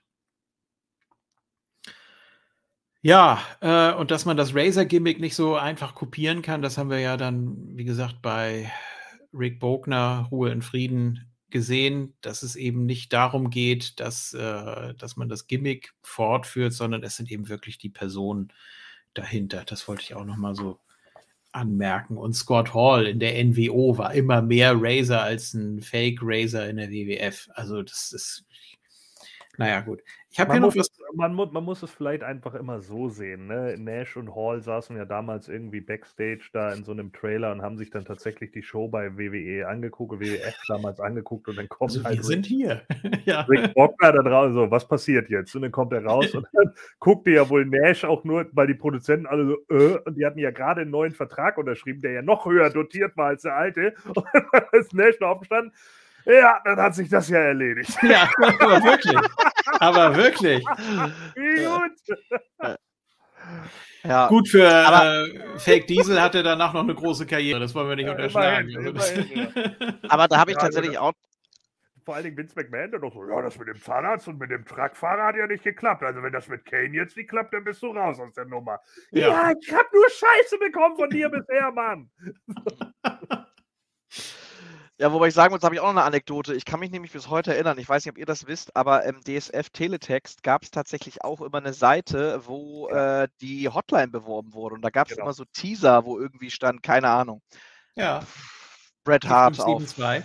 So, so, das wusste ich jetzt nicht mehr, danke. Aber auf jeden Fall stand da äh, Bra- äh, Razor Ramon und Diesel zurück in der W W F. Ja, das ja. hat mich ja. tatsächlich dazu verleitet, genau. die Nummer zu wählen und anzurufen. Ja, ja, ja. Und ähm, auf der Hotline bin ich auch nicht wirklich, glaube ich, aufgeschlaut worden, aber dann später im Fernsehen habe ich relativ schnell gesehen, oh, das sind doch nicht die richtigen. Ja. Ich aber ich habe damals natürlich auch geglaubt. Ja, Chris Benoit gewinnt seinen ersten Titel, äh, weil er da ja den T V-Titel gewonnen hatte von Booker T in der Hausshow und ich glaube, da stand auch drin, Goldberg hat schon ein Match verloren und da habe ich halt auch gedacht, oh, und dann war das irgendwie ein Rookie-Match von ihm, das er, bevor er bei W C W angefangen hat, verloren hat, voll schlecht. Richtig.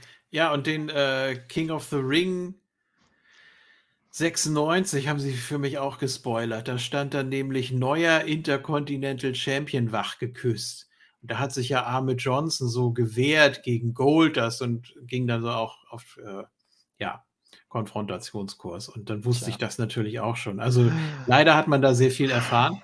Ich habe hier noch was Interessantes gefunden, durch Zufall. Ähm, oh, die habe ich alle gehabt. Die habe ich alle gehabt. Was sind denn, was sind denn das für hässliche Figuren, bitte? Das ist ja unfassbar. Das ist die, das müsste, geh mal ein bisschen zur Seite nochmal. Die erste Jax-Serie, oder? Kann das sein? Ich glaube, die erste Jax-Wave, ja. Ja, ja, die, die habe ich auch. Da fehlt noch Shawn Michaels. Den ja. habe ich sogar. Ja, der ist ja weiter. Ich habe hab sie alle gehabt. Hier. Ich müsste mal gucken, ob ich den sogar noch habe. Also ich habe die Ja, genau, den gehabt. Shawn Michaels habe ich.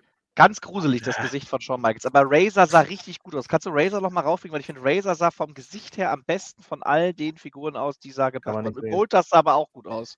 Schade. Äh, ja, Goldust finde ich sah auch gut aus. Ah, warte mal. Ich mache hier nochmal. Shawn guckt, glaube ich, irgendwie so. Ja, der ganz, ganz, ganz. Und ich weiß, es gab die zweite Serie und da haben sie, glaube ich, fast exakt die gleichen Figuren nochmal gemacht. Glaube ich, drei ausgetauscht. Na, ich glaube, Nash, Hall und ich weiß gar nicht wen. Und Goldust ausgetauscht gegen Warrior, Owen und Vader.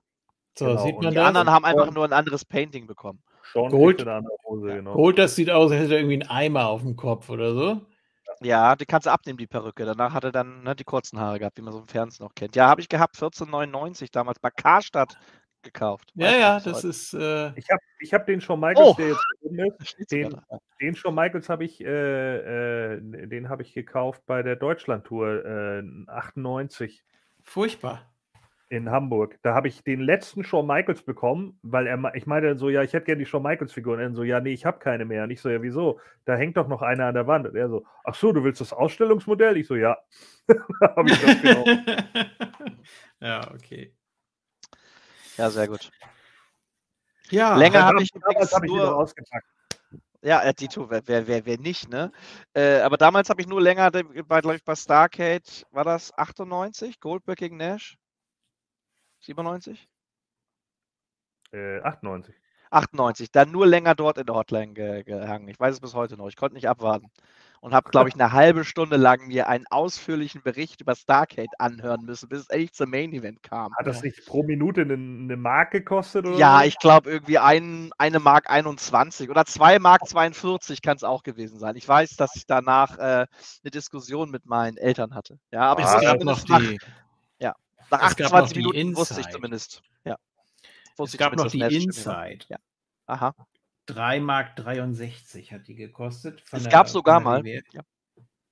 Hm? Gott sei Dank habe ich bei den Scheiß nie angerufen. Es gab mal eine kostenlose Hotline von der Power Wrestling. Da habe ich auch angerufen. Da hat Wolfgang Stach immer auf dem Anrufbeantworter gesprochen. Ja. Und den hat man sich dann abgehört. Ja, das war gut. Es gab auch vom W W F äh, Fanclub Deutschland gab es auch eine Hotline. Das war eine Hamburger Nummer. Und da bin ich dann äh, in der Schulpause, da war gegenüber auf der anderen Straßenseite eine Telefonzelle, habe ich die Telefonkarte reingesteckt und habe mir dann äh, irgendwie In-Your-House-Ergebnisse fünf Minuten angehört oder so. Da war die Karte leer. Und dann, äh, nö, das war ja, das war ja Ortstarif, das war also eigentlich sogar ganz gutes Angebot damals. Ne? So, ja.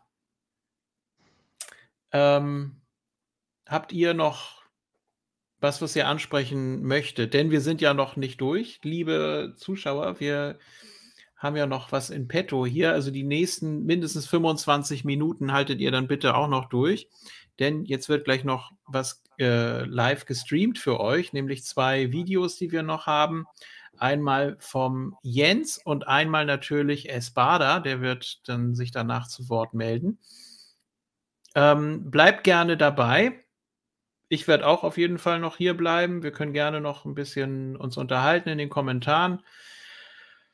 Äh, ja, ich möchte an der Stelle erstmal ganz herzlichen Dank sagen an alle, die dabei waren, dass Chris sich die Zeit genommen hat, dass Isco so plötzlich nochmal, wenn auch nur kurz, hier reingeschneit ist. Und ähm, ja, Gordon, ganz besonderen Dank für die ganzen Fotos vor allem, das alles hier nochmal so aufzubereiten und natürlich auch die Vor-W W E-Geschichte nochmal so zu präsentieren. Ja, ich glaube, wir haben soweit in den knappen drei Stunden bisher ähm, einen ganz guten Überblick verschaffen können, haben uns nochmal schön erinnern können, nochmal so ein bisschen in Nostalgie schwelgen an einen der größten überhaupt, einen, einen Mann, der unser, ja, unsere Jugend sehr geprägt hat mit seinem Gimmick, mit seiner Ausstrahlung. Und ja, nochmal herzlichen Dank an Scott Hall, an Razor Ramon. Ich habe hier natürlich auch noch einen. Ne? Habe ich mir bis zum Schluss aufbewahrt. Und Conway hat mir vorhin gesagt, wie ich das machen muss. Ich soll das auf den Zeigefinger legen und dann mit dem Daumen wegschnipsen. Das kann ich nicht. Ich habe es versucht, es, es funktioniert nicht. Dann versuche ich jetzt mal so ein bisschen die Kamera zu treffen. Wenn ich gleich weg bin, dann äh, nicht erschrecken. Das ist dann... Ah, so. Gut. Ich habe getroffen, aber zum Glück mit der Seite. Also die Linse ist nicht beschädigt worden. Alles klar. Dankeschön an euch alle. Jetzt geht es weiter mit Jens und Esbada. Ich bleibe im Chat. Was die beiden anderen machen, das äh, werden sie euch gleich erzählen. Aber ganz herzlichen Dank. Tschüss. Gerne, bis demnächst. Tschüss.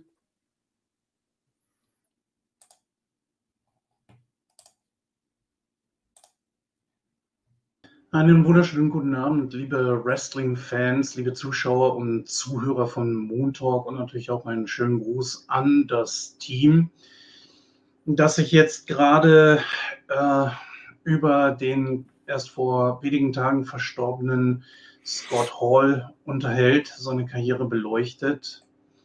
Ich kann heute leider nicht mit dabei sein, beziehungsweise vielleicht auch erst später reinschneiden, aus arbeitstechnischen Gründen. Aber ich wollte schon gerne noch auch mal ein paar Worte dazu sagen, obwohl selbige mir eigentlich immer noch fehlen. Denn für mich ist das Ganze immer noch nicht so richtig greifbar. Es ist eigentlich ganz weit weg. Und so richtig weiß man auch nicht, was man dazu sagen soll. Es ist wieder eine ganz, ganz große Legende von uns gegangen.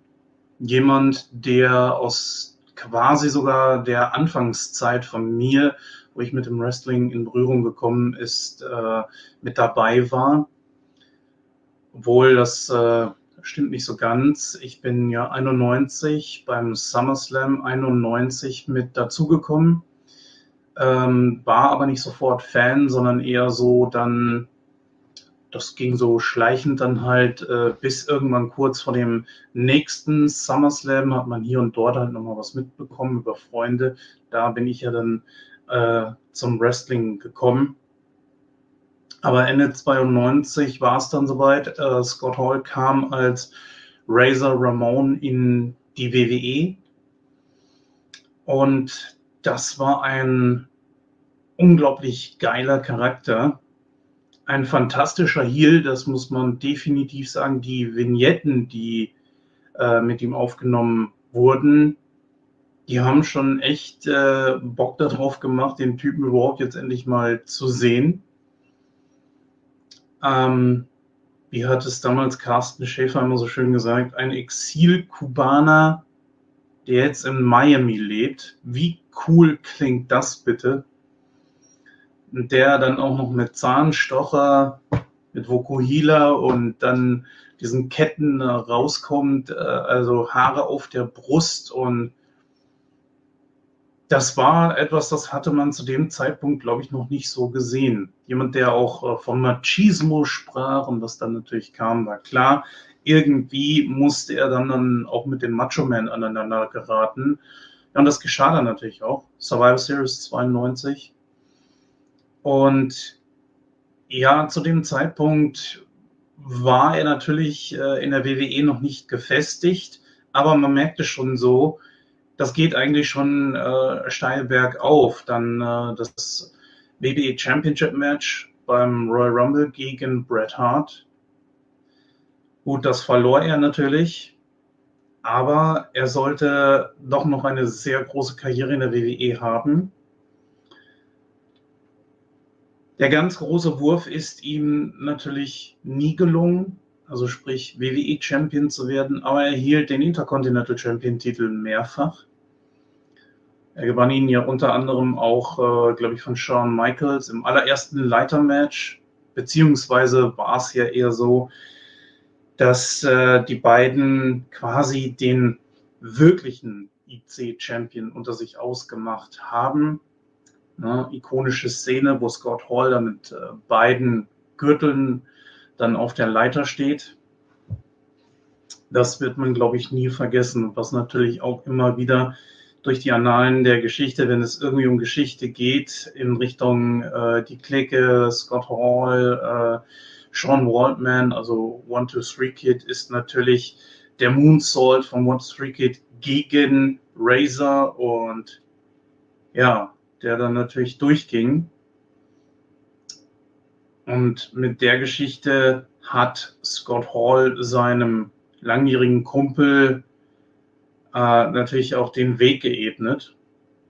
Und die beiden haben natürlich auch lange dann in der W W E ähm, Seite an Seite gekämpft, bis es dann irgendwann, glaube ich, zum Verrat kam.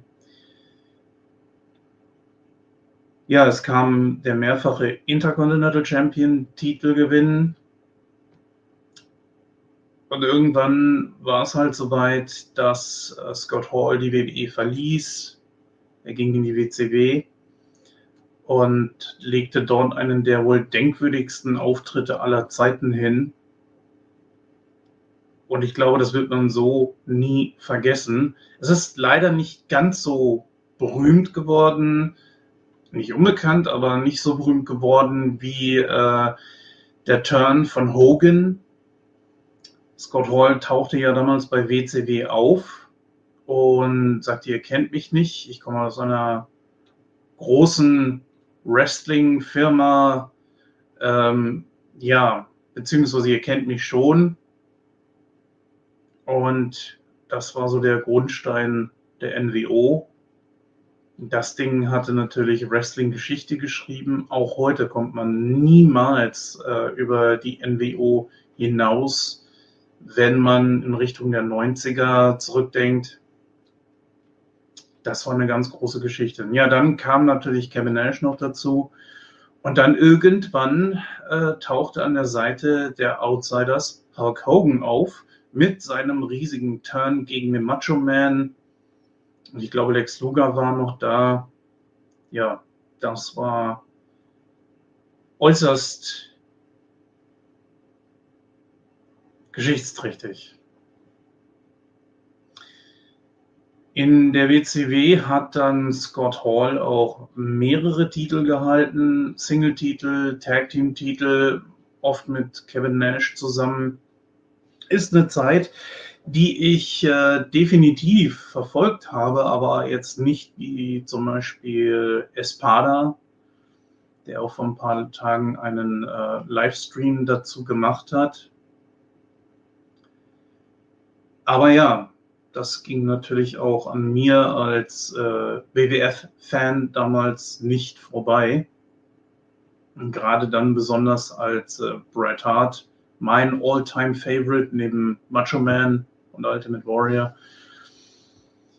Ja, als der dann noch in die W C W ging, ja, dann hat man natürlich auch äh, als Bret Hart-Fan, obwohl ich äh, Fan der W W F geblieben bin, ich bin dann nicht quasi mit Bret zur W C W rüber gewechselt, aber äh, ich habe es dann doch ein bisschen mehr noch verfolgt. Ich habe es immer verfolgt, aber halt äh, nicht so, ja, ausschweifend wie mit der W W F, wo ich jede Woche, jede Sendung verschluckt habe.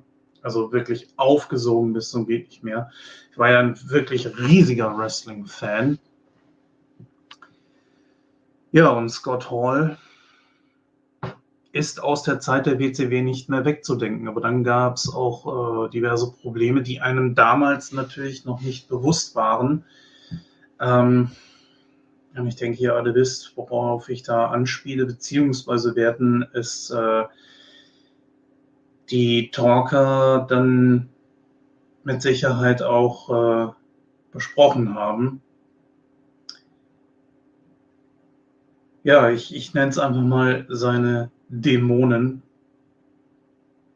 Oder gut, kann, man kann es natürlich auch direkt benennen, seine Alkoholsucht. Ich weiß nicht ganz genau, wann es äh, bei ihm anfing, aber irgendwann Ende der neunziger, Anfang der zweitausender muss das wohl gewesen sein.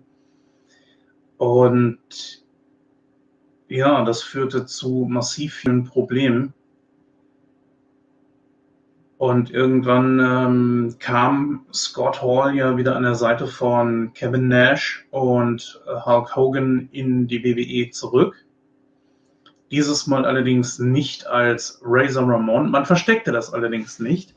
Ähm, also Scott Hall trat hier wirklich als Scott Hall auf. Natürlich diese leider wirklich nicht großartig erfolgreiche W W E N W O. Und wie gesagt, man versteckte das nicht, man spielte da eher sogar noch mit. Es gibt da so eine Sequenz zum Beispiel, da ähm, taucht dann plötzlich die N W O auf äh, in, einer in einem Interviewsegment mit The Rock. Und da macht sich äh, The Rock dann halt eben noch über die drei lustig. And you, Razor Ramon. Das, das war schon klasse. Es ist natürlich schon die Frage, warum jemand, der ein solches Charisma hat, der solche mh, Fußstapfen in der Geschichte vom Wrestling hinterlassen hat, niemals den ganz großen Wurf in einer der beiden großen Ligen schaffte und World Champion wurde. Ich kann mich noch daran erinnern, damals war es sogar so, dass äh, auf dem W W F-Magazin, da stand dann groß drauf, gebt mir ein Jahr. Ich glaube, J F K hat diese Ausgabe sogar noch. Ich glaube, wir haben auch irgendwann mal darüber gesprochen. Gut, das Jahr hat er leider nicht mehr gekriegt. Er wechselte damals zur W C W.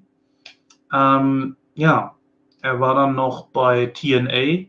Bei der W W E ist es dann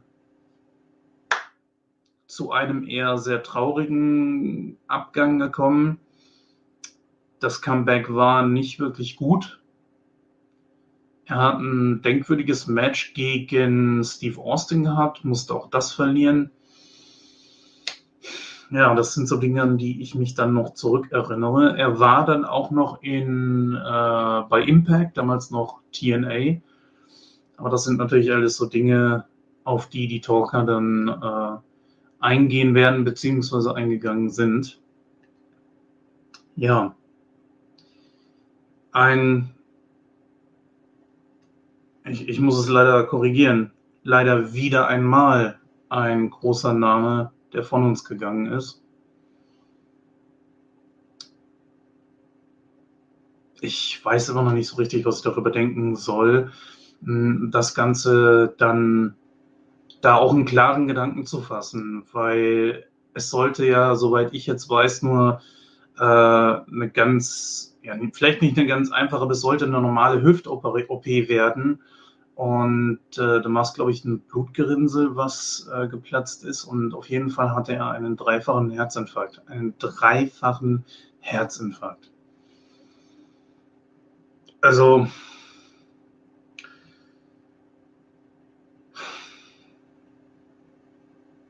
der Mann ist zu bewundern, er wird ewig in Erinnerung bleiben, er hat sich mehr als einmal zurückgekämpft,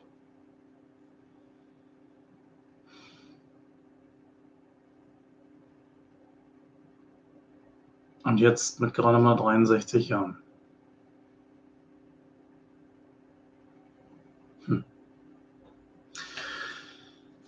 Ja, meine Lieben, ich gebe jetzt einfach mal wieder ab an die Talker.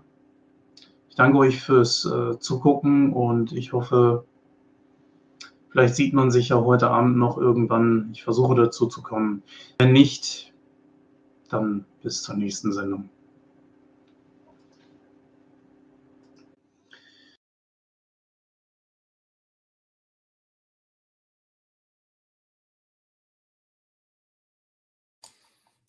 Ja, vielen Dank an Jens für diesen Einspieler, dass du uns das nochmal hier geschickt hast. Du konntest, es, äh, konntest ja leider nicht direkt an der Diskussion teilnehmen.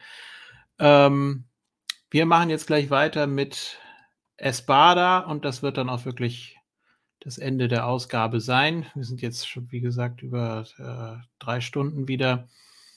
Übrigens an dieser Stelle auch nochmal Danke an alle, die sich das hier im Nachhinein angucken, nicht nur die, die hier live mit kommentiert haben und ihre Erinnerungen geteilt haben, sondern natürlich auch diejenigen, die jetzt das natürlich gerne auch nachträglich noch bei YouTube machen können, uns in die Kommentare schreiben und auch bei den bekannten Quellen die ganzen Erinnerungen an Razor.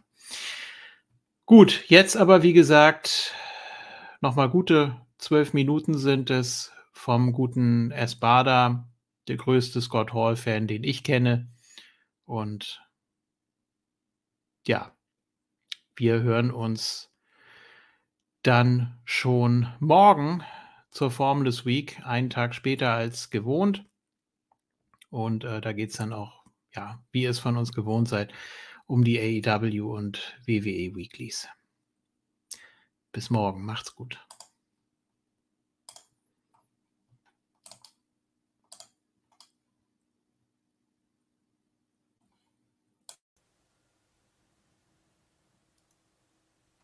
Hallo und herzlich willkommen heute hier bei einer, einem Sondervideo im Moon Talk Network. Ja, es fällt mir jetzt nicht leicht, darüber zu reden, aber mein ähm, Lieblingswrestler, mein ähm, Held der Jugend ist leider verstorben. Ihr habt es ja schon mitbekommen, denke ich mal, über die Newsseiten, dass äh, Scott Hall leider äh, in der, äh, Folgen eines dreifachen Herzinfarktes verstorben ist. Und ähm, ja. Rest in peace. Aber ich möchte hier nicht, möchte jetzt hier nicht viel zu traurig sein. Ich möchte lieber, lieber darüber erzählen, was er... Äh, für mich persönlich ausgemacht hat, was er auch viel, was er mir viel persönlich auch ähm, oder womit ich quasi auch im, im Leben immer ähm, zurückgegriffen habe, auch auf auf, auf, auf, auf auf seine Sprüche oder sonstiges, ja, also ähm, vielerlei Hinsicht, wenn irgendwelche Leute immer großkotzig waren oder irgendwie so einen blöden Spruch hatten und alles besser wussten, dann habe ich immer nur gesagt, down, sing it, bring it, ja, ist vielleicht ein bisschen albern, aber das sind einfach so Kleinigkeiten, die ich, die ich ganz gerne benutzt habe. Ich habe in ganz vielen Sachen, wo ich mich bei, bei, bei irgendwie Videospielen, wo ich nicht wusste, wie ich mich nenne, habe ich mich The Bad Guy genannt. Ich habe sogar ein, äh, ein Trikot hier von meiner Hobby-Fußballmannschaft, wo ich mal war. Da hatten wir alle unterschiedliche Rückennummern und äh, ja, ich habe die neunundsechzig genommen wegen die Generation X, aber ich musste auch einen Namen nehmen. Und da habe ich auch so Bad Guy draufstehen. Ich habe hier drei schwarz-weiße N W O, ein Wolfpack-T-Shirt. Ich habe ein äh, Razor Ramon T-Shirt, das liegt hier an der Seite, das gelbe. Ja. Ich ähm, habe hier sogar so eine Razor Ramon Pop-W W E-Figur. Ja, habe ich auch. Ich habe massiv viele D V Ds. Ich habe sogar, obwohl ich gar keinen Blu-ray-Player habe, von Scott Hall, Razor Ramon, seine, seine, seine, seine W W E äh, Blu-ray, ja, Living on the Razor's Edge, Scott Hall Story. Habe ich sogar auf Blu-ray, obwohl ich gar keinen Blu-ray-Player mehr habe, ja, weil ich Konsolen verkauft habe. Aber trotzdem, weil ich das einfach gut aussieht, ja. Ich habe hab hier ganz viele W W E-D V Ds. Ich, ich werde mir wahrscheinlich in den nächsten Tagen noch alles mögliche Merchandise wahrscheinlich kaufen von ihm. Ich habe sogar von Pro Wrestling Tees aus den U S A mir ein T-Shirt bestellt, auf dem quasi nur drauf steht, hey yo. Ich glaube, das hatte ich auch mal für irgendeinen Stream an. Ich suche das mal eben. Moment, das liegt hier, glaube ich, so, so auch um die Ecke. Ja. Äh, sowas hier, ja. Pro Wrestling Tees könnt ihr auch gucken. Da gibt es ja auch noch Merch von ihm. Ja, also ist einfach hey yo und dann steht da The Bad Guy drunter. Also ein ganz einfaches, ganz, ganz einfaches Shirt. Ähm, ja, und keine Ahnung. Er war halt für mich der Held der Jugend. Der Mann war einfach cool, hatte, also war entspannten Ausdruck, war immer cool. Und ich habe ja mit ihm kennengelernt, er ist ab siebenundneunzig, achtundneunzig mit der schwarz-weißen N W O. Da kannte ich noch gar nicht den Kram von Razor Ramon. Das habe ich erst nachgeholt und dann war der Typ sowieso, da war, ne, ich bin wochenlang nur mit Zahnstocher, immer mit Zahnstocher im Mund, immer Zahnstocher im Mund in die Schule. Zum Beispiel. Also, solche Sachen. Ich wusste auch, wusste gar nicht, was man mit Zahnstocher sonst macht, außer im Mund zu haben, weil man, weil halt Razor Ramon ihn hatte. Ja, ich habe bei allen möglichen, bei den ganzen W C W-Spielen habe ich immer mit Scott Hall gespielt. Äh, immer, dass der quasi World Champion wurde. Ähm, all diese Sachen halt. Und das ist halt immer noch irgendwie so, dass ich immer, immer wenn ich, wenn man irgendwie mal einen Tag hat, wo es einem nicht gut geht oder wenn man mal irgendwie schlecht gelaunt ist oder so, dann schaue ich mir eine Promo von Hall an oder ich schaue mir irgendein Match an oder irgendwie sowas in der Art. Ähm, einfach, damit es einem wieder gute Laune bringt. Und klar, ich meine, Hall ist jetzt ja auch nicht wöchentlich jetzt noch in der W W E aufgetaucht bei Raw oder sowas. Ne? Das ist ja auch klar. Ähm, ist ja mal wieder zwischendurch hat der Appearances, ich glaube, die letzte wirklich große Appearance war ja jetzt bei der Hall of Fame als Class der zwanzig zwanzig in der Hall of Fame einundzwanzig. Ähm, wenn ich mich richtig erinnere. Ähm, aber man muss natürlich auch bei Scott Hall sehen, der Mann hat halt jahrelang seinen Körper auch mit Alkohol und sonstigen Drogen ähm, kaputt gemacht und hat dann durch D D P zum Glück wieder, ich würde sagen, D D P hat ihm noch einfach ein paar Jahre mehr gegeben. Das muss man einfach sagen. Das war ja auch der Grund, warum ich dann äh, D D P-Yoga zum Beispiel mir ähm, gekauft habe. Dadurch eigentlich auch recht viel abgenommen habe. Hatte. Hatte. Ja. Ja, und ich finde, ich will jetzt nicht viel, viel sagen. Ich will einfach nur sagen, vieles hat mich mal geprägt. Ich habe immer mich irgendwie... Er war halt irgendwie, ich sag mal so, der coole Onkel, ja, irgendwie so in der Art. Ähm, ja, und seine Sachen, die ich immer geschaut habe, haben mich immer fröhlich gemacht, haben mich immer glücklich gemacht. Und das wird auch weiter so sein. Und ich werde weiter jedem erzählen, wie geil er ist. Und viele sagen hier, er ist auch einer, der hätte World Champion sein müssen. Ähm, oder einer, der, der äh, einen World-Titel verdient hätten. Und ja, das kann gut sein, aber er ist auch so uns in Erinnerung geblieben. Oder bleibt uns in Erinnerung. Weil er viel revolutioniert hat im Wrestling. Er hat, ja, er hatte auch gute Matches. Er hatte auch nicht so gute Matches. Aber das hat jeder irgendwie. Ähm, er hat immer eine gute Connection zu Fans. Auch mit, als Razor oder als, als Scott Hall. Ja, also es, äh, ja, Es war, er war halt immer der Coole. Also er war halt irgendwie, er hat ihn versucht als Heel zu etablieren, aber er war trotzdem der coole Heel irgendwie. Und ähm, ja, das, das hat mich immer schon irgendwie begeistert an ihm. Und das macht es halt insgesamt schwer jetzt irgendwie, jetzt nicht irgendwo, dass er bei Raw nochmal auftaucht und nochmal Hey Yo sagt und nochmal irgendwie ein Survey abhält und so weiter. Das ist halt alles ganz cool und auch ganz schön, oder wenn man jetzt irgendwie nochmal ein Autogramm oder nochmal so weiter mit ihm hätte. Ich habe ja zum Glück ein Foto mit ihm. Ich habe ja mit ihm auch ein, ähm, ein, äh, ja, ein Autogramm, habe ich auch zwei von ihm. Ähm, auf, eins auf meinem Wolfpack-T-Shirt, eins in einem Buch. Und ja, es hat mich nur sehr getroffen. Ich glaube, es hat mich mehr getroffen, als ich gedacht habe. Und ich kann jetzt, glaube ich, nachvollziehen, wenn Leute mal sagen, das ist, das ist mein Kindheitsidol gestorben und dass man dann irgendwie den Tag total fertig war. Ich glaube einfach, wenn man das selber nicht erlebt, dann kann man das nicht so nachvollziehen, meine ich. Ähm, das hat mich sehr getroffen.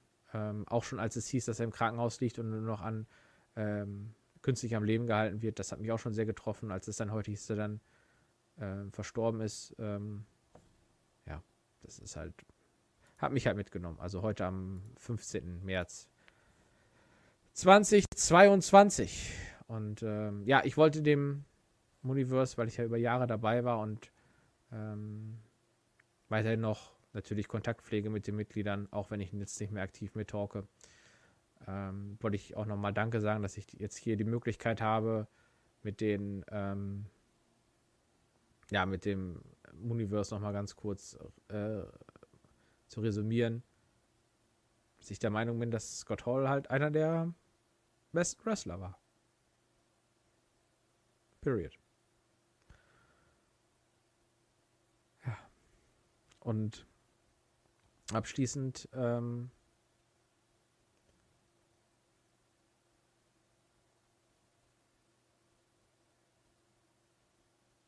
Also ich, ich weiß nicht.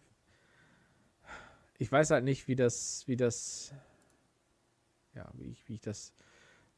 Es ist, glaube ich, so eine Sache, das ist, ich werde jetzt wahrscheinlich in nächster Zeit ganz viel schauen. Ich werde ganz viel, äh, ganz viel Merchandise wahrscheinlich vor dem kaufen. Und äh, werde dann einfach sagen, ja gut, so werde ich ihn in Erinnerung halten. Und ich glaube, das ist das Beste, was man machen kann in der Hinsicht. Äh, und ich möchte das gerne, dass, ich möchte es hier nicht falsch sagen, äh, das, den Quote von äh, Scott Hall möchte ich hier nochmal anbringen, den er bei der Hall of Fame Speech äh, äh, gesagt hat. Denn äh, ich finde das eine äh, ziemlich, ziemlich powerful äh, fuller, äh, Aussage. Ähm, finde ich, finde ich sehr, sehr gut. Ähm, und die ähm, Message kann man einfach so mitnehmen. Ja. Er hat nämlich gesagt, und Grüße gehen an dieser Stelle raus an J F K. Wir haben uns damals so geärgert, dass seine äh, Zeit so kurz war bei der Hall of Fame. Und auf Twitter hat der Schreiber, der mit ihm die Hall of Fame-Rede ähm, verfasst hat, äh, gesagt, er hatte mit zehn, nach zehn Minuten mit Hall sozusagen die Rede fertig. Und danach haben sie eine Stunde lang nur über alte Geschichten gesprochen.